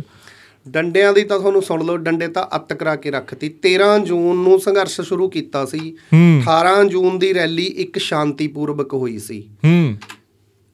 1 ਜੁਲਾਈ 2023 ਨੂੰ ਸਾਡੇ ਉਹ ਡੰਡਾ ਬੁੜਕਿਆ। ਜਿਹੜਾ ਕਿ ਪਿਛਲੀਆਂ ਸਰਕਾਰਾਂ ਨੇ ਵੀ ਨਹੀਂ ਕਦੇ ਬੜਕਾਇਆ। ਇਹ ਕਿੱਥੇ? ਸੰਗਰੂਰ? ਸੰਗਰੂਰ ਖੁਰਾਣੇ ਪਿੰਡ ਦੇ ਵਿੱਚ ਭਵਾਨੀਗੜ੍ਹ ਰੋਡ ਤੇ। ਹੂੰ। ਖੇਤਾਂ ਦੇ ਵਿੱਚ ਜੀਰੀ ਲੱਗਣ ਵਾਲੀ ਸੀ ਖਾਲੀ ਪਏ ਸੀ ਉਸ ਟਾਈਮ ਹੂੰ। ਗਰਾਊਂਡਾਂ 'ਚ ਭਜਾ ਭਜਾ ਕੁੱਟੀਆਂ ਕੁੜੀਆਂ ਸਾਡੀਆਂ ਚੁੰਨੀਆਂ ਪਾੜੀਆਂ ਚੁੰਨੀਆਂ ਪੈਰ ਪਾੜਤੀਆਂ ਫ੍ਰੈਕਚਰ ਹੋਏ ਕੁੜੀਆਂ ਦੇ। ਗਿੱਟਿਆਂ ਤੇ ਪਲਾਸਟਰ ਲੱਗੇ ਰਹੇ ਨੇ 2-2 ਮਹੀਨੇ। ਸਾਡੇ ਸਾਥੀ ਆ ਬੈਠੇ ਨੇ ਨਾਲ ਇਹ ਵੀ ਫੱਟੜ ਹੋਏ ਵੇ ਨੇ। ਇਹਨਾਂ ਦਾ ਪਲਾਸਟਰ ਹੁਣ ਉਤਰਿਆ ਹਜੇ ਵੀ ਲੰਗੜਾ ਕੇ ਤੁਰਦੇ ਨੇ। ਆਈ ਹੋਇਆ ਬਾਈ ਜੀ? ਹਜੇ। ਵੀ ਪਲਾਸਟਰ ਲੱਗਿਆ ਹੋਇਆਗਾ ਇਹਨਾਂ ਦੇ। ਤੇ ਕਹਿਣ ਦਾ ਮਤਲਬ ਗੱਲ ਇਹ ਹੈ ਵੀ ਇਹਨਾਂ ਨੇ ਉਹ ਤਸੱਦਦ ਕੀਤਾ ਜਿਹੜਾ ਕਿ ਪੁਰਾਣੀਆਂ ਸਰਕਾਰਾਂ ਵੇਲੇ ਨਹੀਂ ਹੋਇਆ। ਸਾਡੇ ਸਾਥੀਆਂ ਦੀਆਂ ਪੱਗਾਂ ਲਾਈਆਂ ਗਈਆਂ। ਆ ਤੁਹਾਡੇ ਨੇੜੇ ਹੀ ਪਿੰਡ ਆ ਇੱਧਰ ਰਾਈਆ। ਰਾਈਆ ਤੋਂ। ਸੀ ਮੁੰਡਾ ਸਾਡਾ ਹੈਗਾ ਸੀ ਨਿਰਮਲ ਸਿੰਘ। ਉਹ ਜਿਹੜਾ ਕਹਿੰਦੇ ਮੇਰੀ ਟੂਟੀ ਵਾਲੀ ਪੱਗ ਲਾ ਮੇਰੀ ਟੂਟੀ ਵਾਲੀ ਪੱਗ ਲਾਤੀ ਕੰਨੀ ਸੋਹਣੀ ਘਰੋਂ ਚਿਣ ਕੇ ਲੈ ਕੇ ਆਇਆ ਸੀ ਹਨਾ। ਉਹ ਸਾਥੀ ਮਤਲਬ ਪੱਗਾਂ ਜਦੋਂ ਢੇੜੇ ਦਿੱਤੀਆਂ ਉਹ ਆਮ ਆਦਮੀ ਪਾਰਟੀ ਦੇ ਪੱਕੇ ਵਰਕਰ ਨੇ ਜੀ ਉਹ ਰਾਈਏ ਪਿੰਡ ਦੇ। ਤੁਸੀਂ ਪਤਾ ਕਰ ਸਕਦੇ ਹੋ। ਉਹਨਾਂ ਦਾ ਤਾਂ ਜਲੂਸ ਪਿੰਡ ਦੇ ਲੋਕਾਂ ਨੇ ਕੱਢਤਾ ਵੀ ਲੈ ਲਿਆ ਆਪਦੀ ਪਾਰਟੀ ਤੋਂ ਸਵਾਦ। ਇੱਕ ਪਾਸੇ ਉਹ ਸੰਘਰਸ਼ ਕਰ ਰਹੇ ਸੀ ਉਹ ਉੱਥੇ ਬਾਗੇ ਉਹਨਾਂ ਨੂੰ ਖਿੱਚਾ ਤੂਹੀ ਹੋਈ ਪੱਗਾਂ ਪੁੱਗਾਂ ਢੇੜਤੀਆਂ ਵਿਚਾਰਿਆਂ ਦੀਆਂ। ਆਹ ਕੁਛ ਕਰਦੇ ਨੇ ਜੀ ਇਹ। ਤੇ ਪਹਿਲਾਂ ਵਾਲੇ ਪਹਿਲਾਂ ਵਾਲੇ ਤਾਂ ਜਿਹੜੇ ਕ- ਕਾਲੀ ਗਵਰਨਮੈਂਟ 'ਚ ਵੀ ਤੁਹਾਡੇ ਨਾਲ ਆਏ ਹੋਇਆ ਸੀ? ਉਹ ਉਹ ਤਾਂ ਬਦਲੇ ਹੀ ਤਾਂ ਸੀ ਨਾ। ਉਹਨਾਂ ਦਾ ਬਦਲਾਅ ਵਾਲੀ ਸਰਕਾਰ ਤਾਂ ਤਾਈਓ ਦੇਖੀ ਸੀ 92 ਐਮਐਲਏ ਹੂੰ। ਵੀ ਉਹਨਾਂ ਦੇ ਤਾਂ ਨਹੀਂ ਆਏ ਵੀ ਹੁਣ ਨਵੀਂ ਸਰਕਾਰ ਚੁਣੀ ਹੈ ਵੀ ਇਹ ਤਾਂ ਆਸਾਂ ਨਾਲ ਚੁਣੀ ਗਈ ਹੈ ਵੀ ਇਹਨਾਂ ਨੇ ਤਾਂ ਕੋਈ ਕਹਿਣਾ ਹੀ ਨਹੀਂ ਇਹ ਤਾਂ ਫੁੱਲ ਵਰਸਾਇਆ ਕਰਨਗੇ। ਜਿਵੇਂ ਸੀਐਮ ਸਾਹਿਬ ਕਹਿੰਦੇ ਆ ਵੀ ਮੈਂ ਤਾਂ ਆਮ ਘਰਾਂ ਚੋਂ ਆ ਮੈਂ ਤਾਂ ਛੋਡੇ ਵਰਗਾ ਪਹਿਲਾਂ ਵਾਲੇ ਤਾਂ ਚਲੋ ਉਹਨਾਂ ਨੂੰ ਤਾਂ ਇਹ ਕਹਿੰਦੇ ਨੇ ਵੀ ਉਹ ਤਾਂ ਜੀ ਵੱਡੇ ਨੇ ਜੀ ਲਾਮ ਲਸ਼ਕਰ ਲੈ ਕੇ ਤੁਰਦੇ ਆ ਜੀ। ਤੇ ਹੁਣ ਸੀਐਮ ਸਾਹਿਬ ਆਪਦੇ ਮਤਲਬ ਘਰੇ ਵੀ ਝਾਤ ਮਾਰ ਲੈਣ ਵੀ ਉਹ ਕਿੰਨਾ ਕੁ ਲਾਮ ਲਸ਼ਕਰ ਲੈ ਕੇ ਤੁਰਦੇ ਨੇ। ਜਿਹੜੀ ਗੱਲ ਹੈ ਨਾ ਇਹਨਾਂ ਨੇ ਸ਼ੁਰੂ 'ਚ ਇੱਕ ਬੋਰਡ ਲਾਏ ਸੀ ਸਾਡਾ ਕੰਮ ਬੋਲਦਾ। ਹੂੰ। ਇਹਨਾਂ ਦਾ ਕੰਮ ਬੋਲੇ ਇਹਨਾਂ ਨੂੰ ਕਹਿਣ ਦੀ ਲੋੜ ਨਾ ਪਵੇ ਬੋਰਡ ਨਾ ਲਾਉਣਾ ਪਵੇ ਵੀ ਸਾਡਾ ਕੰਮ ਬੋਲਦਾ। ਹੂੰ। ਫਿਰ ਕੀ ਫਾਇਦਾ ਜੇ ਬੋਰਡ ਲਾਉਣਾ ਪੈ ਗਿਆ ਵੀ ਸਾਡਾ ਕੰਮ ਬੋਲਦਾ? ਉੱਤੇ ਲਿਖਿਆ ਵੀ ਕੰਮ ਬੋਲਦਾ। ਕੰਮ ਬੋਲੇ ਨਾ ਲੋਕ ਬੋਲਣ। ਸਾਨੂੰ ਪੱਕਾ ਕੀਤਾ ਹੁੰਦਾ ਅਸੀਂ ਇੱਥੇ ਤੁਹਾਡੇ ਕੋਲੇ ਪੋਡਕਾਸਟ ਤੇ ਇਹ ਕਹਿ ਕੇ ਜਾਂਦੇ ਵੀ ਹਾਂ ਸਾਡਾ ਸੀਐਮ ਸਾਹਿਬ ਨੇ ਕੰਮ ਕਰਤਾ। ਅਸੀਂ ਇਹੋ ਜਿਹੇ ਦੁਬਾਰਾ ਉਹਨਾਂ ਦੇ ਪੱਕੇ ਵੋਟਰ ਬਣ ਗਏ ਉਹਨਾਂ ਨੂੰ ਕਹਿਣ ਦੀ ਲੋੜ ਨਾ ਪੈਂਦੀ ਸਾਨੂੰ। ਸਾਡੇ ਨਾਲ ਉਹਨਾਂ ਨੇ ਉਹੀ ਧੋਖਾ ਕੀਤਾਗਾ ਜਿਹੜਾ ਇਮੋਸ਼ਨਲੀ ਬਲੈਕਮੇਲ ਖੇਡਦੇ ਨੇ ਸਭ ਨਾਲ। ਸਾਡੇ ਨਾਲ ਵੀ ਉਦਾਂ ਹੀ ਖੇਡੇ ਨੇ ਉਹ। ਪਰ ਮੇਰੇ ਸੁਣ ਚ ਬਈ ਇਹ ਆਇਆ ਹੈਗਾ ਵੀ ਸਰਕਾਰ ਬਣ ਤੋਂ ਪਹਿਲਾਂ ਸੀਐਮ ਤੁਹਾਨੂੰ ਵਧੀਆ ਮਿਲਦੇ ਸੀ ਜਦੋਂ ਐਮਪੀ ਸੀ ਜਾਂ ਜੋ ਵੀ। ਵਧੀਆ ਸੀ ਗੱਲਬਾਤ ਤੁਹਾਡੇ ਹਾਂ ਨਾਲ ਉਹ ਪੂਰੀ। ਤਾਂ ਹੈਗੀ ਸੀ ਜੀ ਤੁਹਾਨੂੰ ਦੱਸਿਆ ਵੀ ਧਰਨੇ ਚ ਆ ਕੇ ਗਏ ਨੇ। ਹੂੰ। ਉਹ ਤਾਂ ਤੁਹਾਨੂੰ ਦੱਸ ਹੋਰ ਵੀ ਇਹਨਾਂ ਦੇ ਆਉਂਦੇ ਸੀਗੇ ਹੋਰ ਜਿਹੜੇ ਮੰਤਰੀ ਬਣੇ ਨੇ ਜਾਂ ਕੋਈ ਐਮਐਲਏ ਹੋਰ ਬੰਦੇ ਵੀ ਆਉਂਦੇ ਹੁੰਦੇ ਸੀ ਤੁਹਾਡੇ ਧਰਨੇ? ਸਾਂਝੇ ਮੋਰਚੇ ਵੇਲੇ ਸਾਡਾ ਸੰਘਰਸ਼ ਚੱਲਦਾ ਹੁੰਦਾ ਸੀ। ਇਹ? ਐਮਪੀ ਐਮਪੀ ਸੀ ਉਦੋਂ ਨਹੀਂ ਉਸ ਟਾਈਮ ਸੰਗਰੂਰ ਦੀ ਗੱਲ ਆ ਇਹ। ਅੱਛਾ ਜੀ। ਸਾਡੇ ਤੇ ਪਰਚੇ ਹੋਏ ਹੋਏ ਸੀ। ਉਦੋਂ ਪੜੋ ਪੰਜਾਬ ਦਾ ਇੱਕ ਸਿਸਟਮ ਪ੍ਰੋਜੈਕਟ ਚੱਲਦਾ ਹੁੰਦਾ ਸੀ ਕੋਈ ਉਹਦਾ ਬਾਈਕਾਟ ਕੀਤਾ ਸੀ ਮੰਗਾਂ ਵਾਸਤੇ। ਸਾਰੇ ਪੂਰੇ ਪੰਜਾਬ ਦੀਆਂ ਜਥੇਬੰਦੀਆਂ ਨੇ ਇਕੱਠਾ ਹੋ ਕੇ। ਠੀਕ ਆ ਜੀ। ਮੰਚ ਤੇ ਮੋਰਚਾ ਬਣਿਆ ਸੀ। ਠੀਕ ਆ ਜੀ। ਸਾਂਝਾ ਫਰੰਟ ਹਾਂ। ਇੱਕ ਮੰਚ ਤੇ ਮੋਰਚਾ। ਹਾਂ। ਸ਼ਾਇਦ ਕੈਪਟਨ ਸਰਕਾਰ ਵੇਲੇ ਸ਼ਾਇਦ।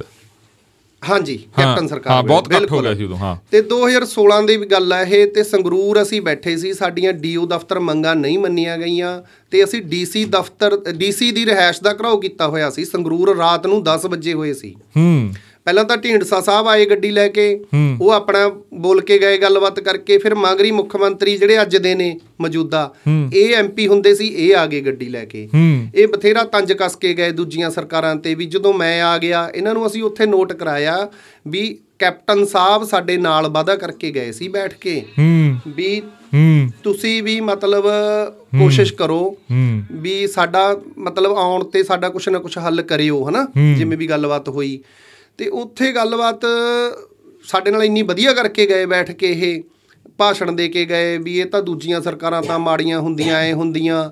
ਜਾਂ ਪਿੱਛੇ ਜੇ ਇੱਕ ਆਪਾਂ ਦੇਖਿਆ ਇਹਨਾਂ ਨੇ ਸਰਕਾਰ ਸੱਤਾ ਚ ਆਉਣ ਤੋਂ ਪਹਿਲਾਂ ਟੈਂਕੀਆਂ ਤੇ ਚੜੇ ਹੋਏ ਸੀ ਕੋਈ ਪਟਿਆਲੇ ਸ਼ਾਇਦ ਬੇਰੋਜ਼ਗਾਰ ਲਾਈਨਮੈਨ ਸੀ। ਹੂੰ। ਉਹਨਾਂ ਨੂੰ ਕਿਹਾ ਬਾਈ ਆ ਜਾਓ ਤੁਹਾਡੀ ਜਾਨ ਦੀ ਕੀਮਤ ਇਹਨਾਂ ਕੋਲੇ ਹੈ ਨਹੀਂ ਸਰਕਾਰਾਂ ਕੋਲੇ ਇਹ ਤਾਂ ਬੰਦਾ ਮਾਰ ਕੇ ਰਾਜੀ ਹੁੰਦੇ ਨੇ। ਹੂੰ। ਤੇ ਅੱਜ ਦੇਖੋ ਤੁਸੀਂ ਸਥਿਤੀ ਕੀ ਆ 200 ਦਿਨ ਤੋਂ ਸਾਥੀ ਸਾਡਾ ਉੱਤੇ ਬੈਠਾ। 13 ਜੂਨ ਤੋਂ ਉਹਨੇ ਸਾਰੀ ਜੂਨ ਵੀ ਉੱਪਰ ਦੀ ਹੰਡਾਈ ਆ ਟੈਂਕੀ ਦੇ ਉੱਤੇ। ਅੱਜ ਕਿਹੋ ਜਿਹੀ ਠੰਡ 6 ਸਹਿਬਜ਼ਾਦਿਆਂ ਮਹੀਨੇ ਦੇ ਉੱਤੇ ਹੋ ਗਿਆ? 6 ਮਹੀਨੇ ਤੋਂ ਉੱਤੇ ਜੀ। ਹੂੰ। 180 ਦਿਨ ਹੋ ਜਾਂਦੇ ਆ 6 ਮਹੀਨੇ 20 ਦਿਨ ਉੱਤੇ ਹੋ ਗਏ। ਤੇ ਕਿਹੋ ਜਿਹੇ ਦਿਨ ਚੱਲਦੇ ਨੇ ਅੱਜ ਸਹਿਬਜ਼ਾਦਿਆਂ ਦੀਆਂ ਸ਼ਹੀਦੀ ਦਿਹਾੜਾ ਜੋੜ ਮੇਲਾ ਚੱਲ ਰਿਹਾ ਸੀ। ਕਿਹੋ ਜੀ ਠੰਡ ਦੇ ਵਿੱਚ, ਪੋਹ ਦੀ ਦੇ ਵਿੱਚ ਉਹ ਉੱਤੇ ਰਾਤਾਂ ਕਿਵੇਂ ਗੁਜ਼ਾਰ ਰਿਹਾ, ਕਿਵੇਂ ਉਹ ਜੰਗਲ ਪਾਣੀ ਜਾਂਦਾ 80 ਫੁੱਟ 90 ਫੁੱਟ ਉੱਪਰ ਬੈਠਣਾ, ਰਾਤਾਂ ਕੱਟਣੀਆਂ। ਸੋਚ ਕੇ ਦੇਖੋ ਜੇ ਇਹ ਆਮ ਆਦਮੀ ਪਾਰਟੀ ਦਾ ਮੁੱਖ ਮੰਤਰੀ ਆ, ਤਾਂ ਸਾਨੂੰ ਇਹੋ ਜਿਹਾ ਆਮ ਆਦਮੀ ਪਾਰਟੀ ਦਾ ਮੁੱਖ ਮੰਤਰੀ ਗਾਹਾਂ ਨੂੰ ਨਾ ਚਾਹੀਦਾ ਨਹੀਂ ਚਾਹੀਦਾ ਇਹ। ਹੂੰ। ਇਹੋ ਜਿਹਾ ਮੁੱਖ ਮੰਤਰੀ ਨਹੀਂ ਚਾਹੀਦਾ ਸਾਨੂੰ ਆਮ ਜਿਹੜਾ ਆਮ ਗੱਲ ਕਹਿੰਦਾ ਸੀ ਤਾਂ ਆਮ ਹੋਣਾ ਚਾਹੀਦਾ ਸੀ। ਆ ਨਹੀਂ ਹੈਗਾ ਵੀ ਗੱਲਾਂ ਦੇ ਗਲੋਟੇ ਬਣਾ ਬਣਾ ਛੱਡੀ ਜਾਵੇ ਆਪਦੀ ਗੱਲ ਨੂੰ ਆਪਦੇ ਪੈਸੇ ਦੇ ਜ਼ੋਰ ਤੇ ਆਪਦੇ ਮਸ਼ਹੂਰੀਆਂ ਦੇ ਜ਼ੋਰ ਤੇ ਇੰਨਾ ਜ਼ਿਆਦਾ ਗੂੜਾ ਕਰੀ ਜਾਵੇ ਵੀ ਸਾਡੀ ਮੰਗ ਹੀ ਖਤਮ ਕਰ ਦੇਵੇ। ਅਸੀਂ ਸੰਘਰਸ਼ ਕਰ ਰਹੇ ਹਾਂ ਬਾਰ-ਬਾਰ ਕਹਿੰਦੇ ਹਾਂ ਅਸੀਂ ਤਾਂ ਆਪਦੀ ਮੰਗ ਜਿਉਂਦੀ ਰੱਖੀ ਹੋਈ ਆ। ਦੇਖੋ ਸਰਕਾਰ ਹੈਗੀ ਆ ਤਕੜੀ। ਹੂੰ। ਜੇ ਤੁਹਾਨੂੰ ਅਸੀਂ ਇੱਥੋਂ ਤੁਹਾਡੇ ਚੈਨਲ ਰਾਹੀਂ ਸਰਕਾਰ ਨੂੰ ਕਹਿ ਦਈਏ ਵੀ ਤੁਹਾਨੂੰ ਢਾਹ ਲਾਂਗੇ ਅਸੀਂ ਨਾ ਬਈ। ਸਾਡੀ ਸੀਮਤ ਗਿਣਤੀ ਆ। ਹੂੰ। ਐਮਪੀ ਇਲੈਕਸ਼ਨ ਆ ਰਿਹਾ ਫਿਰ ਸਾਡੀ ਲੜਾਈ ਬਦਲ ਜੂਗੀ। ਹੂੰ। ਅੱਜ ਤੱਕ ਅਸੀਂ ਮੀਟਿੰਗਾਂ ਦਾ ਦੌਰ ਰੱਖਿਆ ਹੋਇਆ। ਅਸੀਂ ਮਿਲਦੇ ਆਂ ਵੀ ਸਾਡਾ ਹੱਲ ਹੋਵੇ। ਸਭ ਨਾਲ ਜਿੱਥੇ ਵੀ ਮੁੱਖ ਮੰਤਰੀ ਆਉਂਦਾ ਇਹਨਾਂ ਦੇ ਜਿੰਨੇ ਵੀ ਹੈਗੇ ਨੇ ਪ੍ਰਮੁੱਖ ਸਕੱਤਰ ਹਿਮਾਂਸ਼ੂ ਜੈਨ ਜੀ ਹੋ ਗਏ ਠੀਕ ਹੈ ਯਸ਼ਪਾਲ ਸ਼ਰਮਾ ਜੀ ਹੋ ਗਏ ਸੈਕਟਰੀ ਨੇ ਉਹ ਸੀਐਮ ਦੇ।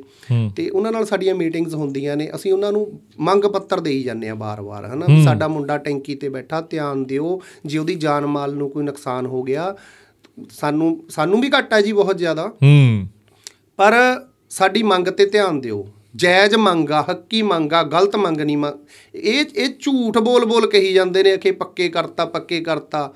ਇਹ ਇਹ ਸਮਝ ਨਹੀਂ ਲੱਗਦੀ ਪਹਿਲਾਂ ਤਾਂ ਆਮ ਆਦਮੀ ਪਾਰਟੀ ਜੀ ਸਾਨੂੰ ਇੰਨਾ ਝੂਠ ਤੁਸੀਂ ਕਿੱਥੋਂ ਬੋਲਣ ਲੱਗੇ ਇਹਨਾਂ ਦੇ ਜਿਹੜੇ ਤੁਸੀਂ ਭਮੱਕੜਾਂ ਦੀ ਗੱਲ ਕਰ ਰਹੇ ਹੋ ਨਾ ਉਹ ਮੈਨੂੰ ਨਹੀਂ ਪਤਾ ਕਿਹੜੇ ਬਿਹਾਫ ਤੇ ਬੋਲਦੇ ਨੇ ਲੌਜੀਕਲੀ ਸਾਡੇ ਕਦੇ ਬਰਾਬਰ ਬਿਠਾ ਲਿਓ ਜੇ ਜਵਾਬ ਦੇ ਜਾਣ ਇੱਕ ਵੀ।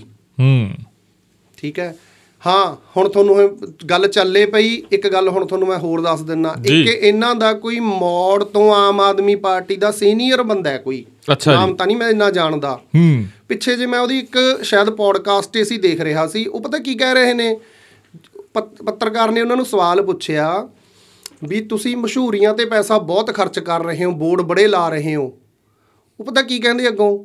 ਕਹਿੰਦੇ ਮਸਾਂ ਵਾਰੀ ਆਈ ਆ ਅਸੀਂ ਕਰਾਂਗੇ। ਹੂੰ। ਸ਼ਰਮ ਦਾ ਘਾਟਾ ਯਾਰ ਤੁਹਾਡੇ ਤੇ ਕਿਹਨੇ ਲੀਡਰ ਤੁਹਾਨੂੰ ਇਹੋ ਜਿਹੇ ਲੀਡਰ ਬਣ ਕੇ ਕੀ ਕਰ ਲੈਣਗੇ ਗਾਹਾਂ ਹੂੰ।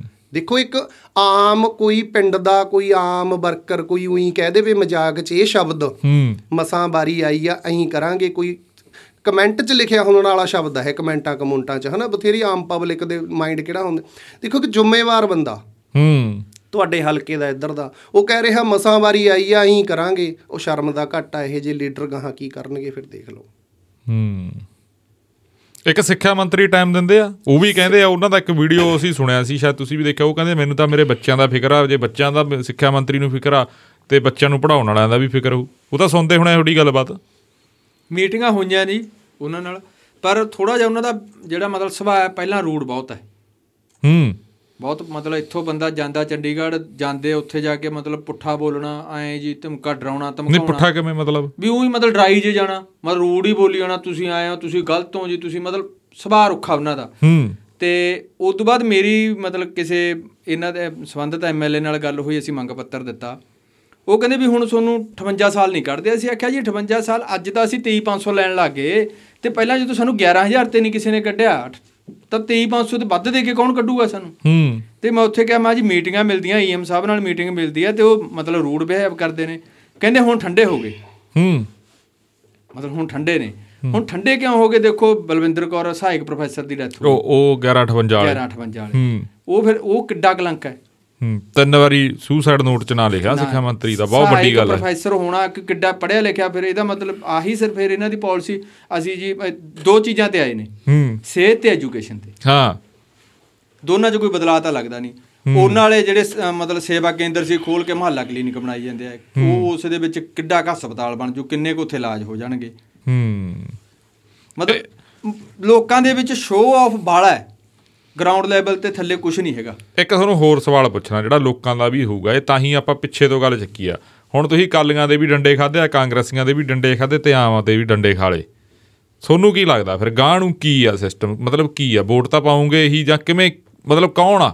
ਜਿਹੜੇ ਭਵਿੱਖ ਵਾਲੇ ਬੱਚੇ ਤੁਹਾਨੂੰ ਦੇਖ ਰਹੇ ਆ, ਕੋਈ ਟੀਟੀ ਕਰਦਾ ਬੀਐਡ ਕਰਦਾ, ਕਈ ਹੁਣ ਬਾਹਰਲੇ ਬੈਠੇ ਇਹ ਸੋਚ ਰਹੇ ਹੋਣਗੇ, ਯਾਰ ਚੰਗੇ, ਇਹਨਾਂ ਨਾਲ ਤਾਂ ਚੰਗੇ ਆ, ਜਿਹੜੇ ਆ ਦੋ ਬੈਠੇ ਆ, ਵੀ ਡੰਡੇ ਨਹੀਂ ਖਾਂਦੇ। ਮੈਨੂੰ ਵੀ ਐ ਲੱਗ ਰਿਹਾ ਵੀ ਸ਼ੁਕਰ ਆ ਵੀ ਟੀਚਰ ਵਾਲੇ ਕੰਮ 'ਚ ਨਹੀਂ ਪਏ ਨਹੀਂ ਬਹੁਤ ਵਰਦੀਆਂ। ਮਤਲਬ ਕਿਵੇਂ? ਗਾਂ ਨੂੰ ਕੀ ਆ ਲੋਕਾਂ ਕੋਲੇ ਕੀ ਆਪਸ਼ਨ ਆ? ਤੁਹਾਨੂੰ ਕੀ ਲੱਗਦਾ ਕਿ ਪੋਲੀਟੀਕਲ ਬੰਦੇ ਐਂ ਕਰਦੇ ਪਾਵਰ ਚ ਆ ਕੇ? ਹੁਣ ਤੁਹਾਨੂੰ ਇਹਦੇ ਵਿੱਚ ਦੱਸਦਾ ਜੀ ਭਵਿੱਖ ਤਾਂ ਦੇਖੋ ਆਪਣੇ ਸੀਐਮ ਸਾਹਿਬ ਹਰ ਵਾਰੀ ਅਨਾਉਂਸ ਕਰਦੇ ਜੀ ਮਤਲਬ ਬੱਚਿਆਂ ਨੂੰ ਆਪਾਂ ਬਾਹਰ ਨਹੀਂ ਜਾਣ ਦੇਣਾ ਸਾਰਿਆਂ ਨੂੰ ਇੱਥੇ ਰੁਜ਼ਗਾਰ ਦੇਵਾਂਗੇ। ਹਾਂ। ਸਾਡੇ ਪ੍ਰਧਾਨ ਮਤਲਬ ਮਨਪ੍ਰੀਤ ਸਿੰਘ ਮੋਗਾ ਹਾਂ। 5 ਸਤੰਬਰ ਨੂੰ ਮਤਲਬ ਜਦੋਂ ਸਾਡਾ ਐਲਾਨ ਹੋਇਆ ਹੈ ਤਾਂ ਉਦੋਂ ਪਹਿਲਾਂ ਉਹਨਾਂ ਨੇ ਮਤਲਬ ਟਿਕਟ ਸਾਡੇ ਕੋਲ ਹੈਗੀ ਹੈ ਤੇ ਪਾਸਪੋਰਟ ਦੀ ਫੋਟੋਕਾਪੀ ਨਾਰਵੇ ਜਾਣਾ ਸੀ ਉਹਨਾਂ ਨੇ ਮਤਲਬ ਛੱਡ ਕੇ ਨੌਕਰੀ। ਪੰਜਾਬ ਛੱਡ ਕੇ। ਪੰਜਾਬ ਛੱਡ ਕੇ ਜਾਣਾ ਸੀ। ਪਰ ਜਦੋਂ ਸਾਡੀ ਅਨਾਉਂਸਮੈਂਟ ਕਰਤੀ ਵੀ ਭਈ ਆ ਆ ਕੈਟਾਗਰੀਆਂ ਅਸੀਂ ਪੱਕੀਆਂ ਕਰਤੀਆਂ ਜਦੋਂ ਪੰਜਾਬ ਸਰਕਾਰ ਦੇ ਮੁਲਾਜ਼ਮ ਹੋ ਗਏ ਤਾਂ ਉਹਨਾਂ ਨੇ ਜੀ ਆਪ ਦਾ ਕੈਨਸਲ ਕਰਤਾ। ਆ ਸਾਡੇ ਕੋਲ ਉਹਨਾਂ ਦਾ ਮਤਲਬ ਪਾਸਪੋਰਟ ਵੀ ਆਇਆ ਤੇ ਟਿਕਟ ਵੀ। ਪਾਸਪੋਰਟ ਟਿਕਟ ਵੀ 13 ਸਤੰਬਰ ਦੀ ਟਿਕਟ ਉਹਨਾਂ ਦੀ ਬੁੱਕ ਹੋ ਗਈ ਸੀ। ਅੱਛਾ ਤੇ ਜੀ 5 ਸਤੰਬਰ ਨੂੰ ਸਾਡਾ 5 ਐਲਾਨ ਸਤੰਬਰ ਨੂੰ ਐਲਾਨ ਹੁੰਦਾ ਉਹਨਾਂ ਨੇ ਆਖਿਆ ਵੀ ਮੈਂ ਤਾਂ ਹੋ ਗਿਆ ਪੱਕਾ। ਵੀ ਮੈਂ ਬਾਹਰ ਵੀ ਨਹੀਂ ਆਪਾਂ ਬਾਹਰ ਨਹੀਂ ਜਾਂਦੇ ਮੈਂ ਨਹੀਂ ਬਾਹਰ ਜਾਂਦਾ ਵੀ ਮੁੱਖ ਮੰਤਰੀ ਸਾਹਿਬ ਦਾ ਤਾਂ ਵਿਜ਼ਨ ਸੀ ਵੀ ਬਾਹਰੋਂ ਬੰਦੇ ਅੰਗਰੇਜ਼ ਇੱਧਰ ਬੁਲਾਉਣੇ ਆ। ਹਾਂ ਇਹ ਵੀਡੀਓ ਆਇਆ ਸੀ ਹਨਾ ਮੁੱਖ ਮੰਤਰੀ ਸਾਹਿਬ ਨੇ ਵੀਡੀਓ ਪਾ ਕੇ ਅਨਾਉਂਸਮੈਂਟ ਕਰੀ ਸੀ ਹਾਂ ਅੱਛਾ। ਮਤਲਬ ਉਹ ਉਹਨਾਂ ਨੇ ਆਪ ਦਾ ਕੈਨਸਲ ਕਰਤਾ ਸੀ ਜਾਣਾ ਠੀਕ ਹੈ। ਤਾਂ ਮੈਨੂੰ ਐ ਲੱਗਦਾ ਵੀ ਭਵਿੱਖ ਦਾ ਜੀ ਇੱਥੇ ਸਾਰੀਆਂ ਪਾਰਟੀਆਂ ਜਿਵੇਂ ਕਹਿੰਦੇ ਆ ਵੀ ਉਹ ਪਹਿਲਾਂ ਅੰਗਰੇਜ਼ਾਂ ਨੇ ਲੁੱਟਿਆ ਹੁਣ ਇਹ ਕਾਲੇ ਅੰਗਰੇਜ਼ ਨੇ ਇਹ ਤਾਂ ਸਾਰੇ ਇੱਕੋ ਨੇ। ਹੂੰ। ਇਹਦਾ ਜੇ ਕਿਸੇ ਤੋਂ ਸਾਂਭਿਆ ਜਾਂਦਾ ਉਹਦਾ ਮੌਕਾ ਸਾਂਭ ਲਓ। ਇਹਨਾਂ ਨੂੰ ਜੇ ਮੈਂ ਆਪਾਂ ਕਹੀਏ ਉਹ ਪਹਿਲਾਂ ਵਾਲੇ ਚੰਗੇ ਸੀ ਜਾਂ ਇਹ ਚੰਗੇ ਆ ਗਏ ਕੋਈ ਚੰਗਾ ਨਹੀਂ। ਹੂੰ। ਇਹਦਾ ਲੋਕਾਂ ਨੇ ਤਾਂ ਮਤਲਬ ਉਹੀ ਗੱਲ ਆ ਦਬੇ ਰਹਿਣਾ। ਇਹਨਾਂ ਨੇ ਪਹਿਲਾਂ ਮਿੱਠੀਆਂ ਮਿੱਠੀਆਂ ਮਾਰਨੀਆਂ ਨੇ ਆ ਕੇ। ਪਰ ਦੇਣਾ ਕਿਸੇ ਨੂੰ ਇੱਕ ਗੱਲ ਦੱਸੋ ਵੀ ਜਦੋਂ ਹੁਣ ਕੋਈ ਦੂਜੀ ਆਪੋਜੀਸ਼ਨ ਦਾ ਐਮਪੀ ਐਮਐਲਏ ਜਾਂ ਕੋਈ ਲੀਡਰ ਤੁਹਾਡੇ ਹੱਕ 'ਚ ਟਵੀਟ ਕਰਦਾ ਜਾਂ ਤੁਹਾਡੇ ਹੱਕ 'ਚ ਪੋਸਟ ਪਾਉਂਦਾ ਸੋਨੂੰ ਐ ਠੱਗਿਆ ਠੱਗਿਆ ਇਹ ਨਹੀਂ ਲੱਗਦਾ ਵੀ ਯਾਰ ਆਪਦੇ ਵੇਲੇ ਤਾਂ ਪਤਾ ਨਹੀਂ ਕੀ ਹੋ ਗਿਆ ਸੀ ਇਹਨਾਂ ਨੂੰ। ਦੇਖੋ ਗੱਲ ਇਹ ਹੈ ਵੀ ਜਿਵੇਂ ਤੁਸੀਂ ਆਹ ਗੱਲ ਕਿਹਾ ਠੱਗਿਆ ਠੱਗਿਆ ਜਿਹਾ ਹਾਂ। ਹੁੰਦਾ ਤਾਂ ਹੈਗਾ ਇਹ 'ਚ ਕੋਈ ਸ਼ੱਕ ਨਹੀਂ। ਹਾਂ। ਪਰ ਕਿਤੇ ਨਾ ਕਿਤੇ ਸਾਡੀ ਇਹ ਮਜਬੂਰੀ ਆ ਵੀ ਸਾਨੂੰ ਆਏ ਆ ਵੀ ਚਲੋ ਆਪੋਜੀਸ਼ਨ ਦਾ ਰੋਲ ਤਾਂ ਅਦਾ ਕਰ ਰਿਹਾ ਨਾ। ਹੂੰ। ਬੋਲ ਤਾਂ ਰਿਹਾ। ਹੈ। ਹੈਗੇ ਤਾਂ ਇੱਕੋ ਹੀ ਥਾਲੀ ਦੇ ਚੱਟੇ ਬੱਟੇ ਨੇ ਪਰ ਇਹ ਆਮ ਆਦਮੀ ਪਾਰਟੀ ਕਹਾਉਣ ਵਾਲੀ ਅਖੌਤੀ ਸਰਕਾਰ ਜਦੋਂ ਇਹ ਬਦਲੀ ਆ ਨਾ ਇਹ ਫਿਰ ਇਹ ਸਿਸਟਮ ਨਹੀਂ ਸਹੀ ਲੱਗ ਰਿਹਾ ਹੈਗਾ। ਦੇਖੋ ਹੁਣ ਸੰਗਰੂਰ ਇੱਕ ਤਾਂ ਸਾਡਾ ਸਾਥੀ ਬੈਠਾ 200 ਦਿਨ ਤੋਂ। ਹੂੰ। ਇੱਕ ਸਿਵਲ ਹਸਪੀਟਲ ਦੇ ਵਿੱਚ ਬੇਰੋਜ਼ਗਾਰ ਨੇ 5994 ਵਾਲੇ। ਹਾਂ ਉਹਨਾਂ ਕੋਲੇ ਵੀ ਗਏ ਸੀ। ਉਹਨਾਂ ਦੀ ਭਰਤੀ ਵੀ ਵਿੱਚ ਲਟਕਾਈ ਹੋਈ ਆ। ਬਿਲਕੁਲ। ਸਰਕਾਰ ਦੇ ਹੀ ਕੰਮ ਨੇ ਜੀ। ਉਹ ਸਾਡੇ ਸਾਥੀ ਸਾਡੇ ਬੱਚੇ ਨੇ। ਸਾਡੇ ਤੋਂ ਚਲੋ ਉਮਰ 'ਚ ਛੋਟੇ ਨੇ ਉਹ। ਸਾਡੇ ਹੀ ਕੋਈ ਭਤੀਜਾ ਗਾ ਕੋਈ ਛੋਟਾ ਭਾਈ ਆ। ਠੀਕ ਹੈ? ਕਹਿਣ ਦਾ ਮਤਲਬ ਪੰਜਾਬ ਦਾ ਭਵਿੱਖ ਆ। ਅਸੀਂ ਕੋਈ ਨਿੱਜ ਦੀ ਲੜਾਈ ਪਿੱਛੇ ਨਹੀਂ ਇੱਥੇ ਬੈਠੇ। ਬੈਠੇ ਆ ਗੱਲ ਠੀਕ ਹੈ। ਪਰ ਇਹਦਾ ਮਤਲਬ ਇਹ ਵੀ ਹੈ ਵੀ ਅਸੀਂ ਕੋਈ ਹਰ ਇੱਕ ਦੀ ਲੜਾਈ ਜਿੱਥੇ ਜਿਹੜੀ ਸਹੀ ਨੂੰ ਸਹੀ ਕਹਿ ਸਕੀਏ ਕਿਸੇ ਦੀ ਮਤਲਬ ਐਨੀ ਚਾਟੂ ਕਰਤਾ ਨਾ ਬਣੀਏ ਵੀ ਉਹਦੀ ਮਤਲਬ ਬੱਲੇ ਬੱਲੇ ਕਰੀ ਜਾਈਏ ਜਿਹੜੀ ਗਲਤ ਗਲਤ ਗਲਤ ਨੂੰ ਗਲਤ ਸਹੀ ਨੂੰ ਸਹੀ ਕਹੋ। ਹੂੰ। ਠੀਕ ਹੈ ਜਿਹੜੀ ਸਰਕਾਰ ਸੋਨੂੰ ਵੀ ਬਾਈ ਰੋਕਦੇ ਰੁਕਦੇ ਤਾਂ ਬਹੁਤ ਹੋਣਗੇ ਜਿਵੇਂ ਤੁਸੀਂ ਜੌਬ ਕਰਦੇ ਹੋ ਵੀ ਧਰਨਿਆਂ ਤੇ ਨਹੀਂ ਜਾਣਾ ਜਾਂ ਛੁੱਟੀ ਨਹੀਂ ਮਿਲਣੀ ਜਾਂ ਉਵੇਂ ਉਵੇਂ ਤੁਹਾਡੇ ਨਾਲ ਉਹ ਸ਼ੋਸ਼ਣ ਵੀ ਹੋ ਰਿਹਾ ਹੈਗਾ। ਦੇਖੋ ਛੁੱਟੀ ਲੈਣਾ ਆਪਦਾ ਹੱਕ ਹੈ ਜਿਹੜਾ ਕੰਮ ਜਦੋਂ ਮਤਲਬ ਆਪਦੀ ਯੂਨੀਅਨ ਦੀ ਗੱਲ ਹੈ ਜਾਂ ਸੰਘਰਸ਼ ਦੀ ਗੱਲ ਹੈ ਜੀ ਉੱਥੇ ਅਸੀਂ ਪਿੱਛੇ ਨਹੀਂ ਹਟਦੇ। ਹੂੰ। ਜਦੋਂ ਸਾਡਾ ਸਾਥੀ ਸਾਡੇ ਪਿੱਛੇ ਬਹਿ ਸਕਦਾ ਹੈ ਤਾਂ ਮਗਰਲਾ ਕੰਮ ਸਾਹਮਣਾ ਤਾਂ ਸਾਡਾ ਨਾ ਜਿਹੜੇ ਅਸੀਂ ਪਿੱਛੇ ਗਰਾਊਂਡ ਵਰਕ ਕਰਦੇ। ਹਾਂ। ਜੇ ਸਾਨੂੰ ਲੋੜ ਪਈ ਅਸੀਂ ਆਪਦੀ ਨੌਕਰੀ ਅਸੀਂ ਵੀ ਦਾਤੇ ਲਾ ਦਿਆਂਗੇ। ਹੂੰ। ਲੋਕਤੰਤਰੀ ਅਧਿਕਾਰ ਆ ਸਾਡਾ 23 ਸੰਘਰਸ਼ 500 ਕਰਨਾ। 23 500 ਲੈ ਕੇ ਮੈਨੂੰ ਕਿੰਨੀ ਕਿੰਨਾ ਕੁ ਮਿਲਦਾ? ਮੈਨੂੰ 7-800 ਰੁਪਏ ਇੱਕ ਦਿਹਾੜੀ ਮਿਲਦੀ ਹੈ ਇੱਕ ਤਰ੍ਹਾਂ ਦੀ। ਹੂੰ। ਤਾਂ 7-800 ਤਾਂ ਫਿਰ ਆਪਾਂ ਆਪਦਾ ਕਿਸੇ ਦੇ ਕੰਮ ਕਰਕੇ ਕਿਸੇ ਪ੍ਰਾਈਵੇਟ ਜੌਬ ਤੇ ਵੀ 20000 20000 ਤਾਂ ਜਿੱਥੇ ਮਰਜ਼ੀ ਲੈ ਲਈਏ। ਹੂੰ। ਆਪਦੇ ਖੇਤ 'ਚ ਕੰਮ ਕਰ ਲਾਂਗੇ। ਹੂੰ। ਜਿਵੇਂ ਬਾਈ ਤੁਹਾਨੂੰ ਇੰਨੇ ਇੰਨੇ ਸਾਲ ਹੋ ਗਏ ਤੁਹਾਡੇ ਨਾਲ ਜੁੜੀ ਵੀ ਕੋਈ ਕਹਾਣੀ ਤੁਹਾਡੇ ਦੋਨਾਂ ਨਾਲ ਨਿੱਜੀ ਤੌਰ ਤੇ ਪਰਿਵਾਰਕ ਤੌਰ ਤੇ ਜਾਂ ਤੁਹਾਡੇ ਹੋਰ ਕਿਸੇ ਸਾਥੀ ਨਾਲ ਜੇ ਤੁਸੀਂ ਲੋਕਾਂ ਨਾਲ ਸਾਂਝੀ ਕਰਨੀ ਹੋਵੇ ਕਿਉਂਕਿ ਕਹਿਣਾ ਸੌਖਾ ਗਾ ਇਹ ਯੂਨੀਅਨ ਬਣਾ ਕੇ ਵੀ ਜਥੇਬੰਦੀ ਬਣਾ ਕੇ ਸੰਘਰਸ਼ ਕਰਨਾ। ਕਹਿਣਾ ਤਾਂ ਸੌਖਾ ਗਾ ਮੁਰਦਾਬਾਦ ਕਹਿਣਾ ਬੜਾ ਸੌਖਾ ਗਾ ਪਰ ਜਦੋਂ ਗਰਾਊਂਡ ਦੇ ਉੱਤੇ ਵਰਕ ਆ ਜਾਂ ਸਾਡੇ ਸਾਡੇ ਵਰਗਾ ਟੀਵੀ 'ਚ ਦੇਖਣਾ ਆ ਉਹ ਕਰਨਾ ਹੋਗਾ ਔਖਾ ਕਿੰਨਾ ਗਾ ਵੈਸੇ? ਔਖਾ ਤਾਂ ਹੈਗਾ ਜੀ ਹੁਣ ਸਮੱਸਿਆਵਾਂ ਤਾਂ ਬਹੁਤ ਜ਼ਿਆਦਾ ਆਉਂਦੀਆਂ ਨੇ। ਹੂੰ।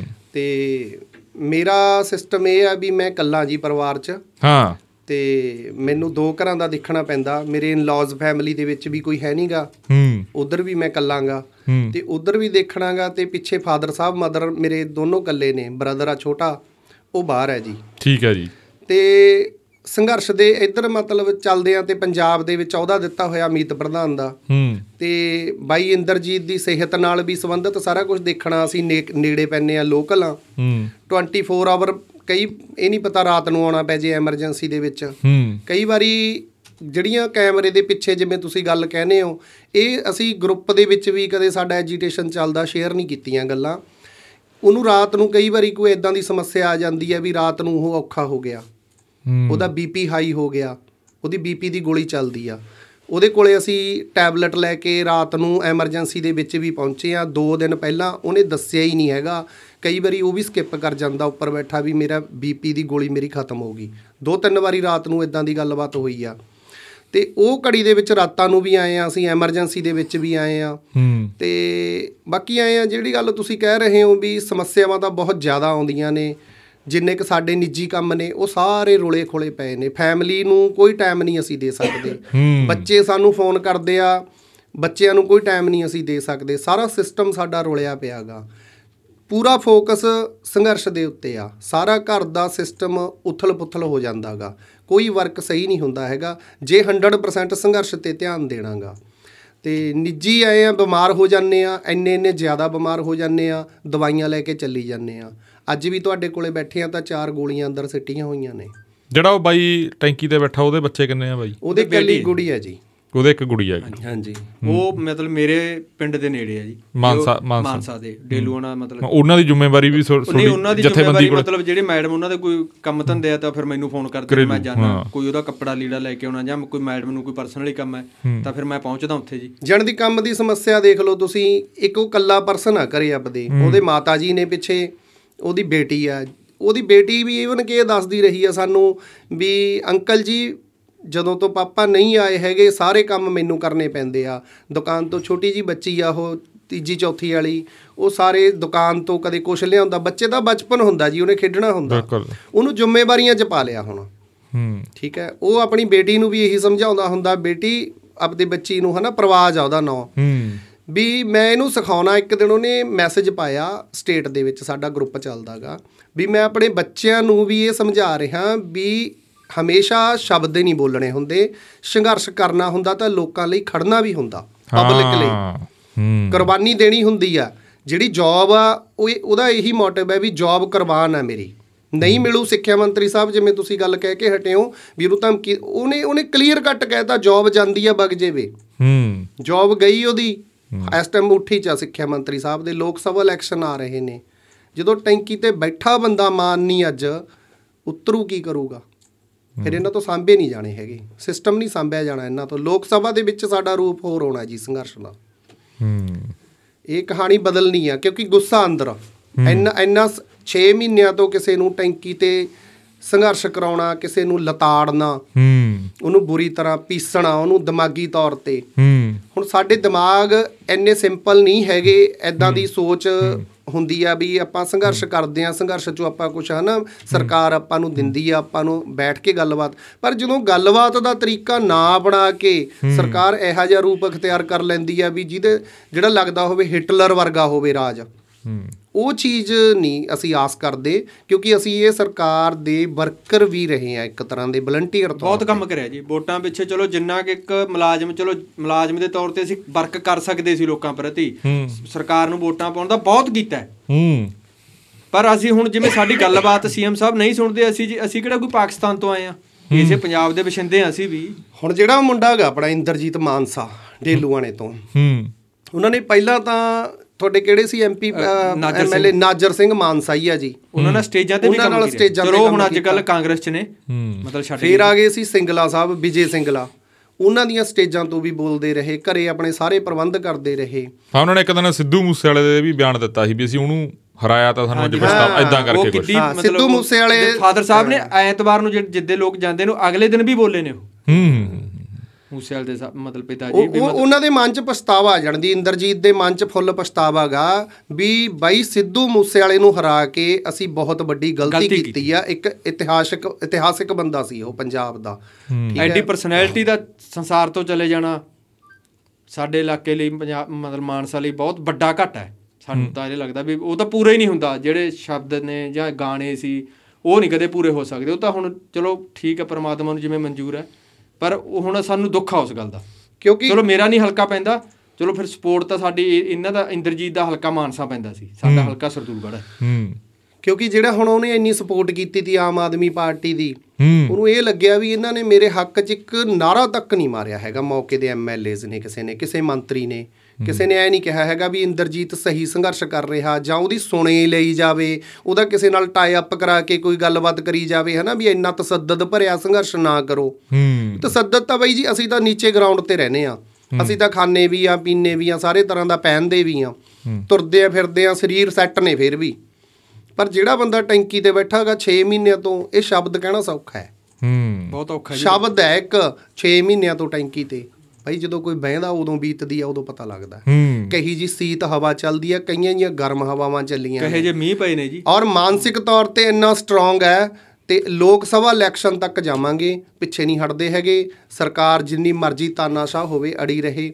ਪਿੱਛੇ ਨਹੀਂ ਹਟਦੇ ਅਸੀਂ। ਸਰਕਾਰ ਨੂੰ ਪਤਾ ਲੱਗ ਜਾਊਗਾ ਮੂਰੇ ਆਉਣ ਵਾਲੇ ਸਮੇਂ ਦੇ ਵਿੱਚ ਕੀ ਬਣਨਾ ਸਾਡੇ ਨਾਲ। ਇੱਕ ਦਿਨ ਸਾਡੇ ਸੁਣ ਚ ਆਇਆ ਤੁਹਾਨੂੰ ਕਿਸੇ ਲੀਡਰ ਨੇ ਆਮ ਆਦਮੀ ਪਾਰਟੀ ਦੇ ਨੇ ਪੁੱਛ ਨਿੱਜੀ ਪ੍ਰਸ਼ਨ ਵੀ ਕਰ ਲਏ ਸੀ ਵੀ ਫਿਰ ਉਹ ਜੰਗਲ ਪਾਣੀ ਕਿਵੇਂ ਜਾਂਦਾ ਹੋਊ ਜਾਂ ਐ ਕਿਵੇਂ ਹੁੰਦਾ ਹੋਊ ਇਹ ਜੇ ਕਹਿੰਦੇ ਮਜ਼ਾਕ ਵੀ ਤੁਹਾਡੇ ਕੋਝੇ ਮਜ਼ਾਕ ਅੜਾ- ਅੜਾਏ ਜਾਂਦੇ ਆ। ਹੂੰ ਬਿਲਕੁਲ। ਸਿੱਖਿਆ ਮੰਤਰੀ ਸਾਹਿਬ ਸੀ ਹਰਜੋਤ ਬੈਂਸ। ਅਸੀਂ ਮੀਟਿੰਗ ਦੇ ਵਿੱਚ ਸੀ। ਹੂੰ। ਉਹਨਾਂ ਦੇ ਪੀਏ ਸਾਹਿਬਾਨ ਬੈਠੇ ਨੇ ਗੱਲਾਂ ਬਾਤਾਂ ਚੱਲੀ ਜਾਂਦੀਆਂ ਨੇ। ਸਾਡੇ ਨਾਲ ਇੱਕ ਤਰ੍ਹਾਂ ਦੀ ਗੱਲਬਾਤ ਉਹ ਕਰ ਰਹੇ ਸੀ ਵੀ ਨਿਬੇੜੋ ਯਾਰ ਇਹਨੂੰ ਕਿਸੇ ਲੋਟ। ਹੂੰ। ਦੇਖੋ ਕਿਸੇ ਲੋਟ ਕਿਵੇਂ ਨਿਬੇੜਦੀ ਅਸੀਂ ਕਿਹੜਾ ਨਿਆਣੇ ਆ। ਹੂੰ। ਵੀ ਇੱਕ ਤਾਂ ਉਹੀ ਹੁੰਦਾ ਚਮਲਾਹਟ ਜਾ ਕੇ ਬੈਠੇ ਹੋਏ ਨੇ। ਹਾਂ। ਉਹ ਕਿਤੇ ਨਾ ਕਿਤੇ ਸ਼ੁਰੂ ਚ ਤਾਂ ਸਾਨੂੰ ਐ ਵੀ ਕਹਿੰਦੇ ਰਹੇ ਜਦੋਂ ਸੰਘਰਸ਼ ਚੱਲਦਾ ਸੀ ਇਹ ਤੇ ਕਾਂਗਰਸੀ ਨੇ 1 ਜੁਲਾਈ ਨੂੰ ਜਦੋਂ ਕੁੱਟ ਕਟਾਪਾ ਹੋਇਆ ਅਖੇ ਕਾਂਗਰਸੀ ਨੇ ਹੂੰ। ਅਕਾਲੀਆਂ ਦੇ ਚੱਕੇ ਹੋਏ ਨੇ। ਹੂੰ। ਤੇ ਉਸ ਤੋਂ ਬਾਅਦ ਸਮਾਂ ਬਦਲਦਾ ਗਿਆ ਜਦੋਂ ਇਹਨਾਂ ਨੂੰ ਪਤਾ ਲੱਗ ਗਿਆ ਵੀ ਇਹ ਤਾਂ ਆਪਦੀ ਮੰਗ ਤੇ ਅੜਿੰਗ ਨੇ। ਹੂੰ।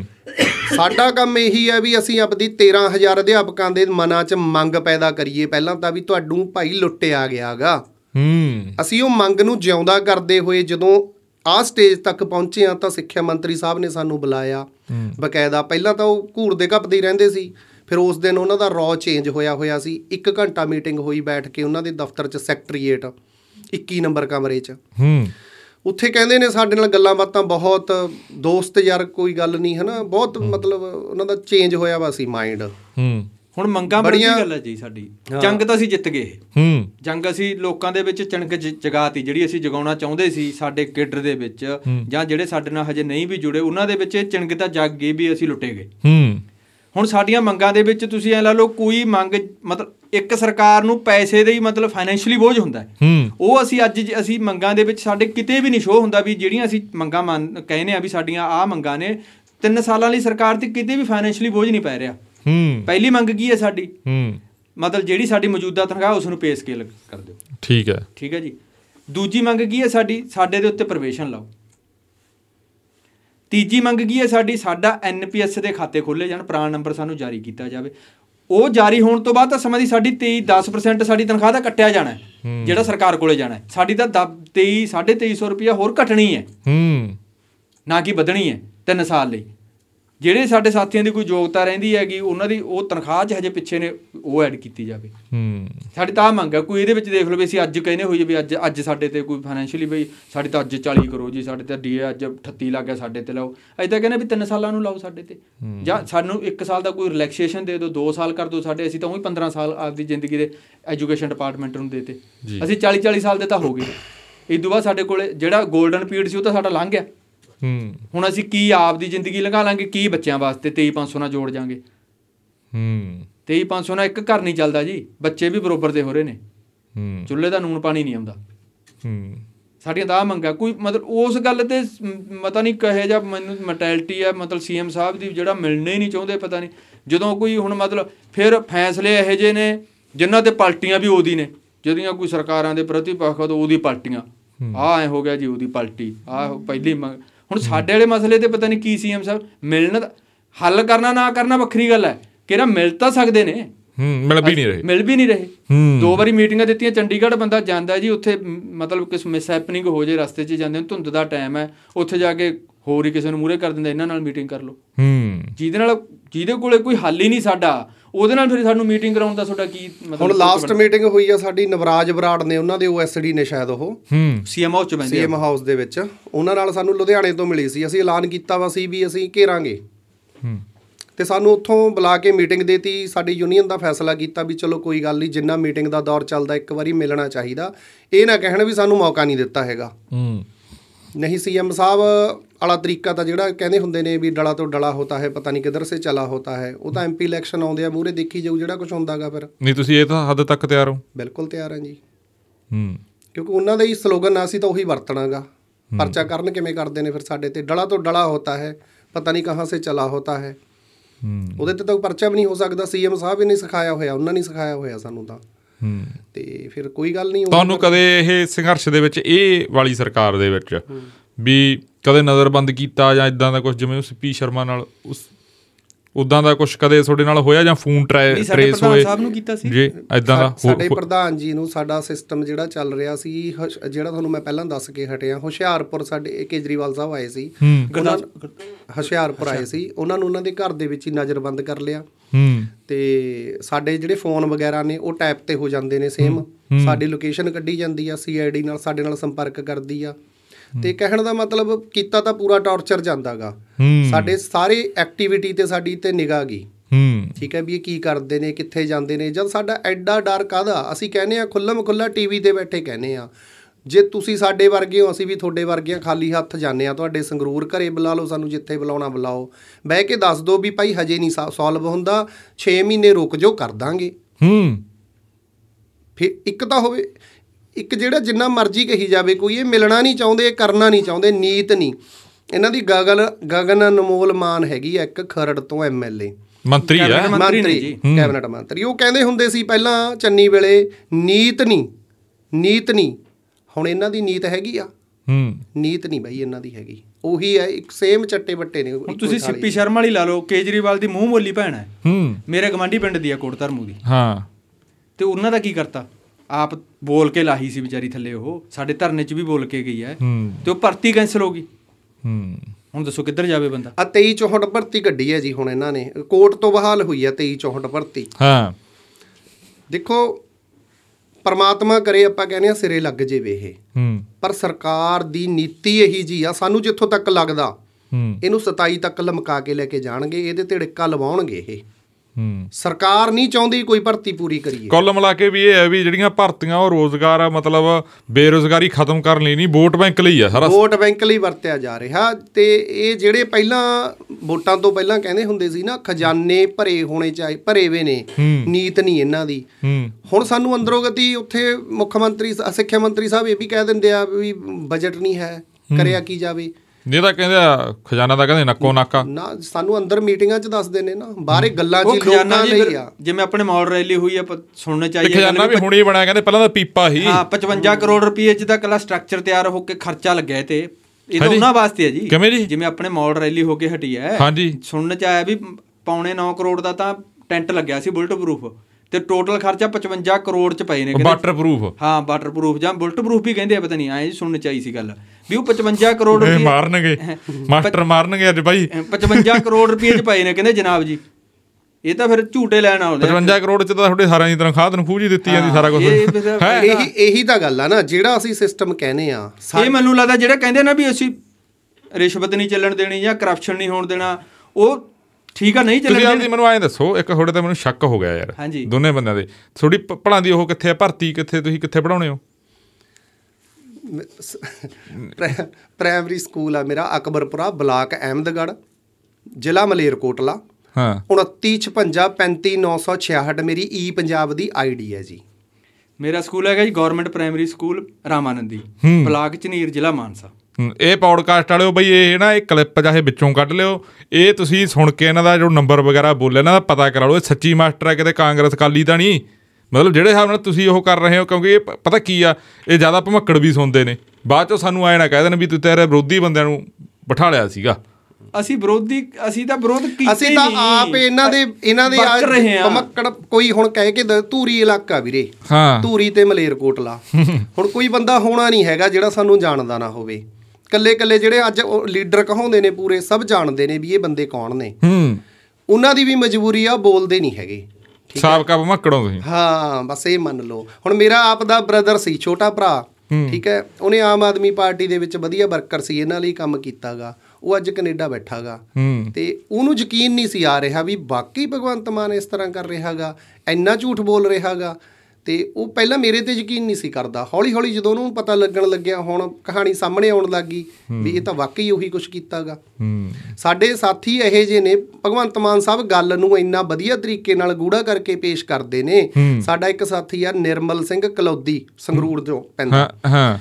ਉਹਦੇ ਬਾਪੂ ਉਹਨੂੰ ਕਹਿੰਦਾ ਜਦੋਂ ਉਹਨੇ ਭਗਵੰਤ ਮਾਨ ਸਾਹਿਬ ਨੇ ਐਲਾਨ ਕੀਤਾ ਟੀਵੀ ਤੋਂ ਕੱਚੇ ਅਧਿਆਪਕ ਪੱਕੇ। ਹੂੰ। ਕਰ ਰਿਹਾ ਮੈਂ ਐ ਕਰਕੇ ਜਦੋਂ ਐਲਾਨ ਕੀਤਾ ਉਹਦਾ ਬਾਪੂ ਕਹਿੰਦਾ ਤੂੰ ਧਰਨਾ ਕਾਹਤੋਂ ਲਾਈ ਬੈਠਾ ਵੀ ਉਹਨੇ ਪੱਕੇ ਤਾਂ ਕਰਤੇ ਟੀਵੀ ਤੇ ਬੋਲ ਗਿਆ?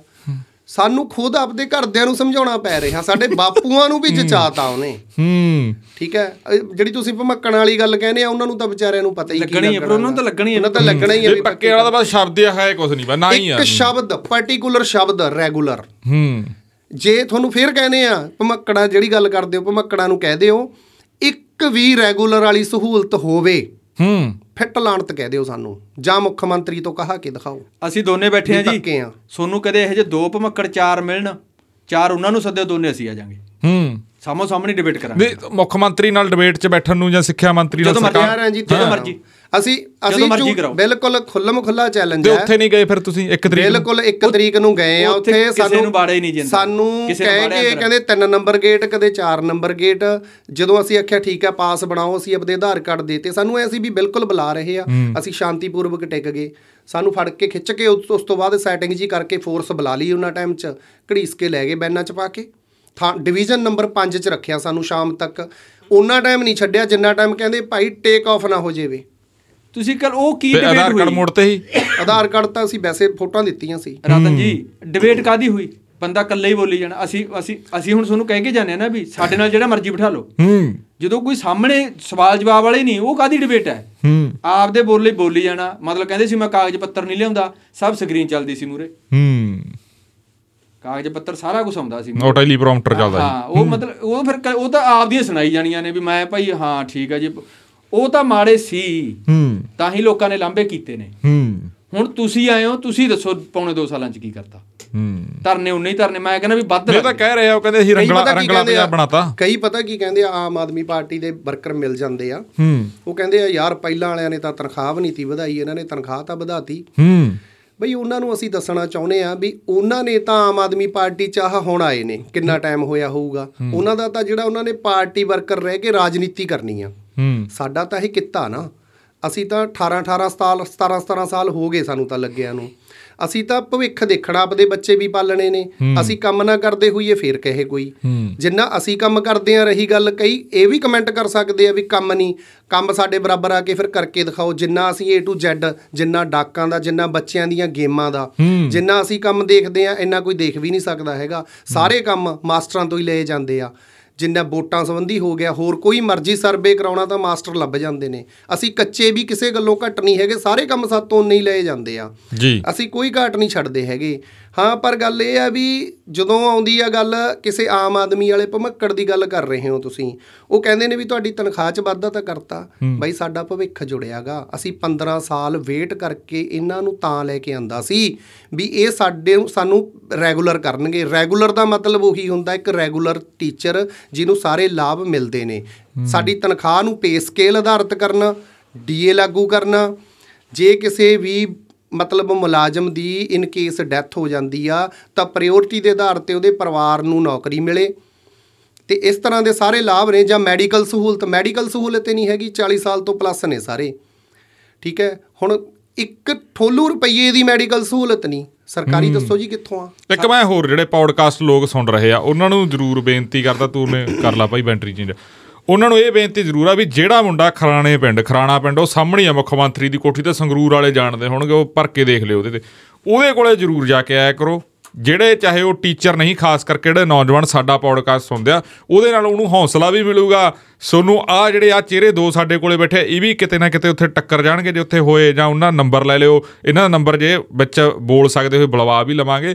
ਉਹਨੂੰ ਦੇਖ ਕੇ ਆਇਓ ਵੀ ਜਿਹੜਾ ਸੱਚੀ 180 ਦਿਨਾਂ ਤੋਂ 200 ਦਿਨ ਤੋਂ ਜਿਹੜਾ ਉੱਥੇ ਬੈਠਾ ਉਹ ਬੰਦਾ ਹੈਗਾਗਾ ਜਾਂ ਉਹਦੇ ਕੀ ਹਾਲਾਤ ਨੇ, ਜਾਂ ਉਹਦੀ ਤੁਸੀਂ ਕੀ ਸਹਾਇਤਾ ਕਰ ਸਕਦੇ ਹੋ, ਮਤਲਬ ਇਹ ਚੀਜ਼ ਵੀ ਆ। ਕਿਉਂਕਿ ਪੰਜਾਬ ਦੇ ਵਿੱਚ ਇੱਕ ਇਹ ਵੀ ਬਹੁਤ ਸਾਰਾ ਗੈਪ ਪੈ ਰਿਹਾ, ਜਿਹੜੇ ਸੰਘਰਸ਼ਾਂ ਦੀ ਕਹਾਣੀ ਆ, ਜਿਵੇਂ ਬਹੁਤ ਸਾਰੀ ਨੌਜਵਾਨੀ ਰੀਲਾਂ ਨੂੰ ਲੈ ਕੇ ਜਾਂ ਇੰਸਟਾਗ੍ਰam ਜਾਂ ਸੋਸ਼ਲ ਮੀਡੀਆ ਨੂੰ ਲੈ ਕੇ ਪ੍ਰਭਾਵਿਤ ਹੋ ਰਹੀ ਆ। ਪਰ ਇੱਕ ਪੰਜਾਬ ਦਾ ਇਤਿਹਾਸ ਇਹ ਵੀ ਆ ਹਾਂ ਹਾਲਾਂਕਿ ਪੰਜਾਬ ਦਾ ਖੂਨ ਉਬਾਲੇ ਮਾਰਦਾ ਪਰ ਜਿਹੜੀ ਸੰਘਰਸ਼ਾਂ ਵਾਲੀ ਚੀਜ਼ ਆ ਚਾਹੇ ਉਹ ਵਿਦਿਆਰਥੀ ਜਥੇਬੰਦੀਆਂ ਹੋਣ ਜਾਂ ਫਿਰ ਇਹ ਬੇਰੋਜ਼ਗਾਰ ਕੱਚੇ ਮੁਲਾਜ਼ਮ ਜਾਂ ਜਿਨ੍ਹਾਂ ਦਾ ਕੋਈ ਹੋਰ ਸੰਘਰਸ਼ ਚੱਲ ਰਿਹਾ ਉਹ ਜਥੇਬੰਦੀਆਂ ਨਾਲੋਂ ਅੱਜ ਦੇ ਨੌਜਵਾਨ ਦਾ ਨਾਤਾ ਟੁੱਟਦਾ ਜਾਂਦਾ। ਹਾਂਜੀ ਬਾਈ ਕੀ ਗੱਲ ਕਰ ਰਹੇ ਸੀ? ਇੱਕ ਮੈਡੀਕਲ ਰਿਵਰਸਮੈਂਟ ਦੀ ਗੱਲ ਆਈ ਸੀ ਸਾਡਾ ਸਾਥੀ ਹੈ ਗੁਰਪ੍ਰੀਤ ਭੋਤਨਾ ਜੀ। ਹਾਂਜੀ ਹਾਂਜੀ।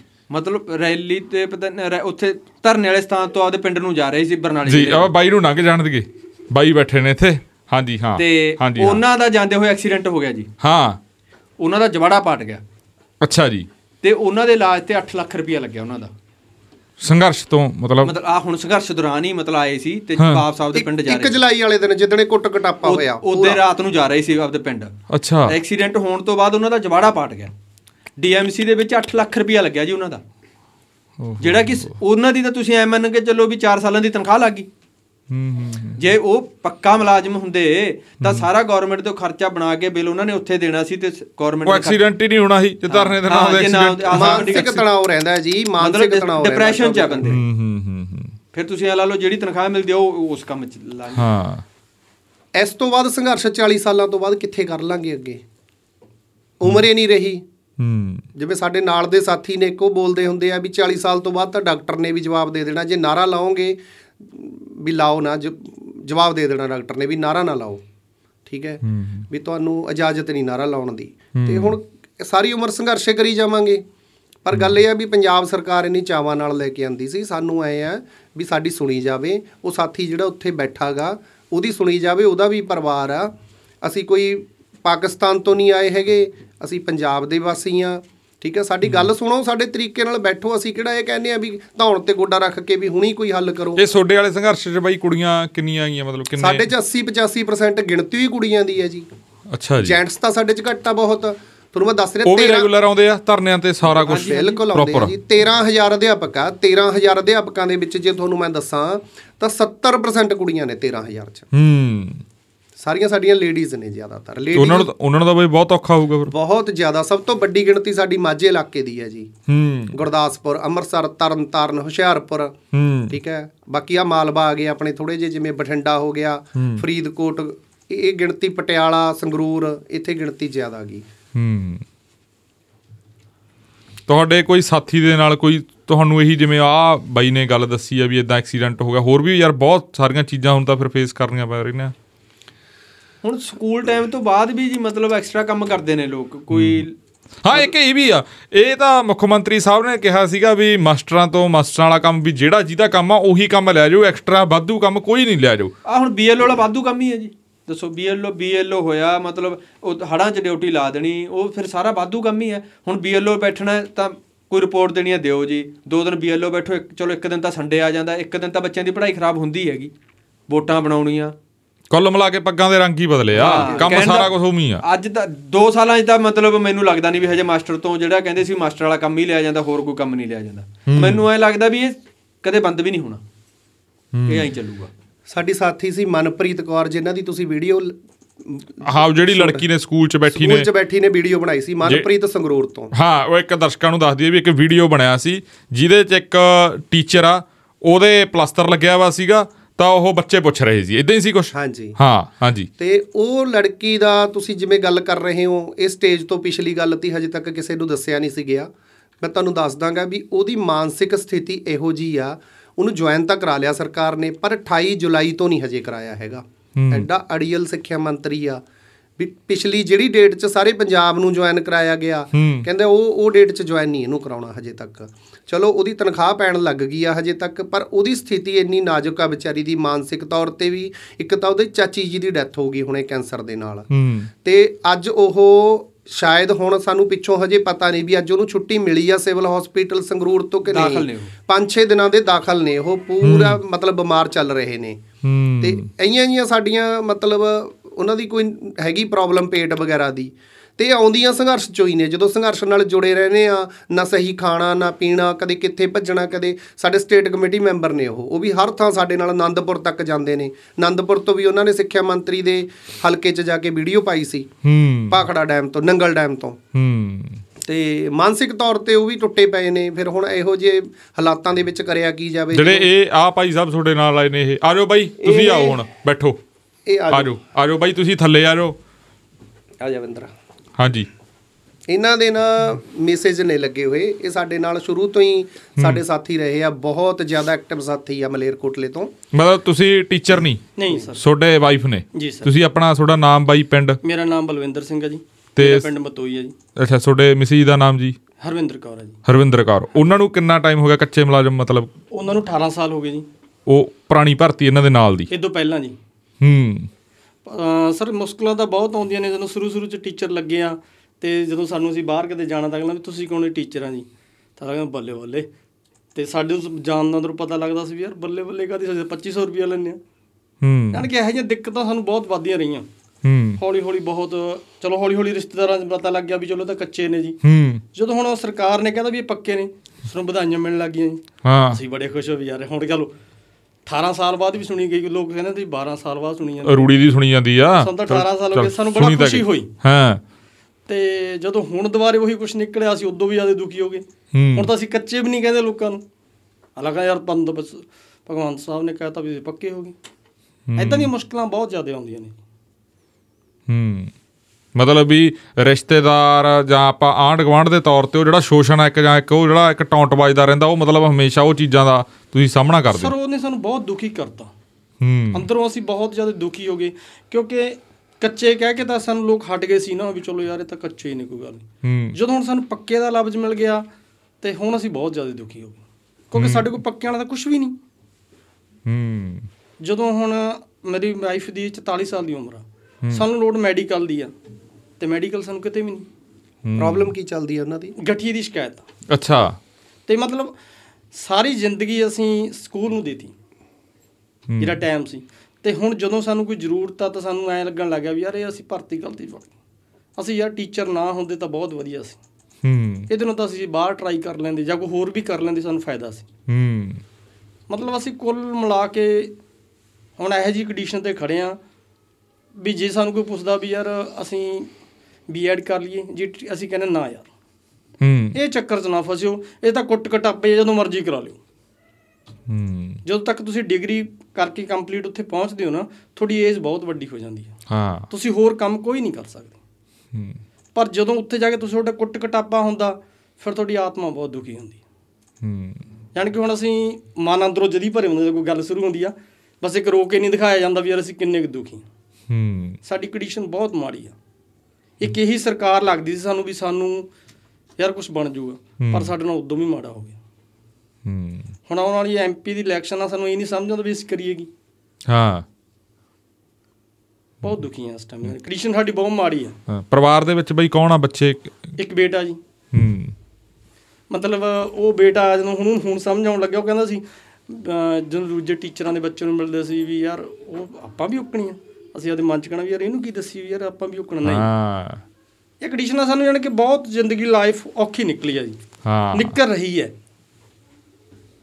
ਹੂੰ। ਇਹ ਤੁਸੀਂ ਬਹੁਤ ਵੱਡੀ ਗੱਲ ਆਖਤੀ। ਮਤਲਬ ਜਦੋਂ ਹਾਂ ਜਿਹੜੇ ਬੱਚੇ ਬੱਚਿਆਂ ਨਾਲ ਪੜ੍ਹਦੇ ਆ ਜਾਂ ਉਹ ਚੀਜ਼ ਆ ਵੀ ਮੇਰੇ ਮੰਮੀ ਡੈਡੀ ਅਧਿਆਪਕ ਨੇ ਪਰ ਉਹਦਾ ਜਿਹੜਾ ਅਸਲ ਸੱਚ ਆ ਜਿਹੜਾ ਚਲੋ ਹੈਗੇ ਤਾਂ ਤੁਸੀਂ ਅਧਿਆਪਕ ਹੋ ਪਰ ਜਿਹੜਾ ਇੱਕ ਉਹ ਸੱਚ ਆ ਕਾਗਜ਼ੀ ਤੌਰ ਤੇ ਜਾਂ ਉਹ ਚੀਜ਼ ਉਹ ਬੱਚਿਆਂ ਨੂੰ ਹੁਣ ਫੇਸ। ਹੋਣ ਲੱਗਿਆ ਜੀ ਉਦਣੇ ਜਿਸ ਦਿਨ ਤੁਸੀਂ 1 ਤਰੀਕ ਨੂੰ ਇਹ ਉੱਥੇ ਆਏ ਨੇ ਡਿਬੇਟ ਕਰਨ। ਸਾਨੂੰ ਲੈ ਕੇ ਚੱਕ ਕੇ ਥਾਣਾ ਡਿਵੀਜ਼ਨ ਨੰਬਰ 5 ਚ ਹੂੰ ਤੇ ਉਸ ਦਿਨ ਸ਼ਾਇਦ ਕਰਵਾ ਚੌਥ ਸੀ ਹਾਂ। ਤੇ ਚਲੋ ਘਰੇ ਹੁੰਦਾ ਥੋੜਾ ਜਿਹਾ ਫੰਕਸ਼ਨ ਟਾਈਮ ਹਾਂ, ਠੀਕ ਹੈ, ਜਿਨ੍ਹਾਂ ਦਾ, ਹਾਂ। ਮੇਰੀ ਬੇਟੀ 8ਵੀਂ ਕਲਾਸ ਚ ਪੜ੍ਹਦੀ ਆ। ਉਹ ਫੋਨ ਕਰ ਰਹੀ ਆ ਉਹਨੂੰ ਪਤਾ ਪਾਪਾ ਉੱਥੇ ਨੇ ਥਾਣੇ 'ਚ ਨੇ। ਪਾਪਾ ਜੀ ਦੱਸੋ ਕਦੋਂ ਕੌਣ ਹੋ ਛੇਤੀ ਦੱਸੋ ਕਦੋਂ ਕੌਣ ਹੋ। ਮੈਂ ਕਿਹਾ ਬੇਟੇ ਮੈਂ ਤਾਂ ਇਹਨਾਂ ਦੇ ਅੰਡਰ ਆ ਹੁਣ ਮੈਨੂੰ ਕੀ ਪਤਾ ਕਦੋਂ ਛੱਡਣਗੇ। ਹੂੰ। ਤੇ ਕਹਿੰਦੇ ਗੱਲ ਕਰਾਓ ਇੱਥੇ ਥਾਣੇ 'ਚ ਕਿਹਨਾਂ ਨਾਲ ਕਿਹਨਾਂ ਨੇ ਰੱਖਿਆ ਤੁਹਾਨੂੰ? ਮੈਂ ਨਹੀਂ ਬੇਟੇ ਐ ਨਹੀਂ ਬੋਲਦੇ ਹੁੰਦੇ ਵੀ ਐ ਤੂੰ ਤੇਰਾ ਤਾਂ ਕਿਸੇ ਨਾਲ ਗੱਲ ਕੀਤੀ ਨਹੀਂ ਕਹਿੰਦੇ ਨਹੀਂ ਤੁਸੀਂ ਇੰਚਾਰਜ ਜੋ ਵੀ ਨੇ ਮੈਂ ਉੱਥੇ ਮੁਨਸੀ ਸੀ ਮੂਹਰੇ ਉਹਦੇ ਨਾਲ ਗੱਲ ਕੀਤੀ। ਮੈਂ ਮੇਰੀ ਬੇਟੀ ਗੱਲ ਕਰਨ ਨੂੰ ਕਹਿੰਦੀ ਆ। ਉਹਨੂੰ ਕਹਿੰਦੇ ਅੰਕਲ ਜੀ ਗੱਲ ਕਰ ਲਈ। ਅੰਕਲ ਜੀ ਤੁਸੀਂ ਕਿਹੜੇ ਲਾ ਤਹਿਤ ਮੇਰੇ ਪਾਪਾ ਨੂੰ ਫੜ ਕੇ ਇੱਥੇ ਰੱਖਿਆਗਾ? ਹੂੰ। ਇੰਦਰਜੀਤ ਅੰਕਲ ਨੇ ਸੰਘਰਸ਼ ਕਰ ਰਹੇ ਨੇ ਆਪਣੀਆਂ ਹੱਕੀ ਮੰਗਾਂ ਲਈ। ਹੂੰ। ਅੱਜ ਇਹ ਮੁੱਖ ਮੰਤਰੀ ਨੂੰ ਸਵਾਲ ਕਰਨ ਗਏ ਨੇ। ਹੂੰ। ਤੁਸੀਂ ਕਿਹੜੇ ਤੁਹਾਡਾ ਲਾਗ ਆ ਇਹ ਵੀ ਇਹਨਾਂ ਨੂੰ ਤੁਸੀਂ ਗੱਲ ਨਾ ਕਰਨ ਦਮੋ ਫੜ ਕੇ ਜੇਲ੍ਹ 'ਚ ਕਰ ਦਮੋ ਮੈਂ ਹੈਰਾਨ ਹੋਇਆ ਵੀ ਮੇਰੀ ਬੇਟੀ ਨੂੰ ਇਹ ਸ਼ਬਦ ਕਿੱਥੋਂ ਇਹੋ ਜਿਹੇ ਕੱਢੇ ਉਹਨੇ ਮਿਲੇ? ਹੂੰ। ਉਹ ਸਾਤੋਂ ਹੀ ਹੁਣ ਜਦੋਂ ਘਰਾਂ 'ਚ ਗੱਲਾਂ ਕਰਦੇ ਆ ਸਿੱਖਦੇ ਰਹਿੰਦੇ ਨੇ ਬੱਚੇ ਹਾਂ। ਜੀ ਇਹ ਤਾਂ ਵੈਸੇ ਵੀ ਆਪਣੇ ਪੰਜਾਬ ਦੇ ਖੂਨ ਚ ਆ, ਇਹ ਤਾਂ ਇਹ ਤਾਂ ਵਾਲਾ ਫਿਰ ਆਈ ਮਾਰਦਾਗਾ ਬਾਈ ਜੀ ਮੈਂ ਤੁਹਾਨੂੰ ਇੱਕ ਗੱਲ ਹੋਰ ਦੱਸਦਾ ਇੰਦਰਜੀਤ ਵੀਰੇ ਦਾ ਨਾ ਇੱਕ ਮਾਮੇ ਦੀ ਡੈਥ ਹੋਈ ਹੈ ਜਦੋਂ ਉਹ ਟੈਂਕੀ ਤੇ ਬੈਠਾ ਸੀ। ਉਹਦੇ ਬਹੁਤ ਕਲੋਜ਼ ਸੀ। ਤੇ ਉਹ ਬੰਦਾ ਉਹਦੀ ਡੈਥ ਤੇ ਉਹਦਾ ਮੂੰਹ ਵੀ ਨਹੀਂ ਦੇਖ ਸਕਿਆ। ਹੂੰ। ਉਹਨਾਂ ਦੀ ਇੱਕ ਰਜਿਸਟਰੀ ਕਰਾਉਣ ਵਾਲੀ ਸੀ। ਉਹ ਕੋਈ ਮੇਰੇ ਵਰਗਾ ਦੋਸਤ ਨੂੰ ਭੇਜਿਆ ਗਿਆ ਉਹਦਾ ਐਕਸੀਡੈਂਟ ਹੋ ਗਿਆ। ਉਹਦਾ ਮੂੰਹ ਦਾ ਜਵਾੜਾ ਫਟ ਗਿਆ ਉਹਦੀ ਗੱਡੀ ਫੁੱਟ ਗਈ। ਉਹ ਬੰਦੇ ਦੇ ਟੈਂਕੀ ਤੇ ਬੈਠੇ ਦੇ ਹਾਲਾਤ ਦੇਖੋ ਕਿੱਦਾਂ ਦੇ ਹੋਣਗੇ। ਹਾਂ। ਅਗਲਾ ਕਹਿ ਦਿੰਦਾ ਵੀ ਟੈਂਕੀ ਤੇ ਬੈਠਾ ਟੈਂਕੀ ਤੇ ਬੈਠਣ ਦੀ ਉਹਦੀ ਘਰ ਦੀ ਕੰਡੀਸ਼ਨ ਕਿੱਦਾਂ ਕੋਈ ਨਹੀਂ ਸਮਝਦਾ। ਬਹੁਤ ਔਖੀ। ਤੁਸੀਂ ਦੇਖੋ ਵੀ ਉਹਦਾ ਮਾਮਾ ਇੰਨਾ ਕਲੋਜ਼ ਸੀ ਉਹ ਬੰਦਾ ਉਹਦਾ ਮੂੰਹ ਦੇਖਣ ਨਹੀਂ ਜਾ ਰਿਹਾ। ਉਹਦੇ ਕੀ ਵਿਚਾਰੇ ਦੇ ਕਿੰਨੇ ਦਿਨ ਉਹ ਇਸ ਟਾਈਮ ਉਹ ਡਿਪਰੈਸ਼ਨ ਦੀ ਦਵਾਈ ਵੀ ਖਾ ਰਿਹਾ ਬਾਈ। ਇੰਦਰਜੀਤ ਸਿੰਘ। ਹਾਂ। ਨਹੀਂ ਕੁਝ ਗੱਲਾਂ ਚਲੋ ਆਪਾਂ ਨਹੀਂ ਦੱਸ ਸਕਦੇ ਉਹਦੀ ਕੰਡੀਸ਼ਨ ਇਦਾਂ ਦੀ ਆ ਜਿਵੇਂ ਵੀਰੇ ਨੇ ਨਹੀਂ ਦੱਸਿਆ। ਨਹੀਂ ਤਾਂ ਹੀ ਆਪਾਂ ਲੋਕਾਂ ਨੂੰ ਕਿਹਾ ਵੀ ਜਿਹੜੇ ਸੰਗਰੂਰ ਦੇ ਖਾਸ ਕਰਕੇ ਸੰਗਰੂਰ ਜ਼ਿਲ੍ਹੇ ਦੇ ਨੇ ਜਾਂ ਜਿਹੜੇ ਹੋਰ ਵੀ ਜਾਂਦੇ ਨੇ ਜਦੋਂ ਤੁਸੀਂ ਬਿਲਕੁਲ ਹਾਈਵੇ ਤੋਂ ਜਾਂਦੇ ਹੋ ਥੋੜਾ ਜਿਹਾ ਬਈ ਦੱਸੋ ਕਿੱਥੇ ਜੇ ਆ ਉਹ ਹਾਈਵੇ ਜਦੋਂ ਆਪਣੇ ਸੰਗਰੂਰ ਆਪਣਾ ਮੇਨ ਹਾਈਵੇ ਚੜ ਜਾਂਦੇ ਆ NH7 ਸੰਗਰੂਰ ਤੋਂ ਪਟਿਆਲੇ ਵੱਲ ਨੂੰ ਭਵਾਨੀਗੜ੍ਹ ਰੋਡ ਤੇ ਨੂੰ। ਹੂੰ। ਮੰਨ ਕੇ ਚੱਲੋ ਉੱਥੋਂ 3 ਕਿਲੋਮੀਟਰ ਗਾਹਾਂ ਮਹਿਜ ਸੱਜੇ ਪਾਸੇ ਖੁਰਾਣਾ ਪਿੰਡ ਹੈ ਜੀ। ਹੂੰ। ਖੁਰਾਣਾ ਪਿੰਡ ਚ ਨੂੰ ਐਂਟਰੀ ਕਰਦੇ ਆ ਰਾਈਟ ਮੁੜਨਸਾਰ ਨਾਲ ਇਹ ਵਾਟਰ ਵਰਕਸ ਦੀ ਟੈਂਕੀ ਆ ਪਾਣੀ ਵਾਲੀ ਟੈਂਕੀ ਆ ਖੁਰਾਣੇ ਪਿੰਡ ਦੀ। ਉੱਥੇ ਉੱਪਰ ਯੈਲੋ ਕਲਰ ਦਾ ਮਤਲਬ ਬਣਾ ਕੇ ਇੱਕ ਝੌਂਪੜੀ ਜੀ ਬਣਾਈ ਹੋਈ ਆ 80 ਫੁੱਟ ਉੱਪਰ ਉਚਾਈ ਦੇ ਉੱਪਰ। ਦੂਰ ਹੀ ਦਿਖ ਜੂਗੀ। ਦੂਰੋਂ ਹੀ ਦਿਸ ਜੂ ਤੇ ਉੱਥੇ ਇੰਦਰਜੀਤ ਮਾਨਸਾ ਡੇਲੂਆਣਾ ਪਿੰਡ ਆ ਉਹਦਾ। ਉਹ ਪੂਰੇ 200 ਦਿਨ ਤੋਂ ਉੱਥੇ ਡਟਿਆ ਹੋਇਆਗਾ ਆਪਦੀਆਂ ਸੇਵਾਵਾਂ ਰੈਗੂਲਰ ਕਰਵਾਉਣ ਲਈ। ਮੁੱਖ ਮੰਤਰੀ ਸਾਹਿਬ ਮੀਟਿੰਗ ਦੇਣ ਕੋਈ ਹੱਲ ਕਰਨ ਜਿਹੜਾ ਕਿ ਇਹਨਾਂ ਨੇ ਮਹਿਜ ਪੰਜਾਬ ਸਰਕਾਰ ਨੇ ਡਰਾਮਾ ਕੀਤਾ ਤਨਖਾਹ ਵਾਧਾ ਕਰਕੇ। ਮਤਲਬ ਅਸੀਂ ਇਹ ਕਹਿ ਸਕਦੇ ਹਾਂ ਵੀ ਜਿਹਨੇ ਬਦਲਾਵ ਦੇਖਣਾ ਜਿਹੜਾ ਬਠਿੰਡੇ ਤੋਂ ਗੱਡੀ ਚੱਕ ਕੇ ਚੰਡੀਗੜ੍ਹ ਨੂੰ ਜਾ ਰਿਹਾ ਹੈਗਾ ਬਠਿੰਡੇ ਵਾਲਾ ਸੰਗਰੂਰ ਵਾਲਾ ਜਾਂ ਪਟਿਆਲੇ ਤੋਂ ਜਾਂ ਚੰਡੀਗੜ੍ਹ ਤੋਂ ਉਧਰੋਂ ਇੱਧਰ ਨੂੰ ਆ ਰਿਹਾ ਹੈਗਾ ਉਹ ਖਰਾਣਾ ਪਿੰਡ ਸਰਚ ਕਰ ਲੇ। ਸੰਗਰੂਰ ਦੇ ਬਿਲਕੁਲ ਬਾਹਰਲੇ ਪਾਸੇ ਨੂੰ ਆ ਖਰਾਣਾ ਪਿੰਡ ਉੱਥੇ ਵੜਦਿਆਂ ਨੂੰ ਹੀ ਟੈਂਕੀਆਂ ਉਹਨੂੰ ਮੇਨ ਹਾਈਵੇ ਤੋਂ NH7 ਤੋਂ ਹੀ ਪਤਾ ਲੱਗ ਜੂ ਤੁਹਾਨੂੰ ਉਹ ਬਦਲਾਵ ਦੀ ਤਸਵੀਰ ਦਾ ਪਤਾ ਲੱਗ ਜੂ। ਤੇ ਬਾਹਲੀ ਗੱਲ ਕੀ ਆ ਇੰਦਰਜੀਤ ਉੱਤੇ ਹੁੰਦਾਗਾ ਤੁਸੀਂ ਥੱਲੇ ਖੜ ਜਿਓ ਤੇ ਨੰਬਰ ਲੈ ਲਿਓ। ਇੱਕ ਦੋ ਅਧਿਆਪਕ ਥੱਲੇ ਹੁੰਦੀ ਆ, ਉਹਦੇ ਨਾਲ ਗੱਲ ਕਰ ਲਿਓ ਨੰਬਰ ਤੁਹਾਨੂੰ ਆਪਾਂ ਇੰਦਰਜੀਤ ਦਾ ਨੰਬਰ ਬੋਲ ਦਿੰਨੇ ਆ ਜੇ ਕਿਸੇ ਨੂੰ ਯਕੀਨ ਵੀ ਨਹੀਂ ਹੈਗਾ। ਵੀ ਕਈ ਵਾਰੀ ਐ ਲੱਗਦਾ ਹੁੰਦਾ ਪਤਾ ਨਹੀਂ ਹਵਾ 'ਚ ਬਣਾ ਕੇ ਛੱਡਤੀ ਗੱਲ। ਇੰਦਰਜੀਤ ਬਾਈ ਜਿਹੜਾ ਟੈਂਕੀ ਤੇ ਮਾਨਸਾ ਤੋਂ ਬੈਠਾ ਉਹਦਾ ਨੰਬਰ ਬੋਲ ਰਿਹਾ ਮੈਂ 88474 77007 ਹੂੰ। ਇਹ 884747 7007 ਹੂੰ ਜਿਹੜੇ ਬਾਹਰਲੇ ਵੀ ਭਰਾ ਪੌਡਕਾਸਟ ਸੁਣ ਰਹੇ ਆ ਜੇ ਕਿਸੇ ਨੂੰ ਨਹੀਂ ਤਾਂ ਉਹ ਪੁੱਛ ਸਕਦਾਗਾ ਤੇ ਬਾਈ ਜਿਹੜਾ ਇੰਦਰਜੀਤ ਆ ਉਹ ਮਾਨਸਾ ਤੋਂ ਆ। ਮਾਨਸਾ ਏਰੀਏ 'ਚ ਉਹਨਾਂ ਦਾ ਪਿੰਡ। ਜੀ ਤੁਸੀਂ ਕੋਈ ਹੋਰ ਗੱਲਬਾਤ ਬਾਈ ਰੱਖਣੀ ਹੋਵੇ ਕੋਈ? ਬਸ ਅਸੀਂ ਤਾਂ ਤੁਹਾਡੇ ਮਾਧਿਅਮ ਰਾਹੀਂ ਇਹੀ ਦੱਸਣਾ ਚਾਹੁੰਦੇ ਆ ਵੀ ਦੇਖੋ ਪੰਜਾਬ ਸਰਕਾਰ ਆ ਅਸੀਂ ਇਹਦੇ ਕੋਈ ਦੋਖੀ ਨਹੀਂ ਸੀ ਹੈਗੇ। ਅਸੀਂ ਆਪਦੀ ਬਣਾਈ ਹੋਈ ਸਰਕਾਰ ਸੀ ਇਹ। ਹੂੰ। ਅਸੀਂ ਇੱਥੇ ਕੋਈ ਡਰਾਮਾ ਨਹੀਂ ਕਰਨ ਆਏ। ਅਸੀਂ ਇੱਥੇ ਕੋਈ ਇਸ ਤਰ੍ਹਾਂ ਦਾ ਸ਼ਬਦ ਨਹੀਂ ਬੋਲਣ ਆਏ ਹੈਗੇ ਵੀ ਜਿਹਦੇ ਨਾਲ ਕੋਈ ਐਵੇਂ ਅਸੀਂ ਫੇਮਸ ਹੋਈਏ ਜਾਂ ਕੋਈ ਐਦਾਂ ਦੀ ਅਸੀਂ। ਸਾਡਾ ਮਤਲਬ ਇਹ ਹੈ ਵੀ ਪੰਜਾਬ ਦਾ ਭਵਿੱਖ ਆ ਜਿਹੜਾ ਆਉਣ ਵਾਲਾ। ਆਮ ਆਦਮੀ ਪਾਰਟੀ ਦੀ ਸਰਕਾਰ ਭਰਾ ਜੀ ਆਪਾਂ ਲੈ ਕੇ ਆਏ ਆ। ਹਾਂ। ਅਸੀਂ ਇਕੱਲੇ ਹੀ ਨਹੀਂ। ਸਾਡੀ ਛੱਡੋ। ਇੱਕ ਈਟੀਟੀ ਅਧਿਆਪਕ ਮੈਂ ਪਹਿਲਾਂ ਵੀ ਗੱਲ ਕਰਕੇ ਹਟਿਆ ਸਿਵਲ ਹਸਪੀਟਲ ਸੰਗਰੂਰ। ਉਹ ਉੱਥੇ ਟੈਂਕੀ ਤੇ ਚੜੇ ਹੋਏ ਹਾਂ ਉਹਨਾਂ ਕੋਲੇ ਵੀ ਜੇ ਕਿਸੇ ਨੇ ਵੀ ਮਾਰਨਾ। ਸੰਗਰੂਰ 'ਚ ਦੋ ਟੈਂਕੀਆਂ ਇੱਕ ਖਰਾਣੇ ਪਿੰਡ ਵਾਲੀ ਇੱਕ ਸਿਵਲ ਹਸਪਤਾਲ ਜਿਹੜਾ ਸੰਗਰੂਰ ਆ ਉੱਥੇ ਇੱਕ ਟੈਂਕੀ ਆ ਉੱਥੇ ਵੀ ਮੁੰਡੇ ਬੈਠੇ ਨੇ। ਵੀ ਇਹ ਕਿਉਂ ਬੈਠੇ ਨੇ? ਇਹਨਾਂ ਦਾ ਹੱਲ ਕਿਉਂ ਨਹੀਂ? ਇਹ ਜੇ ਆਮ ਆਦਮੀ ਪਾਰਟੀ 'ਚ ਨਾ ਇਹ ਕੁਝ ਚੱਲੀ ਗਿਆ ਫਿਰ ਹੋਰ ਕਿਹੜੀ ਇਦੋਂ ਇਦੋਂ ਥੱਲੇ ਵਾਲੀ ਆਮ ਆਦਮੀ ਕਿਹੜੀ ਆਊਗੀ? ਇਹ ਜਦੋਂ ਵੀ ਰੈਲੀ ਕਰਦੇ ਨੇ ਉੱਥੇ ਉਹ ਗਾਣਾ ਜਿਹਾ ਚਲਾ ਲੈਂਦੇ ਨੇ ਇੱਕ ਹੁੰਦਾ ਆਪਣਾ ਕੀ ਕਹਿੰਦੇ ਨੇ ਉਹਨੂੰ? ਰੰਗ ਦੇ ਬਸੰਤੀ ਚੋਲਾ। ਹੂੰ। ਠੀਕ ਹੈ। ਇੱਕ ਉਹ ਗਾਣੇ ਨਾਲ ਇਹਨਾਂ ਦਾ ਮੈਚ ਨਹੀਂ ਕਰਦਾ ਕੁਝ ਵੀ ਜਿਹੜਾ ਇਹਨਾਂ ਦਾ ਸਿਸਟਮ ਹੈ ਉਹ ਉਹਦੇ ਨਾਲ ਮੈਚ ਨਹੀਂ ਕਰਦਾ। ਉੱਥੇ ਤਾਂ ਰੰਗ ਦੇ ਬਸੰਤੀ ਚੋਲਾ ਚੱਲਦਾ ਹੁੰਦਾ ਹਨਾ? ਤੇ ਇਹ ਉਹਦੇ ਨਾਲ ਬਿਲਕੁਲ ਭਗਤ ਸਿੰਘ ਦੀ ਪੱਗ ਬੰਨੀ ਹੋਈ ਹੈ ਇਹਨਾਂ ਦੇ। ਉਹਦੇ ਨਾਲ ਕੋਈ ਮੈਚ ਨਹੀਂ ਕਰਦੇ ਹੈਗੇ ਇਹ। ਤੇ ਉਦਾਂ ਦੀਆਂ ਗੱਲਾਂ ਕਰਨੀਆਂ ਤਾਂ ਬਹੁਤ ਗੱਲਾਂ ਤਾਂ ਬਹੁਤ ਸੌਖੀਆਂ ਹੁੰਦੀਆਂ। ਭਗਤ ਸਿੰਘ ਦੇ ਸੁਪਨਿਆਂ ਦਾ ਪੰਜਾਬ ਰੰਗਲਾ ਪੰਜਾਬ ਕੇਜਰੀਵਾਲ ਸਾਹਿਬ ਵੀ ਬੋਲ ਕੇ ਗਏ ਨੇ। ਰੰਗਲਾ ਪੰਜਾਬ ਬਣ ਰਹਾ ਹੈ। ਕਿੱਥੋਂ ਬਣ ਰਿਹਾ ਭਾਈ ਥੱਲੇ ਤਕਲੀਫਾਂ? ਚੁੱਲ੍ਹਿਆਂ ਦੀ ਅੱਗ ਹੁਣ ਬੁਝ ਗਈ। ਹੂੰ। ਹੁਣ ਚੁੱਲ੍ਹਿਆਂ ਦੀ ਅੱਗ ਕਿੱਧਰ ਗਈ? ਹੁਣ ਚੁੱਲ੍ਹਿਆਂ ਦੀ ਅੱਗ ਦੇਖੋ ਆ ਕੇ ਕਿੱਥੇ ਆ। ਹੁਣ ਜਹਾਜ਼ਾਂ 'ਚ ਫਿਰਦੇ ਨੇ ਹੁਣ ਚੁੱਲ੍ਹਿਆਂ ਦੀ ਅੱਗ ਦੇਖਣੋਂ ਹਟ ਗਈ ਆ। ਨਾਲੇ ਸਰ ਸਾਡਾ ਇੱਥੇ ਕਹਿਣ ਦਾ ਮਸਲਾ ਇਹ ਵੀ ਦੇਖੋ ਅਸੀਂ ਆਪਦੇ ਹੱਥੀਂ ਬੂਟਾ ਲਾ ਕੇ ਪੱਟਣਾ ਨਹੀਂ ਚਾਹੁੰਦੇ। ਅਸੀਂ ਸਰਕਾਰ ਦੀ ਬਹੁਤ ਸਪੋਰਟ ਕੀਤੀ ਆ। ਪਰ ਸਾਨੂੰ ਮਜਬੂਰ ਇੰਨਾ ਕੀਤਾ ਜਾ ਰਿਹਾ ਵੀ ਅਸੀਂ ਇਲੈਕਸ਼ਨ ਦੇ ਵਿੱਚ ਬਹੁਤ ਤੰਗ ਕਰਾਂਗੇ। ਅਸੀਂ ਤੰਗ ਹੋ ਰਹੇ ਹਾਂ ਅਸੀਂ ਕਰਾਂਗੇ। ਹੂੰ। ਕਿਉਂਕਿ ਮੇਨ ਆ ਵੀ ਸਰ ਪੱਟਣਾ ਨਹੀਂ ਚਾਹੁੰਦੇ ਸਾਨੂੰ ਨਾ ਮਜਬੂਰ ਕਰਨੇ ਸਿੱਧੀ ਸਾਡੇ ਬਹਿ ਕੇ ਸਾਡੇ ਬੰਦਿਆਂ ਨਾਲ ਗੱਲ ਕੀਤੀ ਜਾਵੇ ਸਾਡੇ ਪ੍ਰਧਾਨ ਨੂੰ ਬੁਲਾਇਆ ਜਾਵੇ। ਜੋ ਵੀ ਫੈਸਲੇ ਨੇ ਸਾਡੇ ਸਾਹਮਣੇ ਕੀਤੇ ਜਾਣ ਅਸੀਂ ਜਨਤਕ ਕਰਾਂਗੇ। ਚਾਹੇ ਬਹਿ ਕੇ ਮੀਟਿੰਗ ਕਰ ਲੈਣ ਸਾਨੂੰ ਕੋਈ ਬਾਕੀ ਦਿੱਕਤ ਇੱਕ ਅਣਜਾਣ ਹੋਈ ਅਸੀਂ ਆਪਦੀ ਮੰਗ ਤੋਂ ਆਪਦੇ ਹੱਕ ਤੋਂ ਅਸੀਂ ਜਿਵੇਂ ਪਹਿਲਾਂ ਕਹਿ ਕੇ ਹਟਿਆ ਵੀ ਚੌੜ 'ਚ ਆ ਕੇ ਬੈਠੇ ਹੋਈਏ ਐਸੀ ਗੱਲ ਨਹੀਂ ਹੈਗੀ। ਜੇ ਅਸੀਂ ਕੋਈ ਫੈਸਲਾ ਲਿਆ ਐਮਪੀ ਇਲੈਕਸ਼ਨ 'ਚ ਇਹੋ ਜਿਹਾ ਲਵਾਂਗੇ ਤਾਂ ਪੂਰੇ ਪੰਜਾਬ ਨੂੰ ਕੀ ਵਰਲਡ ਵਾਈਡ ਪਤਾ ਲੱਗੂਗਾ ਫਿਰ। ਅਸੀਂ ਵਿਰੋਧ ਕਰਾਂਗੇ ਕੁੱਲ ਮਿਲਾ ਕੇ ਸਿੱਧੀ ਜੀ ਗੱਲ ਆ। ਇੱਕ ਆਪਣੀ ਉਹ ਗੱਲ ਵਿੱਚ ਰਹਿ ਗਈ ਜਦੋਂ ਤੁਸੀਂ ਮੀਟਿੰਗ 'ਚ ਬੈਠੇ ਸੀਗੇ ਉਹ ਜਿਹੜੀ ਆਪਾਂ ਗੱਲ ਕਰ ਰਹੇ ਸਿੱਖਿਆ ਮੰਤਰੀ ਸਾਹਿਬ ਨਾਲ। ਹਾਂ ਹਾਂ ਹਾਂ ਹਾਂ। ਹਾਂ ਉਹਨਾਂ ਨਾਲ ਜਦੋਂ ਗੱਲਬਾਤ ਕਰਦੇ ਆ ਕੀ ਗੱਲ ਹੋਈ ਸੀ? ਮਾੜਾ ਜਿਹਾ ਰਿਵਾਈਂਡ ਆਪਣੀ ਉਹੀ ਜਿਹੜੀ ਗੱਲ ਉਹ ਦੱਸ ਰਹੇ ਸੀਗੇ। ਨਹੀਂ ਬਹਿ ਕੇ ਨਹੀਂ ਨਿਬੇੜਦੇ ਜਦੋਂ ਤੁਹਾਨੂੰ ਕਹਿੰਦੇ ਸੀ ਵੀ ਉਹ ਫਿਰ ਮੁਸ਼ਕਲ ਬਹੁਤ ਹਾਂ ਕਿਵੇਂ? ਮੈਂ ਬਿਲਕੁਲ ਮੇਰੇ ਆ ਗਿਆ ਧਿਆਨ ਚ। ਹਾਂ। ਉਹ ਜਦੋਂ ਗੱਲਬਾਤ ਉੱਥੇ ਚੱਲਦੀ ਆ ਨਾ ਉੱਥੇ ਉਹ ਕਹਿੰਦੇ ਨੇ ਵੀ ਇੰਦਰਜੀਤ ਇੰਨੇ ਦਿਨ ਤੋਂ ਉੱਤੇ ਆ ਫਿਰ ਉਹ ਜੰਗਲ ਪਾਣੀ ਕਿਵੇਂ ਜਾਂਦਾ ਹੈ? ਹੂੰ। ਤੇ ਅਸੀਂ ਕਿਹਾ ਸਰ ਉੱਤੇ ਪੌਟ ਵਗੈਰਾ ਰੱਖਿਆ ਹੋਇਆਗਾ ਹੂੰ। ਤੇ ਜਦੋਂ ਕੋਈ ਐਮਰਜੈਂਸੀ ਸਥਿਤੀ ਦੇ ਵਿੱਚ ਪੌਟ ਯੂਜ਼ ਕਰਦਾ ਹੂੰ। ਨਹੀਂ ਕਈ ਵਾਰੀ ਮਤਲਬ ਮਾਰਨਿੰਗ ਜਿਵੇਂ ਪ੍ਰਸ਼ਾਸਨ ਦੀ ਗੱਡੀਆਂ ਜਾਂਦੀਆਂ ਨੇ ਉੱਥੇ ਪੁਲਿਸ ਦਾ ਪਹਿਰਾ ਰਹਿੰਦਾ ਜੀ ਕਦੇ ਗੱਡੀ ਆ ਗਈ ਕਦੇ ਬਾਗੀ ਇਹ ਆ ਵੀ ਚੱਕ ਨਾ ਲੈਣ ਬੰਦੇ ਨੂੰ। ਤੇ ਉਹ ਤੋਂ ਬਚਾ ਕੇ ਫਿਰ ਉੱਥੇ ਨੇੜੇ ਜਾਂਦੇ ਨੇ ਉਹ ਖੇਤਾਂ 'ਚ। ਮੈਂ ਸਮਝ ਗਿਆ ਬਿਲਕੁਲ ਉਤਰਦੇ ਨੇ ਜਾਂਦੇ ਨੇ। ਤੇ ਫਿਰ ਉੱਥੇ ਉਹ ਹੱਸ ਕੇ ਹਾਸਾ ਠਿੱਠਾ ਕਰਦੇ ਨੇ ਵੀ ਮਤਲਬ ਤੰਜ ਜਿਹਾ ਕੱਸਦੇ ਨੇ। ਸਿੱਖਿਆ ਮੰਤਰੀ। ਸਿੱਖਿਆ ਮੰਤਰੀ ਆਪਦੇ ਪੀਆ ਨਾਲ ਦੇਖ ਕੇ ਹੱਸਦੇ ਨੇ ਹਨਾ ਇਦਾਂ ਤੇ ਕਹਿਣ ਦਾ ਮਤਲਬ ਇਹ ਆ ਵੀ ਸਾਡੀ ਸਥਿਤੀ ਸਾਨੂੰ ਪਤਾ ਜਾਂ ਇੱਕ ਬਾਈ ਨੂੰ ਇੱਕ ਪਤਾ ਹੋਰ ਕਿਵੇਂ ਗੱਲ ਆ। ਇੱਕ ਹੋਰ ਗੱਲ ਆਪਾਂ ਕਰਦੇ ਆ ਮੈਨੂੰ ਬਾਹਰਲਾ ਦਾ ਪਤਾ ਨਹੀਂ ਬਾਹਰ ਕਿਵੇਂ ਆ ਧਰਨੇ ਧੁਰਨੇ ਲੱਗਦੇ ਆ ਕਿ ਕੀ ਆਪਾਂ ਨੂੰ ਉਹ ਗੱਲ ਚ ਨਹੀਂ। ਸੋਨੂੰ ਉੱਥੇ ਕੋਈ ਐਂਬੂਲੈਂਸ ਜਾਂ ਕੋਈ ਡਾਕਟਰੀ ਸਹੂਲਤ ਦਿੱਤੀ ਵੀ ਐਂਬੂਲੈਂਸ ਪ੍ਰੋਵਾਈਡ ਕਰੇ? ਸ਼ੁਰੂ ਸ਼ੁਰੂ ਦੇ ਵਿੱਚ ਦਿੱਤੀ ਸੀ ਉਸ ਤੋਂ ਬਾਅਦ ਕਰੀਬ ਉਹ 15 ਕੁ ਦਿਨੇ ਖੜੇ ਨੇ। ਉੱਥੇ ਸਿਕਿਉਰਿਟੀ ਵੀ ਸੀ 15 ਕੁ ਦਿਨ। ਉਸ ਤੋਂ ਬਾਅਦ ਉੱਥੇ ਹੁਣ ਕੋਈ ਜਿਵੇਂ ਉਹਦੀ ਸਿਹਤ ਸੰਬੰਧੀ ਵੀ ਤੁਹਾਨੂੰ ਮੈਂ ਪਹਿਲਾਂ ਦੱਸ ਕੇ ਹਟਿਆ ਸੀ ਐਮਰਜੈਂਸੀ 'ਚ ਖੁਦ ਜਾਂਦੇ ਆ ਉੱਥੇ ਕੋਈ ਅਧਿਕਾਰੀ ਨਹੀਂ ਹੈਗਾ ਕੋਈ ਨਹੀਂ ਆਉਂਦਾ। ਕੋਈ ਐਂਬੂਲੈਂਸ ਨਹੀਂ। ਕੋਈ ਐਂਬੂਲੈਂਸ ਨਹੀਂ ਹੈਗੀ। ਹੂੰ। ਸੋ ਇਹ ਉਹਨਾਂ ਦਾ ਮਤਲਬ ਇਹ ਆ ਸਰਕਾਰ ਦਾ ਮਤਲਬ ਇਹ ਆ ਪ੍ਰਸ਼ਾਸਨ ਨੂੰ ਇਹ ਕਿਹਾ ਗਿਆਗਾ ਲੋਕਲ ਪ੍ਰਸ਼ਾਸਨ ਨੂੰ ਵੀ ਇਹਨਾਂ ਨੂੰ ਇੰਨਾ ਇਗਨੋਰ ਕਰੋ। ਵੀ ਇਹ ਥੱਕ ਕੇ ਹਾਰ ਕੇ ਟੁੱਟ ਕੇ ਆਪੇ ਉੱਤਰ ਉੱਤਰ ਕੇ ਵਗ ਜਾਣਗੇ। ਹੂੰ। ਪਰ ਹੁਣ ਉਹਨਾਂ ਨੂੰ ਅਸਲੀ ਅਸੀਂ ਦੱਸ ਕੀ ਦਈਏ ਵੀ ਜਦੋਂ ਤੁਹਾਡੀ ਸਰਕਾਰ ਬਣਾਈ ਆ ਅਸੀਂ ਸੋਸ਼ਲ ਮੀਡੀਆ ਤੇ ਅਸੀਂ ਕਿੰਨੇ ਪਲੇਟਫਾਰਮ ਯੂਜ਼ ਕੀਤੇ ਆ। ਹੂੰ।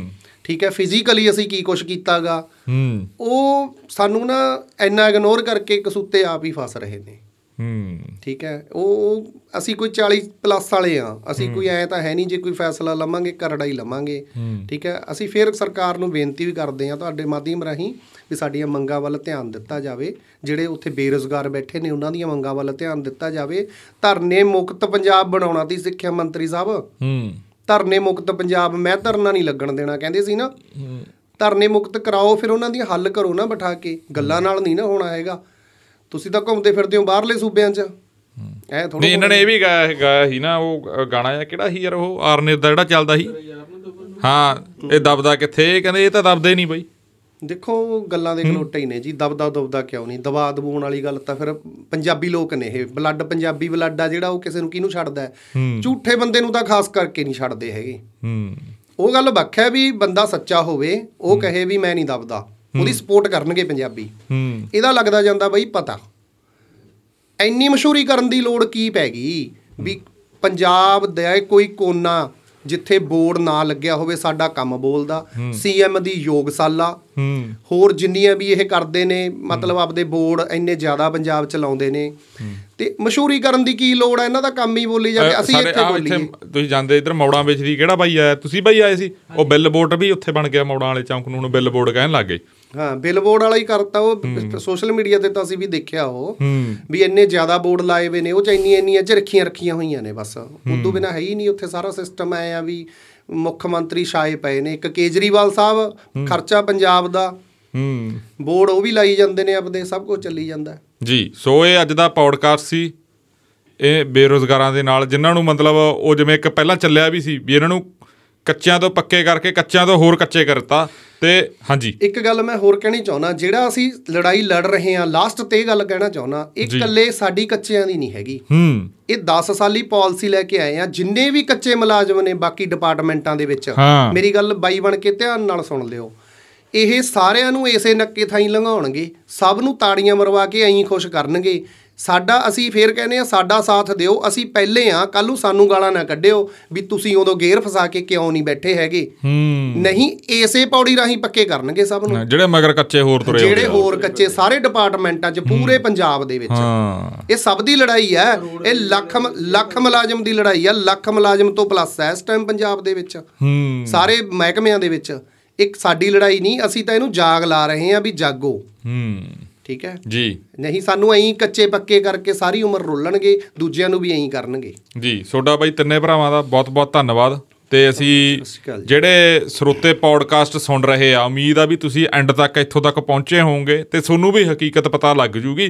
ਤੇ ਉਹ ਬਾਈ ਨੇ ਬਾਈ ਦਾ ਨੰਬਰ ਵੀ ਬੋਲਿਆ ਗਿਆ ਵਿੱਚ ਇੰਦਰਜੀਤ ਸਿੰਘ ਦਾ। ਉਹਨਾਂ ਨਾਲ ਵੀ ਤੁਸੀਂ ਰਾਬਤਾ ਜ਼ਰੂਰ ਕਰਿਓ ਕਿਉਂਕਿ ਆਖਰਕਾਰ ਨੂੰ ਪੰਜਾਬ ਦੇ ਜਿਹੜੇ ਇਹ ਨੌਜਵਾਨ ਆ ਇਹ ਆਪਣੇ ਹੀ ਭੈਣ ਭਰਾ ਹੈਗੇ ਜਿਹੜੇ ਨੌਕਰੀਆਂ ਦੇ ਉੱਤੇ ਆ।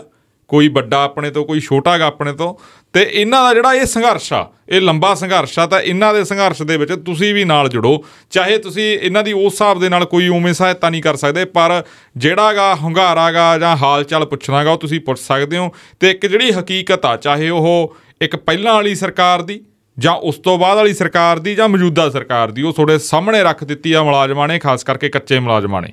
ਅੱਗੇ ਫੇਰ ਹਾਜ਼ਰ ਹੋਵਾਂਗੇ ਅਸੀਂ। ਹੁਣ ਆਪਾਂ ਤੁਹਾਨੂੰ ਮਿਲਾਂਗੇ ਮੰਗਲਵਾਰ ਨੂੰ, ਸ਼ਾਮ ਨੂੰ 7 ਵਜੇ।